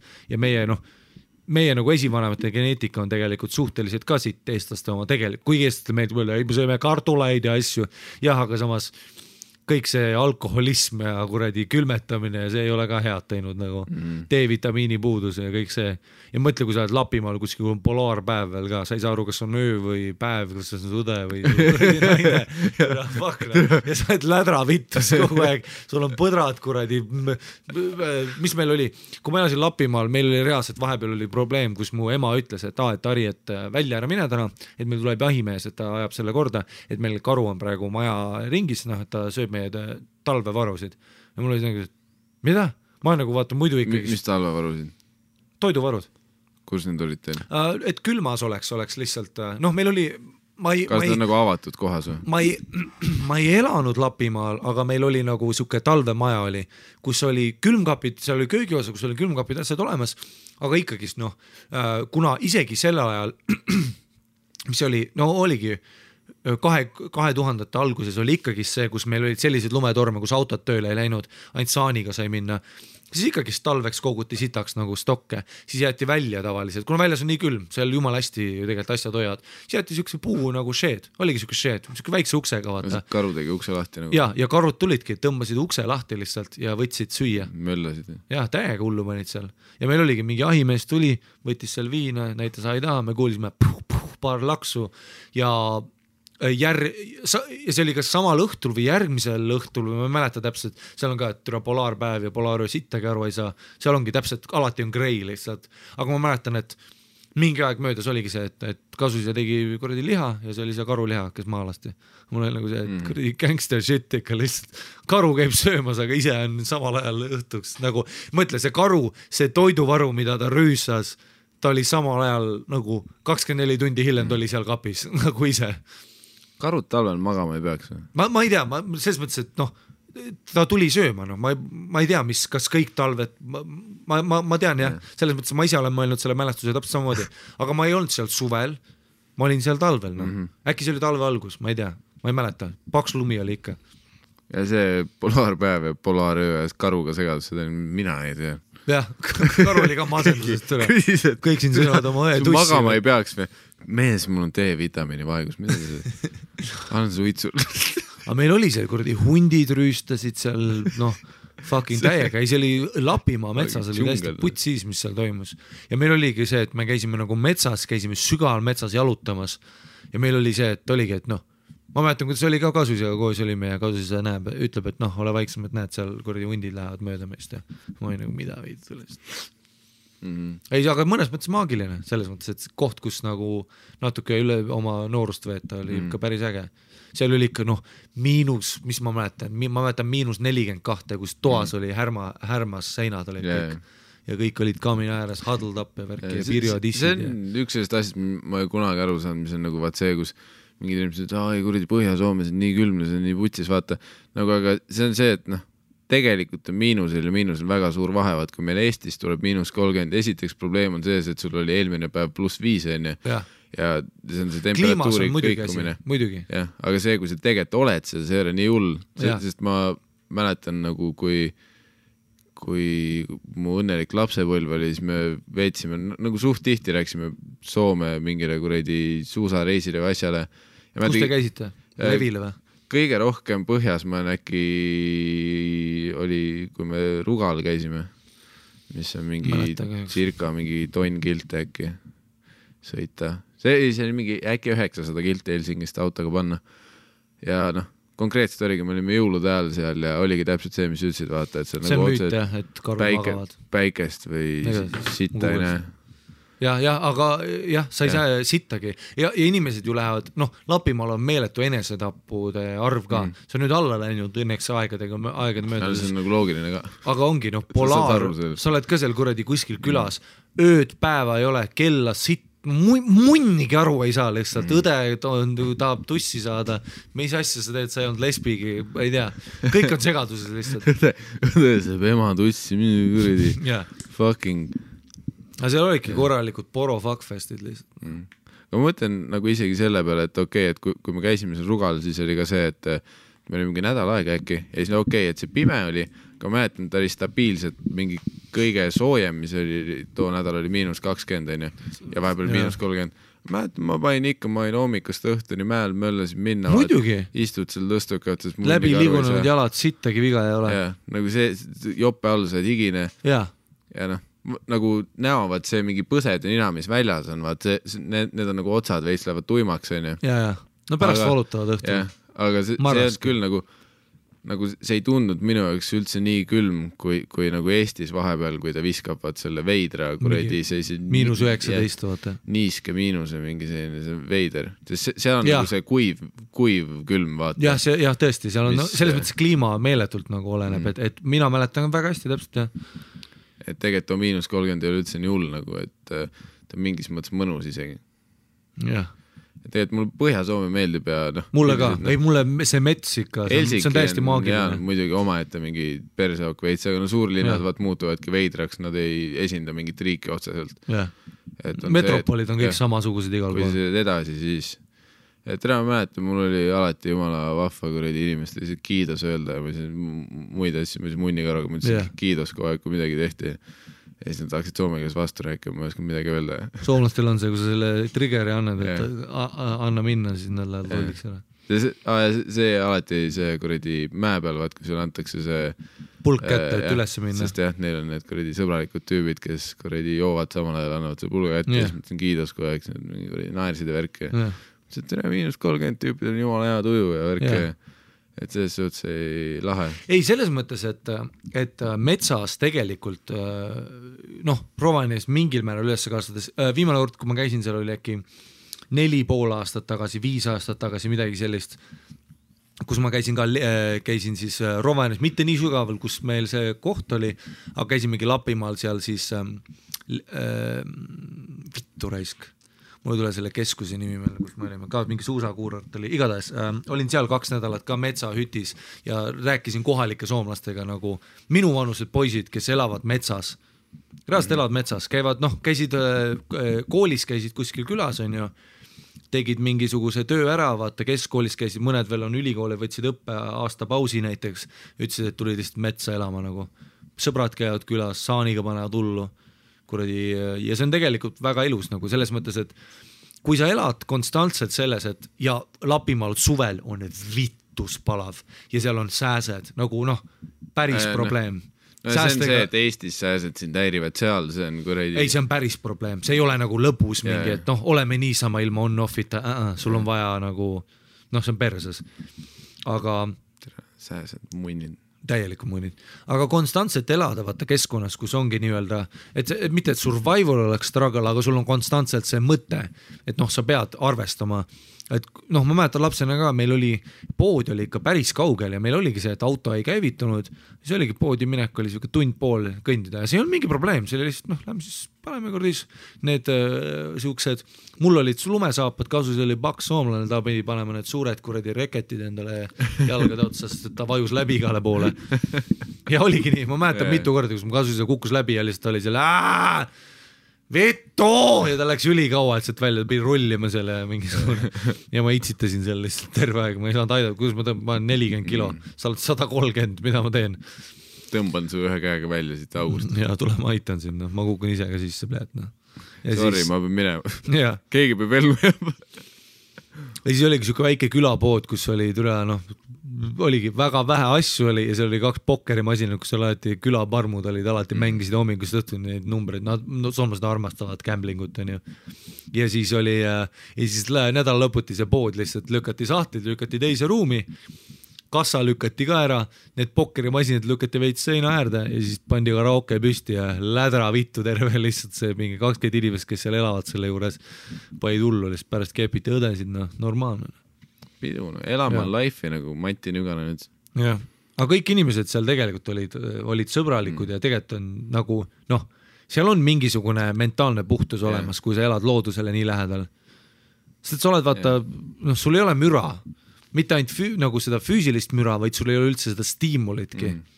no see ongi mingit soomlased, inimeste tutvumist, mingit, kuidas sinna bussiajad, asjad, mis ma poest ostan, käi vittu, vaata. minu kogemuse järgi saavad soomlased üldjuhul nagu eestlaste käest väga nagu, okei okay,, see mingil tasandil on see kuradi miim ka onju, aga see on äh, nagu paljudel reaalne mingi viha või nagu see mi- mingi haige, mingi bad rep on, aga see tuleb põhimõtteliselt nagu, tere need tüübid, kes Tallinkiga tiksuvad siia neid Longero kaste ostma, need ei ole mingid Soome esindajad, see ei ole adekvaatne pilt sellest. jaa, aga saad aru, et soomlased vihkavad eestlasi täpselt samamoodi, kuna meie Eesti ehitajad lähevad sinna nende kuradi küprokkide pärast onju. lase, nojah, ja meil on kuradi see, see ongi nagu see, et noh, tegelikult sa vihkad sellest rahvusest mingit konkreetset inimtüüpi. jah, et noh mi,, minu enda kogemus on täpselt see, et süga, mida sügavamale Soome lähed, jumala lahedad tüübid on nagu. sitaks lahedad tõesti, seal on jumala ägedaid tüüpe on. mulle soomlastel on, tere, soomlastel on alati selline putsis kuiv selline huumorimeel oh my god, Soome nagu- filmid on nii naljakad mm.. üks Soome üks film, mul ei tule see filmi nimi meelde, on Soome jalgpallihuligaanides, kus neil on üks tiim,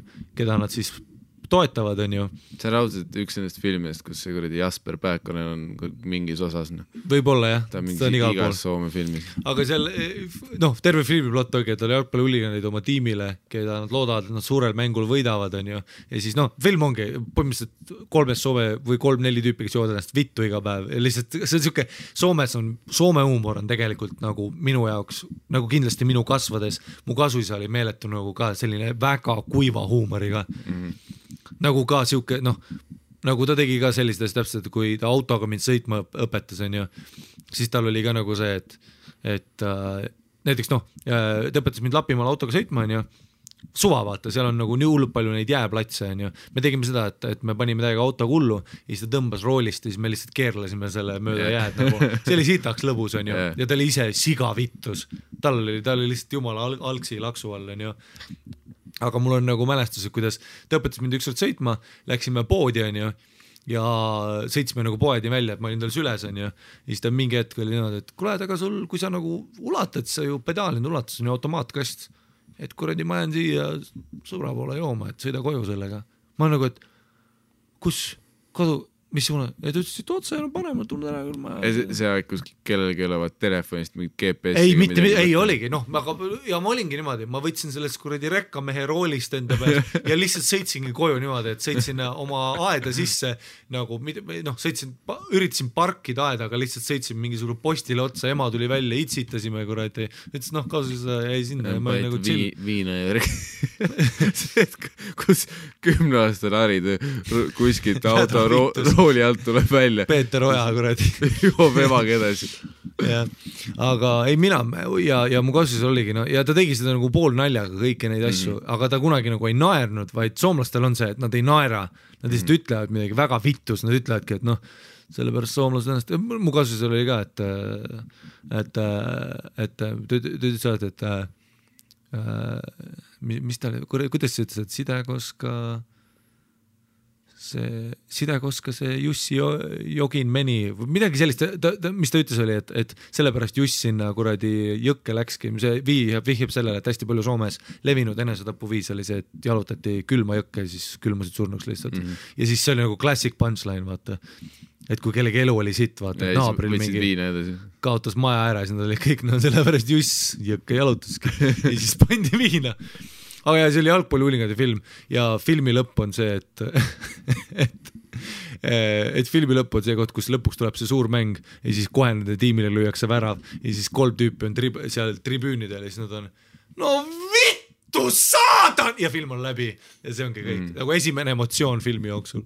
see kõlab väga Soome filmi, see on, tead, see on täpselt, see kuulub nende kuradi Soome mingi kahe tuhandetate kuradi sinna kaanonisse raudselt, mis ongi see, see on mingi pahad pojad ja mingi see teema. no Pahad poed pole päris klassika, aga jah, sinna ta, nagu ta kuulub sinna gruppi, mis sellel ajal tehti. jumala head filmid tegelikult oli mm., nagu tegelikult olid äh, tõesti Soomes nagu huumorimeel on mm. väga, väga omapärane, Soome filmid on väga, väga spetsiifilise, väga tume, nagu seal on reaalselt nagu mingid filmides on stseenid, kus vägistatakse ja mingi... ei, üks mu kuradi lemmik Soome filme ongi Mati, mis on siis Mati Nüganeni sitaks hea tehtud see film. ja seal ongi see Jasper Paakanen on peaosas.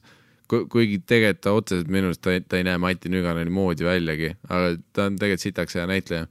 ja neil ongi see kuradi power duo ka, minu arust on Jasper Paakanen ja see Peeter Franzen, kellega nad on tihti, minu arust nad olid seal huligaanide filmis ka nagu mõlemad.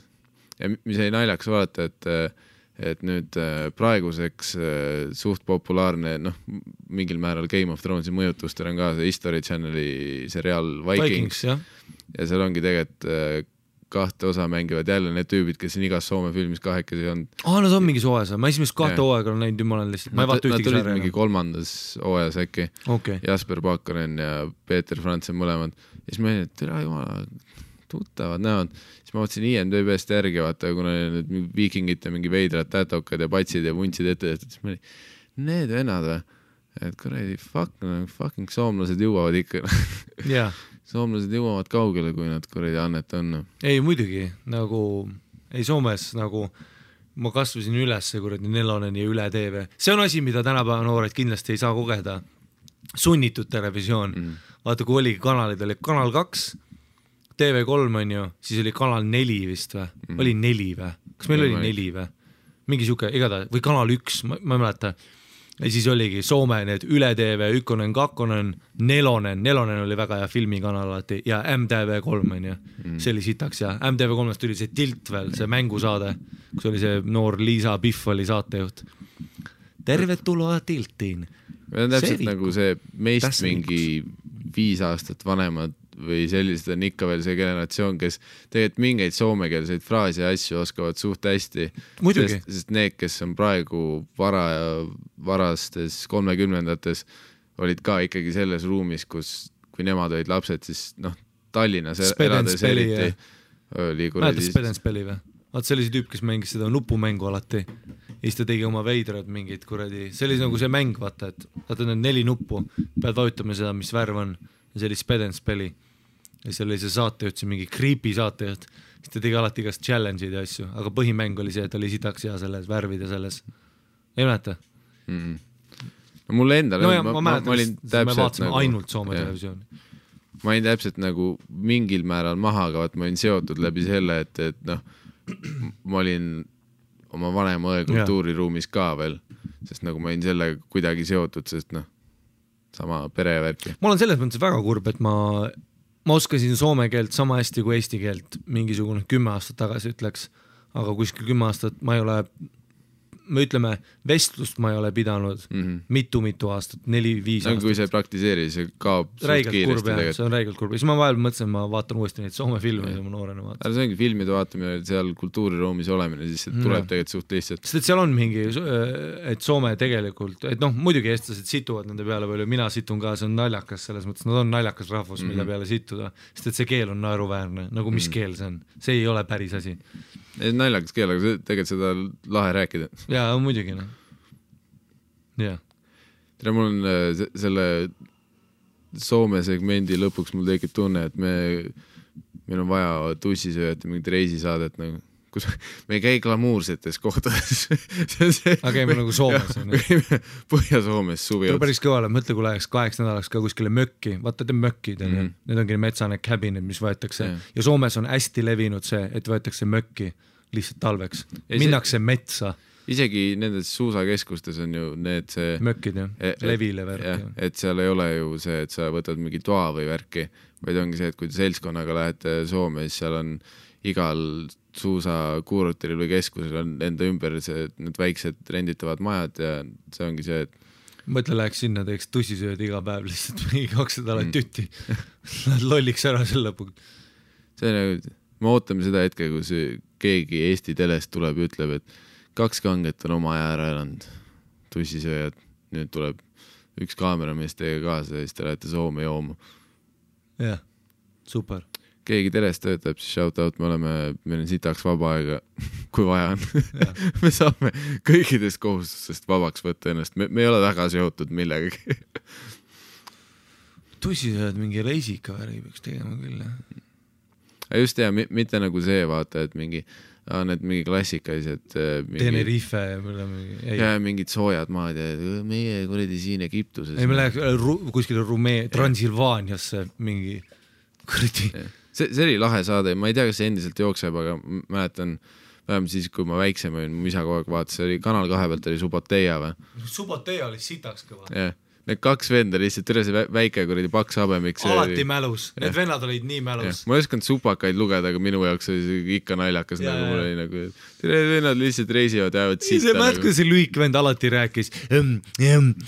Знаем вот это , вот это Jah. э, э, дедушка , это , это эстонская , это э, э, ta , tal oli hästi huvitav viis , kuidas ta nagu rääkis vene keelt , nagu sa ei kuule kedagi päriselt . mitte kunagi ja , ja keegi ei räägi Jah. niimoodi , Aga alati ta- kui ma seda teen , siis kõik teavad , keda mööda, ma mõtlen seda Subotajast, seda rühi-, lühikest venda, vaata. no see ongi see. ja see suur vend oli alati selle ülisuure irvega, ta rääkis alati oma selle irvega lihtsalt. ta oli mingi veider sait kõik nagu, talle ei antud aega eriti rääkida. sest et, sest et see, miks ei antud, see lühike vend oli terve, ta, vaata, ta, kratsiivane.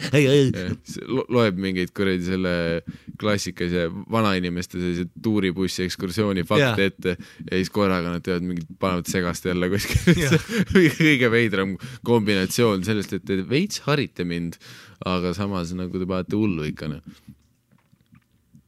tussisööjad järgmiseks Suboteiaks noh. kanal kaks helistage meile, kirjutada võib ka. ükskõik mis Eesti Tere kanal, kes tunneb, et teil on äh, content'ist puudust, mille eest väga palju maksma ei pea. meid oleks väga odav produtseerida, isegi seda podcast'i on väga odav produtseerida. mm,, me me teeme tasuta seda, muidugi. meil ei ole väga palju väljaminekuid, aga head uut aastat kõigile. head uut aastat, praegu ongi esimene jaanuar.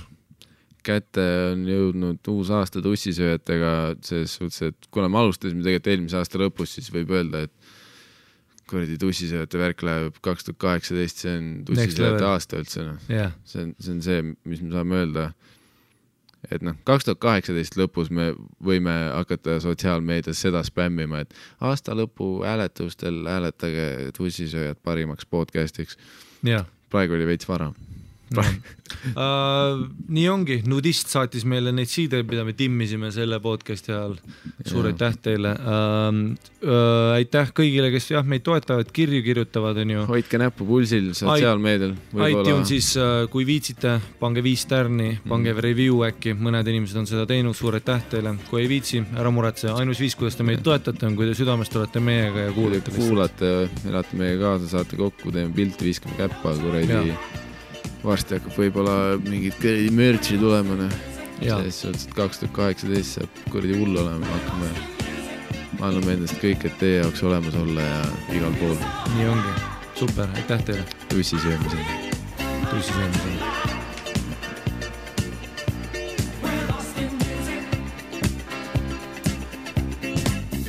Have you ever seen some people lose everything?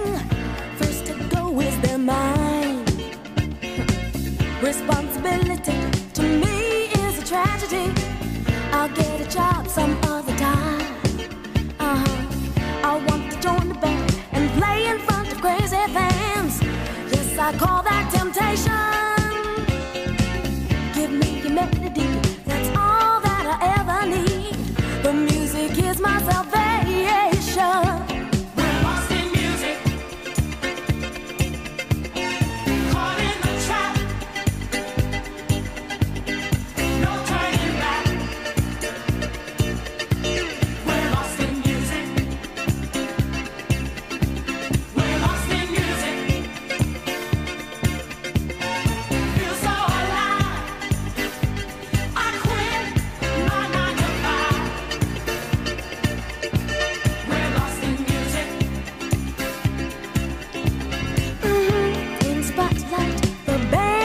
so very tight each and every night. Uh -huh.